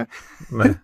Okay, οπότε δεν έχω άδικο σε αυτό που παρατήρησα. Ε, το, το άλλο που, που έχω έτσι απορία είναι, και ε, θέλω να βάλουμε έτσι ένα στοίχημα εδώ, ε, σε πόσο καιρό θα το δούμε σε Android. Σε, σε πόσο καιρό, ε, εντάξει, δώσε. Δηλαδή, πιστεύεις το επόμενο Samsung, ας πούμε, θα, θα δούμε κάτι παρόμοιο? Ε, στο επόμενο, τώρα εκείνοι συνήθως τα δικά τους τα καινούργια τα δείχνουν ε, Αύγουστο. Τα, τα πιο τα πιο ακριβά, ρε παιδί μου, τα πιο fancy. Ναι. Ε, παλιότερα νομίζω είχαν και κάτι σε Άνοιξη, τότε που είχαν και τα Note, αλλά τώρα δεν ξέρω την τακτική, αλλά τέλος πάντων, τώρα θα... Γενικά θα παίζει χαμούλες. Ε, πιστεύω θα, αντι... θα πέσει αντιγραφή τρελή, έτσι. Εντάξει. Να σου πω κάτι. Κράζανε για, για το audio jack, το κόψανε. Κράζανε για τους φορτιστές, τους κόψανε. Τώρα πριν γίνει η παρουσίαση της Apple, βγάλανε περιπαικτική διαφήμιση για το ότι και να δείξει εμείς είμαστε εδώ στο... και έχουμε το μέλλον με τις αναδιπλούμενες οθόνες, που να σου πω κάτι, επιτυχία είναι. Δεν αντιλέγω. Απλά πρέπει ντε και καλά να είναι ομπνόξιο στο marketing Samsung Mobile. Δηλαδή για, για κάπου έχουν κάνει τάμα τέτοιο, ας πούμε. Ε, τώρα με το που έγινε η παρουσίαση βγάλανε άλλο που λέει Welcome to the Flip Side και ε, σπρώχνανε το Flip, ας πούμε, και δείχνανε, ήταν ένας και έβλεπε φιάλτη, ξέρω εγώ, ότι είναι iPhone user και ε, πάθαινε πλάκα και ήθελε να τα Uh, να, να, τα, να τα κάνει όλα flip, να τα διπλώνει, ξέρω, και να τα ξεδιπλώνει, ακόμα και κουτιά πίτσας και ό,τι να είναι. Και ξύπνησε, πήγε να διπλώσει το, το, το τηλέφωνο του που ήταν iPhone, συνειδητοποίησε ότι δεν γίνεται, στράβωσε και έκανε παραγγελία, ξέρω εγώ, flip. Αυτό σε σχέση με το άλλο mm. είναι πιο εντάξει. Ναι. Αυτό το διαφημιστικό, το δεύτερο. Σε σχέση με το πρώτο, το καλά τώρα εντάξει, τι να είχαμε να λέγαμε. Αλλά ταυτόχρονα θα είναι και οι πρώτοι που θα έχουν τώρα, θα έχει μπει νεύτη κατευθείαν. Ναι. Στανταράκι θα έχει μπει νεύτη. Και εντωμεταξύ είναι, είναι, είναι και δύσμηρη από την άποψη ότι είναι αναγκασμένοι να δουλέψουν ακόμη πιο σκληρά, γιατί πρέπει να κάνουν καστομιά πάνω στο Android. Η Google να μπει στη διαδικασία και να πει εντάξει, τώρα όταν έρθει η ώρα θα... το, το πρόβλημα δεν παίζει. Και δεν είναι σε ένα ο ες που κάνουν όντως τα λέτσι τα κουμάντα. Αλλά θα, αν καταφέρουν και δείξουν αυτοσυγκράτηση, θα εκπλαγώ. Ε, δηλαδή το έχουν βεβαρημένο παρελθόν προς αυτό το θέμα. Και δεν νομίζω ότι, δεν χρειά, ότι χρειάζεται και καλά να πηγαίνουν και να τα ακολουθούν οτιδήποτε, οποτεδήποτε. Αλλά τέλος πάντων. Ε, εδώ δούμε. Είμαστε, είπα εγώ, να δούμε πόσο καιρό θα το, σε, σε πόσο καιρό θα το δούμε και σε, από ποιον ή από ποιους, δεν ξέρω. Ε, θα έχει πλάκα αυτό να το παρατηρήσουμε. Ε, όπως λέμε συνήθως ίντερνετ λίγκο, ε, τιμούλα. Α, τιμούλα, θες και τιμούλα. Τιμούλα. Ε, ε, πονάει η τιμούλα. Ε, εντάξει. Βαριέμαι να ανοίξω το iStorm τώρα. Το, το, κάτσε, το κάτσε, κάτσε, κάτσε, κάτσε, ας πω. Λοιπόν, iPhone δεκατέσσερα Pro ξεκινάει από τα εκατόν είκοσι οκτώ. Φέτος υπάρχει και επιλογή για ένα τέρα. Ε, λοιπόν, στα εκατόν είκοσι οκτώ είναι χίλια τετρακόσια. Για να καταλάβετε, χίλια τετρακόσια στα εκατόν είκοσι οκτώ ήταν το Pro Max. Ε, βασικά, ήταν πιο φθηνό, ήταν χίλια τριακόσια τριάντα εννέα. Γιατί είναι ακριβή. Αυτό, αυτό, εντάξει, οκ. Okay. Ε, οπότε το Mi Max, α, ξεκινάμε από αυτό. Yeah. Το Pro Max με εκατόν είκοσι οκτώ είναι χίλια πεντακόσια ενενήντα εννέα. Το Pro Max με εκατόν είκοσι οκτώ είναι ένα πενηντάρικο πάνω από την τιμή του δώδεκα Pro Max με δύο πενήντα έξι που όταν το αγόρασα εγώ. Yeah. Οπότε κοιτάζω μία το δύο πενήντα έξι σε δεκατέσσερα Pro Max τι σημαίνει, που ήταν χίλια πεντακόσια το δικό μου, λιανική, και λέει χίλια επτακόσια δεκαεννέα, μόνο διακόσια είκοσι. Και λες, ε, ε, τι να πω, ε, το, το, το, να πω ότι δεν έχω κάνει stretching, έχω κάνει stretching. Είμαι περήφανος που έχω κάνει stretching, όχι απαραίτητα. Αλλά it is what it is. Πρέπει να γίνει, πώς το λένε, να κάνουν πράγματα, να ενισχυθεί το ευρώ πάλι αντί του δολαρίου. Πας και αντέξουμε και πάρουμε κάνα κινητό. Εντάξει, τώρα είναι πολλά λεφτά. Δεν συζητάμε. Είναι πολλά λεφτά. Είναι, είναι, να σου πω κάτι. Ε, παίρνεις Mac. Και καλό Mac. Ναι, παίρνεις Mac. Ναι, αλλά να σου πω τώρα, επειδή κάποιος άλλος μου το είπε αυτό, αλλά μου το είπε, πώς να σου πω, με, με περισσότερη κακεντρέχεια. Mm. Δηλαδή, όχι σαν ένα απλό fact ότι αν έχεις τόσα λεφτά να δώσεις, στην τελική μπορείς να πάρεις και Mac, ας πούμε. Ε, είναι ότι ε, δεν μπορώ να. Το έλεγε με τη λογική ότι πώς είναι δυνατόν ένα τηλέφωνο να φτάνει να κάνει όσο ένα πολύ καλό λάπτοπ. Ε, και από πού και ως πού. Θα πρέπει να είναι φθηνότερο. Και θα λες, δηλαδή, απλά βαρέθηκα. Βα, βαρέθηκα. Δηλαδή. Πρέπει, πρέπει. Δεν είναι τηλέφωνο. ε, πρώτον αυτό. Μας, ξεκινάμε αυτό το βασικό. Ε, κανένα από όλα, έτσι. Δεν μιλάω μόνο για τη Apple. Κανένα ναι, smartphone. Δεν είναι τηλέφωνο. Δηλαδή. Απλά τυχαίνει να παίρνει τηλέφωνα. Get over it. Δεν είναι τηλέφωνα. Τελεία. Είναι χίλια άλλα πράγματα συν τηλέφωνο. Επίσης, οι ρημάδες, κεραίες και το μόντεμ. Θέλω να σας πω ότι τα μόντεμ της Qualcomm είναι πιο ακριβά από, το, από τα A-chip της Apple. Είναι πιο ακριβά. Δεν μπορούμε να πούμε δεν με νοιάζει που έχει αυτά τα μόντεμ. Δηλαδή, μετά θα πούμε ε, ε, κάμερες. Ε, δεν μπορούμε να πούμε, δεν παίζει κανένα ρόλο στο κοστολόγιο ότι έχει αυτές τις κάμερες που έχει και όσες κάμερες έχει και κάνει ό,τι κάνει με όλες αυτές τις ρημάδες τις κάμερες, και ταυτόχρονα ξέρουμε ότι θα πάμε σε ένα MacBook Pro και θα γελάμε κάθε φορά που θα πει κάποιος είναι η καλύτερη webcam που βάλαμε ποτέ σε Mac. ε, παίζουν όλα. Αφού είναι, αφού είναι. Ναι, είναι, αλλά και πάλι είναι ανέκδοτο, ρε φίλε, τι να κάνουμε. Δεν το καταλαβαίνω. Επίσης παίρνει, δηλαδή, κάνουν τα ίδια πράγματα. Όχι. Έχει, περιο... έχει περιορισμούς και αδυναμίες στο ένα, περιορισμούς και αδυναμίες και το άλλο. Θα πεις πρέπει να αγοράσω ένα. Αν πρέπει να αγοράσω ένα και να δώσω τόσα λεφτά, το λογικό είναι να πεις παίρνω ένα λάπτοπ που κάνει τα πάντα, εκτός από το να παίρνει τηλέφωνο στο δίκτυο κινητής, και έστω τέλος πάντων παίρνω και ένα σάπιο τηλέφωνο, γιατί πρέπει να έχω τηλέφωνο Στη, στο, στον κόσμο που ζούμε. Έτσι. Είναι κατανοητό αυτό το πράγμα. Αλλά δεν μπορείς να έχεις και να μου λες, εγώ όμως που χρειάζομαι και τα δύο, γιατί πρέπει να χρειάζομαι και τα δύο παρόμοια λεφτά. Τι λογική είναι αυτή. ε, Τι... Αφού το χρειάζεσαι. Ναι. Και δεν είναι λογικό αν να διαλέξεις ένα, να είναι το λάπτοπ. Yeah. Γιατί δεν χρειάζονται όλοι λάπτοπ. Έτσι. Απ' την άλλη, χρειάζονται όλοι τηλέφωνο. Και όχι τηλέφωνο, αυτό το πράγμα τέλος πάντων που πουλάνε όλοι. Αφού λέω σε κάποια φάση ότι λέω, κοίταξε να δεις, και, και η ηλεκτρική μου κουζίνα είναι φθηνότερη από το MacBook. Αλλά αν πω θα πάρω, θα πάρω καλύτερα ηλεκτρική κουζίνα, μάντεψε τι δεν θα μπορώ να κάνω γενικά, να ζω, ας πούμε. Να βγάζω οποιοδήποτε φράγκο για, για οτιδήποτε. Και άκου τώρα επικό comeback. Ε, ναι, αλλά υπάρχει και ο φούρνος υδροκυμάτων που κάνει τόσα πράγματα και δεν κάνει όσο ηλεκτρική κουζίνα. Καταρχάς. Ναι, αλλά είναι φούρνος υδροκυμάτων και έχει άλλα προβλήματα. Φούρνος υδροκυμάτων και άλλα πλεονεκτήματα. Κα, καταρχάς, Δεν καταλαβαίνω γιατί το συζητάνε και γιατί τους πειράζει, αφού δεν, ξέρω, θέλες, δεν, δεν έχουμε να φάμε, δεν έχουμε να ζεσταθούμε, δεν έχουμε που την κεφαλή πλύνε, έλεγε και στον Ζήκο. Ε, τσι... Είναι θέμα αρχής, φίλε Λεωνίδα. Δεν γίνεται να μας περιπέζουν. Ναι, εντάξει, δεν μπορώ να τα ακούω αυτά. Είναι... να, θα βάλουμε explicit ή όχι? να, να, μην, να δεν τα πω. Είναι ανοησίες. Είναι κουταμάρες.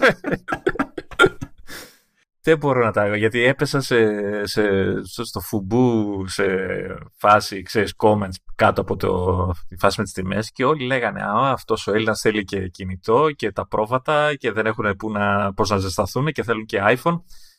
Ρε παιδιά, χαλαρώστε. Έτσι, χαλαρώστε. Αν ο άλλος μπορεί, θα το πάρει. Όχι, τέλος. Είναι και τ' άλλο. Αν, αν ο άλλος θεωρεί ότι είναι προτιμότερο να, να πεινάσει για να πάρει τηλέφωνο, το πρόβλημα δεν είναι η ύπαρξη του τηλεφώνου. Ναι. Το πρόβλημα είναι κάτι άλλο, από προσωπικό έως κοινωνικό φαινόμενο, το οποίο είναι πολύ μεγαλύτερο από το ένα άτομο και το ένα τηλέφωνο. Δεν ξέρω όμως γιατί πρέπει να φταίει, ξέρεις, αυτό που είναι πιο κοντά. Και δε, δηλαδή και αρχίσαν κι άλλοι και δεν χρειάζεται. Έχω αρκετά γρήγορο το δικό μου. Φτάνει, μου φτάνει και μου περισσεύει. Εντάξει, είναι, το... ε, σωστό. Okay. Ε, ε, τέλος σημαίνει το ένα δεν ακυρώνει το άλλο. Ε, αυτό. Φα, φαντάζεσαι, φαντάζεσαι ε, να, ε, κάθε φορά που βγάζει, ξέρω εγώ, το Mac Studio στο εξής, να αντιδράνε όλοι σαν να, ε, σαν να πιστεύουν ότι η Apple περιμένει να πάρουν και το καινούργιο μοντέλο. Τώρα. Ναι. Καταρχάς είναι πάρα πολύ ακριβό και δεν μπορώ να το πάρω εγώ. Οπότε κάνει μπούρδες η Apple. Ναι. ε, ναι, καταλαβαίνω, η αλήθεια είναι ότι ο κάθε άνθρωπος έχει ένα ψυχολογικό όριο στις, ναι, αγορές, στις αγορές. Το οποίο το έχω και εγώ. Και είναι, σας, σας διαβεβαιώ, είναι πολύ χαμηλότερο από αυτό που ακούω τώρα. που άκουσα τις τιμές. Είναι πολύ χαμηλότερο λόγω πολλών ε, παραγόντων. Ε, αν χρειαστεί να πάρω τηλέφωνο, θα πάρω iPhone. Ή, αν δεν είμαι εγώ, θα πάρω το τάδε που με βόλεψε και θα πάρω το καινούριο και αυτό. Ε, και εκεί θα πέσει και η λογική του ότι, ξέρεις τι, όσα μπορώ να δώσω και αθπονέσω για να το κρατήσω όσο περισσότερο μπορώ γίνεται. Ναι. Τε... Όπως, όπως αγοράζουμε πλέον και, και, και υπολογιστές εμείς, έτσι. Δηλαδή, αν είμα... Ποι, όταν ήμασταν μικρότεροι, όταν αγοράζουμε όπου τους αγοράζουμε. Αυτό δεν αγοράζουμε. Όταν, όταν ήμασταν μικρότεροι, ήταν το κλασικό. Θα πάρω, να στήσω ένα στιματάκι κομμάτι-κομμάτι και μετά από ό,τι είναι θα μπορώ να βάζω κάτι άλλο και να το βελτιώνω κτλ. Μετά συνειδητοποιήσαμε ότι ποτέ δεν είχαμε τα λεφτά ή πάντα περιμέναμε κάτι άλλο.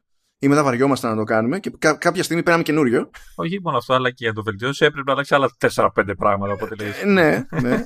και, και δεν βόλευε. Το δεχτήκαμε αυτό από ένα σημείο και έπειτα. Έπα, άρχισε πέρα από, ας το πούμε, παιχνίδι, όχι, ότι το ζητημα, όχι με τη λογική του gaming, ότι άρχισε να είναι εργαλείο καθώς μεγαλώναμε. Οπότε η λογική ήταν άλλη και πλέον διαλέγουμε τη χρονική στιγμή, πηγαίνουμε, ταχώνουμε.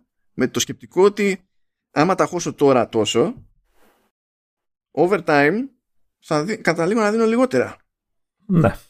Ε, και πλέον, και με τα τηλέφωνα, ειδικά αυτού του βελληνικούς, έτσι είναι. Ε, δε, ε, το, δεν είναι το normal το πηγαίνω, αλλάζω τέτοια τηλέφωνα κάθε χρόνο. Όλη την ώρα. Όποιος μπορεί να το κάνει, μιλιά του και με χαρά του. Ξέρω ότι αν εγώ αύριο χεζόμουν στα λεφτά, θα ήμουν να κοιτάει λύθιστος, θα το κάνω συνέχεια. Αλλά yeah. αυτό yeah. δεν το κάνει λογικότερο, το κάνει yeah. απλά yeah. κάτι που συμβαίνει. Δεν ε, θα έπαιρνες και για το φίλο σου. Άμα χεζόμουν στο, στο τάλιρο, δεν θα μοιραζόμουν το σκαπτό, εννοείται. Άλλη μόνο. Άλλη μόνο. Ε, ναι, τέλος πάντων. Πάρα πολλά λεφτά, δεν το συζητάμε. Να, να, αυτό που θέλω να καταλήξω είναι ότι όλοι όσοι λένε τέτοιου είδους σχόλια έχουν δίκιο. Όλοι. Για την πάρτι τους έχουν δίκιο. Μπράβο. Δεν είναι όμως σωστό να κάνεις τον άλλον να νιώθει άσχημα για μια επιλογή που έχει κάνει. Δηλαδή, πανάθεμά σας στο divest και όλα αυτά είναι, δεν λέω όλοι το θέλουμε κτλ. Αλλά το ξεχνάμε σε, σε πολλές περιπτώσεις. Έτσι. Δηλαδή, Ό, όλα και όλα. Ε, δηλαδή, δεχτείτε ότι κάποιος θέλει να το πάρει. Τώρα, αν κάνει καλά ή κακά γιατί πεινάει, εντάξει, αυτό το κρίνει ο ίδιος. Δεν θα το κρίνει ούτε εγώ, ούτε ο Μάνος, ούτε κανένας από όλους αυτούς τους δικηγόρους του Facebook. Και ο οποίος θέλει, να σου πει, μπορεί κάποιος να πει ότι ναι, εγώ δικαιούμαι να πάρω μια θέση, να ασκήσω μια θεωρητική κριτική, ξέρω εγώ, στην επιλογή του άλλου. Δεν μπορώ εγώ να, να εκφραστώ. Βεβαίως. Δεν μπορείς. Είναι, είναι διαφορετικό το ασκώ κριτική και από το, από το πηγαίνω και προσπαθώ τον άλλον τον, να τον βγάλω σκουπίδι. Είναι τεράστια η απόσταση. Ναι, και για κάποιο μα... λόγο πολλοί άνθρωποι δεν καταλαβαίνουν τη διαφορά. Όχι σε θέμα τώρα με την Apple, γενικά δεν καταλαβαίνουν ναι, τη διαφορά. Ναι, ναι. Ξέρεις πόσες φορές έχω νιώσει άσχημα που. Ξέρεις, ε, κατάφερα και πήρα κάτι καινούριο, ρε παιδί μου, καινούριο τηλέφωνο, έτσι. Και ξέρεις, δεν θέλω να το λέω γιατί ο άλλος ξέρω ότι θα πει α, αυτός που έλεγε ότι δεν δυσκολεύεται και αυτά. Ρε παιδιά, δεν αλλάζει. Θα δυσκολευόμαστε πάντα μια ζωή, αλλά κάποια στιγμή πρέπει να αλλάξει και τηλέφωνο. Δηλαδή, οκ. Okay. Δεν και αλλάζει. Αυτά είναι ωραία, αλλά να σας πω κάτι. Όταν. Ο... Έχετε μια ώρα που λες, κοίταξε να δεις τώρα. Εγώ για κάποιο λόγο άγνωστο πρέπει να πληρώσω έξι πενήντα τέλος επιτιδεύματος. You know what? Θα πάω να κάψω λεφτά γιατί έτσι μου γουστάρει σε κάτι άλλο, ρε φίλε. Εντάξει. για, για να ξεκαθαρίσω τώρα, δεν με βλέπω να παίρνω έτσι. Αλλά δεν ξέρω πολύ. Καλά, δεν αγγίζω. Δεν νομίζω. Μπορεί και να αλλάξει. Δεν ξέρω. Μπορεί να. Να ευθυγραμμιστούν όλοι οι πλανήτες και οι δορυφόροι που λοκάρει το iPhone και να καταφέρω να πάρω κάτι καινούργιο. Εγώ μπορεί να καίγομαι με, με τις κάμερες, αλλά από δώδεκα Pro Max δεν βιάζομαι. Ε, μα, τι τα, τα, τα AirPods πηγαίνω και χώνω διότι κάνουν διαφορά ανά πάσα ώρα και στιγμή στην καθημερινότητα με τρόπο που δεν θα κάνει ε, με τη μία ένα νεότερο τηλέφωνο. Ε, είναι, είναι αλλιώς και στην τελική δεν είναι το ίδιο τεράστια επένδυση. Τι πράγματα δηλαδή. Okay. Um, Ψήνομαι για το ρολόι πάντως. Εντάξει, χωρίς cellular εγώ δεν αγγίζω. Τε, το, έχω, το, το έχω συνηθίσει τόσο πολύ πια τόσο, χωρίς cellular που λέω δεν με απασχολεί. Γιατί η αλήθεια είναι ότι δεν υπάρχει, δεν έχω τύχει σε σενάριο που δεν έχω το τηλέφωνο μαζί μου ποτέ. Οπότε εντάξει. Ε, τέλος πάντων, ε, ε, χαλαρώστε. Αφήστε τον, τον καθένα να κάνει αυτό που πιστεύει ότι θέλει να κάνει. Δηλαδή, οκ, okay, δηλαδή, δεν έχω βαρεθεί να τα βλέπω αυτά. Είναι και από τους λόγους που δεν ασχολούμαι με τα, ενεργά με τα social. Δηλαδή, να κάτσω να συζητήσω σοβαρά μέσα σε σχόλια αυτά. Γιατί νιώθω εγώ άσχημα για τον στόχο του, τον οποιοδήποτε. Δηλαδή, τα, τα σχόλια που διάβαζα σήμερα, πέρα από το κλασικό, ξέρεις, ξεκινάμε πρόβατα. Έτσι, γιατί μόνο. Μόνο οι χρήστες των iPhone είναι πρόβατα, έτσι. Όλοι οι άλλοι είναι επαναστάτες και έξυπνοι και πάνε κόντρα στα, στα πάντα. Ναι. Και εκείνος που αγόραζε Hammer για αυτοκίνητο πόλης ήταν, ήταν, ήταν cool μάγκας. Αλλά τέλος πάντων. Ναι, ναι. ε, να πω ένα, μια διευκρίνηση, καθώς τα λέει αυτά ο Λεωνίδας. Από για να καταλάβετε. Το ζήτημα δεν είναι ότι και καλά αισθανόμαστε άσχημα, δεν ξέρω εγώ τι. Απλά δεν μας αρέσει το φαινόμενο. Διότι κατά τα άλλα. Το αγκαλιάζουμε, έχουμε ένα group chat εδώ πέρα στο, στο message app που όχι απλά το λέμε πρόβατα και έχει έχει emoji που είναι πρόβατο, δεν το λέμε πρόβατα, το λέμε μπρόβατα γιατί είμαστε και πρόβατα και μπρος δηλαδή και μπρος και πίσω είμαστε. Το πίσω είναι στο ταμείο μόνο. Κοίτα, σου είπα, υπήρχαν στιγμές που ένιωθα άσχημα, έχω προσπαθήσει να το ξεπεράσω ότι ξέρεις τι, θα κάνω αυτό που θέλω. Τέλος. Δεν θα δώσω και λογαριασμό σε κανέναν. Αφού βλέπω ότι με παίρνει να το κάνω, θα το κάνω. Δηλαδή, και δεν έχω δω... εγώ προσωπικά το δεν έχω δώσει δείγματα ότι, είμαι... ότι χαλάω τα λεφτά μου, ε, ε, πώς το λένε, απερίσκεπτα κτλ. Δηλαδή, οκ. Okay. Είναι, ε, σκεφτείτε, σκεφτείτε το κάπως αλλιώς. Είναι πώς θα πείτε, ας κάνω ένα δώρο στον εαυτό μου. Ναι. Αυτά παίζουν σε όλα. Το ξέρετε, είναι γνώριμη σκέψη. Μην κάνετε ότι δεν ξέρετε από τέτοια. Τώρα μην. Και, και, το, και το πιο επικίνδυνο, γιόλο. Έτσι. Είναι η τελευταία σκέψη που κάνω πριν πάω να αγοράσω μπουρδα. Δηλαδή, πώς πάω, πώς πάω Γερμανία και την τελευταία, άντε προτελευταία μέρα, ανάλογα με το πώς είναι πτήσεις και τέτοια, λέω θα πάω σε αργεντίνικο για μπριζόλα. Και αυτό σημαίνει ότι θα πάρω ένα, ένα ριμπάι, αλλά ριμπάι επίπεδου. ε, και μία ψητή πατάτα και θα μου πούνε πάρα πολύ ωραία σαράντα πέντε ευρώ. Ναι, δεν πηγαίνω και το κάνω αυτό κάτι και λίγο, αλλά υπάρχουν ώρες που ε, όχι απλά βγάζει νόημα, υπάρχουν ώρες που είναι το μόνο νόημα. Εγώ θα πω και ένα τελευταίο. Όλοι αυτοί που σχολιάζουν ανάλογα, και δεν μιλάω μόνο για άνθρωπους που σχολιάζουν Apple users και πρόβατα κτλ, αλλά όλοι όλους, έτσι, να, να κάτσουν πριν σχολιάσουν και σχολιάσουν με αυτόν τον άσχημο τρόπο. Έτσι. Δεν είπα εγώ να, να μην μπει ο άλλος στην άποψή του. Να την πεις, ρε φίλε, ε, μαζί σου και εγώ και, και σου είπα. Συμφωνώ. Αλλά εγώ θα κάνω κάτι άλλο. Τέλος πάντων. Τέλος πάντων. Ε. Να σκεφτούν ε, τι είναι αυτό που αγοράζουν, κάνουν, δείχνουν οτιδήποτε που για όλους τους άλλους είναι σπατάλη χρημάτων, είναι μπουρδά, είναι... Εγώ, άχρηστο. εγώ, εγώ ε, εδώ να σου πω, εδώ να σου πω. Φ, φραπέ, πέντε ευρώ στη Μαρίνα Φλίζου. Ναι, εντάξει, οκ. Okay. Το, το, το λέγαμε και εκτός αέρα, ναι. Για μένα πέντε ευρώ φραπές πρέπει να είναι με δώρο το ποτήρι φεύγοντας. Αλλά το, το κάνεις. Μιλάμε, όχι εννοείται πως δεν το κάνω, Α. αλλά άνθρωποι άλλοι το κάνουν. Ναι, μαγιά τους. Και εμένα θα μου φανεί γελίο. Θα καταλάβω γιατί θα μου πούνε ναι, αλλά είναι Μαρίνα Φλίζου, έχω θέα, ξέρω εγώ, είναι, είμαι δίπλα στη θάλασσα. Ναι, αλλά με τον ίδιο, ακριβώς το ίδιο σκεπτικό που δικαιολογεί ε, ε, τάλιρο στο, στο φράπε, που είναι, ο, δηλαδή, μείον εμένα να κοστίζει το φράπε, αλλά το okay, ε, ίδιο σκεπτικό είναι σε άλλο scale. Απλά θες, απλά γιατί γουστάρεις. Ε, πριν σχολιάσουμε, να μπαίνουμε εμείς στη θέση, έτσι, να, να σκεφτόμαστε, δηλαδή, ε, παίρνω κονσόλα παιχνιδιών. Αν το πω σε κάποιον άλλο, θα πει τι μπουρδα, τι είσαι, πέντε χρονών. Ωραία, όσο κάθεσαι όλα, ακόμα παίζεις, με χάρη σε κάνεις οικογένεια, ακόμα παίζεις. Ρε φίλε, τα τελευταία χρόνια ίσως είναι από τις κύριες διασκεδάσεις, δηλαδή δεν πάω πουθενά άλλου. Εσύ μπορεί να πηγαίνεις στα μπουζούκια κάθε Σάββατο. Μπράβο σου, μαγιά σου. Εμένα δεν μου κάνει αυτό. Θέλω κονσόλα, ξέρω εγώ. Ε, ο καθένας ό,τι θέλει και ό,τι τον γεμίζει και ό,τι γουστάρει. Δηλαδή, γιατί πρέπει να τον κρίνουμε τόσο άσχημα. Τώρα, για να ξεφύγουμε λίγο αυτό το θέμα. Θέλω να πετάξω εκεί μια σκέψη. Oh. Και πίσω να βολεύει και για. Να σου πω, έχει πάει δώδεκα ώρα. Δεν θα κλέβεις, είναι παρά δεκαεπτά. Ε, εντάξει. Είναι παρά δεκαεπτά. Λοιπόν. Ε, να θυμίσω ότι δουλεύω από το πρωί, ε. ε, ναι, εντάξει. Και εγώ δουλεύω. Δεν δουλεύω από το πρωί, αλλά είμαι γνωστός για τις μεγάλες μου επιτυχίες στον ύπνο. Εσύ θα δουλεύεις όλο το βράδυ. θα, δου... θα δουλέψω όλο το βράδυ, είναι αυτό είναι σιγουράκι, δεν υπάρχει. Λοιπόν. um... Είμαστε σε μια φάση που από άποψη διαχείρισης του line-up mm.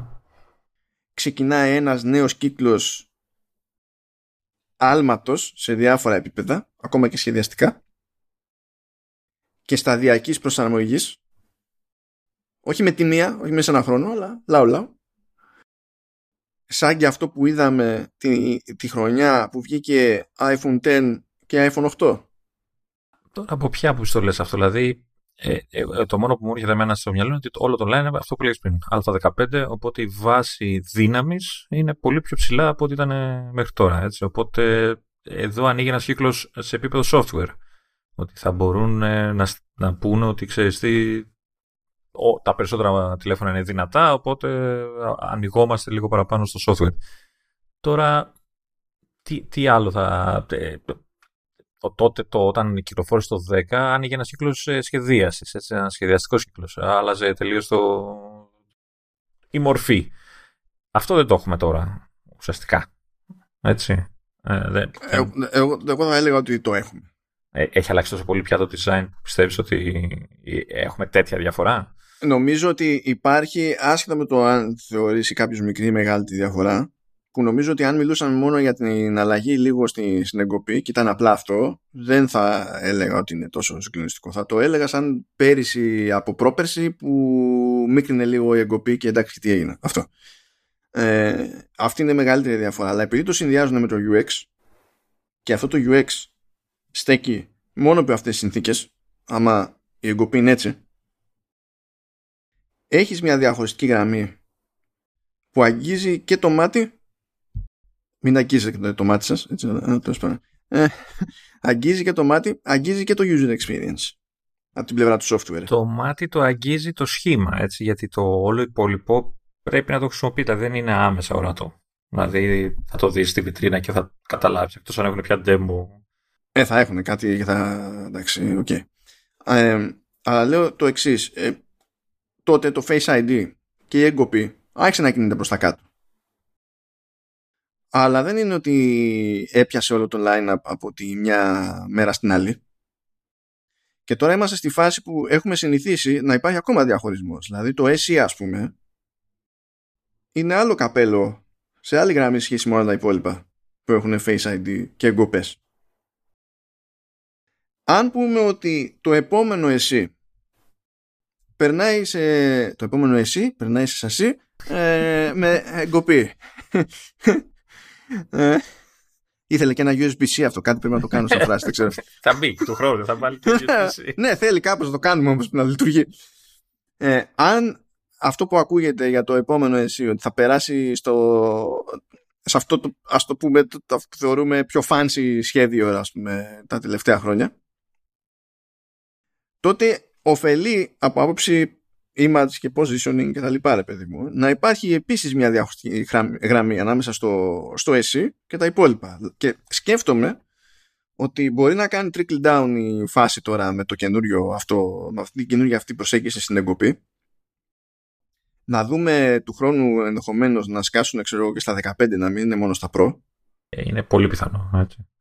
Ε, ναι, αλλά να μείνουν πάλι πίσω τα δεκατέσσερα, ξέρω εγώ. Ε, δεν ξέρω αν θα μείνει κανένα δεκατρία. Να εξαφανιστεί το δώδεκα, αλλά να μπει το σασί του δώδεκα, ξέρω εγώ, και να είναι το καινούριο ες ι. Να. Or something. Κάπως... Σαν να ξεκινάει, ξέρεις, να είναι ένα περίεργο άλμα που κάνει στην αρχή και μετά περιμένουμε να κάνει τον κύκλο του. Και μόλις πάει να κλείσει αυτός ο κύκλος, να πηγαίνει και να κάνει το άλλο, το επόμενο του άλμα. Ναι. Γι' αυτό το, έτσι μου κάτσε τώρα στο μυαλό. Κατά τα άλλα, στοίχημα βάζουμε. Δεν είναι... Ναι, ναι. Ναι, εντάξει, θα μπορούσε. Ναι, δεν, έχει, δεν είναι παράλογο αυτό που λες. Ε, αυτό που φοβάμαι εγώ βέβαια είναι επειδή τους άρεσε πολύ το Dynamic Island, μην αρχίσουν να βάζουν εγκοπές κι αλλού μαζί με τους μαγνήτες. Και έχουμε. Γιατί, πού τις φοβάσαι, παιδί μου, τις εγκοπές? Ε, θα βλέπεις τέτοιο πράγμα στα Mac. Μιας και έχουμε την εγκοπή πλέον, θα μπορούσαν να το προχωρήσουν και σε Mac αυτό το πράγμα. Θα έπρεπε να το χειριστούν αλλιώς. Δηλαδή, ε, εντάξει, ε, προφανώς. Γιατί προφανώς ε, δεν μπορείς να πας για το ίδιο είδους interactivity. Πηγαίνεις με την αφήγεια, κάνεις από την άποψη ότι δεν γουστάρει κιόλας να μπει σε αυτή τη διαδικασία και δεν θα έβαζε. Τι θα, τι θα έκανε, να βάζω ολόκληρο touch panel απλά για εκείνο το σημείο, δεν θα έκανε. Όχι, όχι, με το mouse, ρε παιδί μου, να έκανε αντίστοιχα πράγματα. Ναι, ίσως να έχει ένα νόημα και καλά κάτι να εμφανίζει, να εκτείνεται από εκεί. Μπορεί να ήταν το control center, μπορεί να ήταν κάτι άλλο, ξέρω εγώ τι διάβολο λέμε μαζί με ενδείξεις. Θα μπορούσε, θα μπορούσε να το κάνει. Σε iPad, που είναι και το πιο πιθανό, ίσως. Σε, σε iPad υπάρχει, είναι λίγο μπέρδεμα από την άποψη ότι προφανώς και μπορεί να το κάνει και θεωρώ ότι ε, θα ήταν ε, άμεσα πιο χρήσιμο σε σχέση με το κάνει σε Mac. Απλά με το iPad υπάρχει λίγο το θέμα του σε τι σόι προσανατολισμό το λειτουργείς. Και γιατί δεν είναι απίθανος ούτε ο ένας ούτε ο άλλος. Και ξεφεύγεις πλέον από το ε, λειτουργεί σε αυτό το προσανατολισμό πλαγιαστό το Face άι ντι. Ήδη λειτουργεί. Το πρόβλημά σου πλέον δεν θα είναι αυτό. Αλλά άμα μπλέκει και γιου άι εκεί πέρα, θα πρέπει να υπολογίσουν και κάπως αλλιώς να λειτουργεί εκεί και υπό άλλες συνθήκες. Εκεί θα μπορούσε το οριζόντιο, γιατί εκεί είναι το πρόβλημα, έτσι, γιατί το κάθετο το έχουμε, ε, να δουλεύει αυτό που κάνει, που κατεβαίνει προς τα κάτω, να εκτείνεται, ξέρεις, προς τα δεξιά, βέβαια. Να μην έχει ε, στις στενές άκρες του, του χαπιού. Ναι. Α, το κάνει, αυτό κάνει την προσέγγιση πιο πολύπλοκη όμως. Δηλαδή δεν μπορεί να είναι απλά η λύση που βλέπουμε, η προσέγγιση που βλέπουμε στο iPhone. Δεν μπορεί να είναι ε, κάτι που ε, ε, στέκει στον Mac ως έχουν τα πράγματα και η γενική κατεύθυνση που ακολουθεί το macOS. Πρέπει, θα πρέπει να είναι πάλι κάτι άλλο. Είναι πιο δουλειά, παιδί μου, αυτό θέλω να πω. Δεν, δεν, δεν ξέρω πόσο... Δεν έχουμε προλάβει να κάνουμε κανένα brainstorming της προκοπής και στην τελική τι είμαστε κι εμείς. Αλλά ναι, οκ. Okay. Ε, λοιπόν, επειδή θα κάνω brainstorming ε, για άλλους λόγους εδώ πέρα, νομίζω ότι ήρθε η ώρα να αποχαιρετήσουμε τα, τα παμόλα, έτσι. Για θα μου πεις πάλι κάτι ξεχάσαμε, θα κάνουμε στάνταρ πάλι. Έχουμε ξεχάσει πράγματα. Στάνταρ έχουμε ξεχάσει πράγματα, άλλα πράγματα. Ε, Λεωνίδα, πόσο ρεζίλιδες είμαστε που για αυτό το event βγάζουμε μεγαλύτερο επεισόδιο, ναι, από... Ήθελα να σου το πω στο μυαλό μου. Ναι. Δηλαδή εντάξει, ντάμπλιου ντάμπλιου ντι σι τη σπάσαμε σε μέρη, έτσι. Τεχνικός είναι cheat. Αλλά ακόμη και έτσι. Ρε φίλε, η παρουσία ήταν δυόμιση ώρες. Κάπου εκεί πρέπει να ήταν. Τι δυόμιση, ούτε δύο ώρες δεν ήταν, ρε. Ήταν μία και σαράντα. Μία και σαράντα, σωστά. Ναι. Ναι, ναι, ναι. Και εμείς έχουμε φτάσει τώρα τρεις ώρες και δεν ξέρω πόσο διακοπές θα έχεις. Πάνω από τρεις ώρες πάντως είμαστε. The universe is expanding, Λεωνάιντας. Λοιπόν, επειδή θέλω και ο ύπνος μου να κάνει expanding σε λίγο, να πάω να ράξω γιατί έχω ψοφήσει. Άντε, κάνε, κάνε μια ευχή εδώ πέρα και θα πάω να κάνω save στο QuickTime και θα, θα μου πει όπως μια άλλη φορά ε, δεν καταλαβαίνω τι εννοείς. Πάντως εγώ επανάληψη δεν κάνω. Όχι πια επανάληψη. Απλά θα, μια φορά θα έχω εγώ πιο σάπιο ήχο και θα χρησιμοποιήσω το δικό στο backup. Ε, εγώ, επειδή εγώ το... ποτέ δεν, δεν υπάρχει κίνδυνο σε τίποτα, στο μεσοδιάστημα αγόρασα νέα έκδοση του Άρεξ που βγήκε. Α, εγώ το ρεκ το πάτησα. Και καρδιακό κατευθείαν άλλος. Λεωνίδα, ένιωσα, δηλαδή πριν κάνω την κίνηση να περάσω το κεφάλι μου μέσα στο γέτη, το ένιωσα, το φαντάστηκα ακριβώς πώς θα είναι. Απλά δεν είχα τη δύναμη να το κάνω με αντανακλαστικά της προκοπής. Λεωνίδα, έπρεπε να αφήσω λίγο παραπάνω κενό. Λε, Λεωνίδα, το, εγώ θα ήμουν το μόνο κενό μετά. Θα είχε νόημα.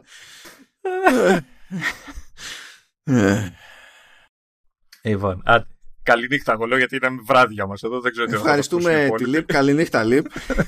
Εδώ που είμαστε εμείς τώρα, όποιος ακούει, όποτε ακούει, δεν ξέρω. Περαστικά σε όλους. Και εδώ είμαστε, μην αράζετε. Θα, θα φυτρώσει κάτι μες τον Οκτώβριο, ε? Τα ξέρουμε αυτά, το ξέρουμε το παραμύθι. Όχι, εκεί θα πονέσω εγώ πολύ. Ναι, επειδή τώρα ήταν χαλάρος ο πόνος. Ήσουν cool. Ναι. Άντε παιδιά, και εδώ είμαστε. Τα λέμε από εβδομάδα πάλι. Τσάου σε όλους και όλες.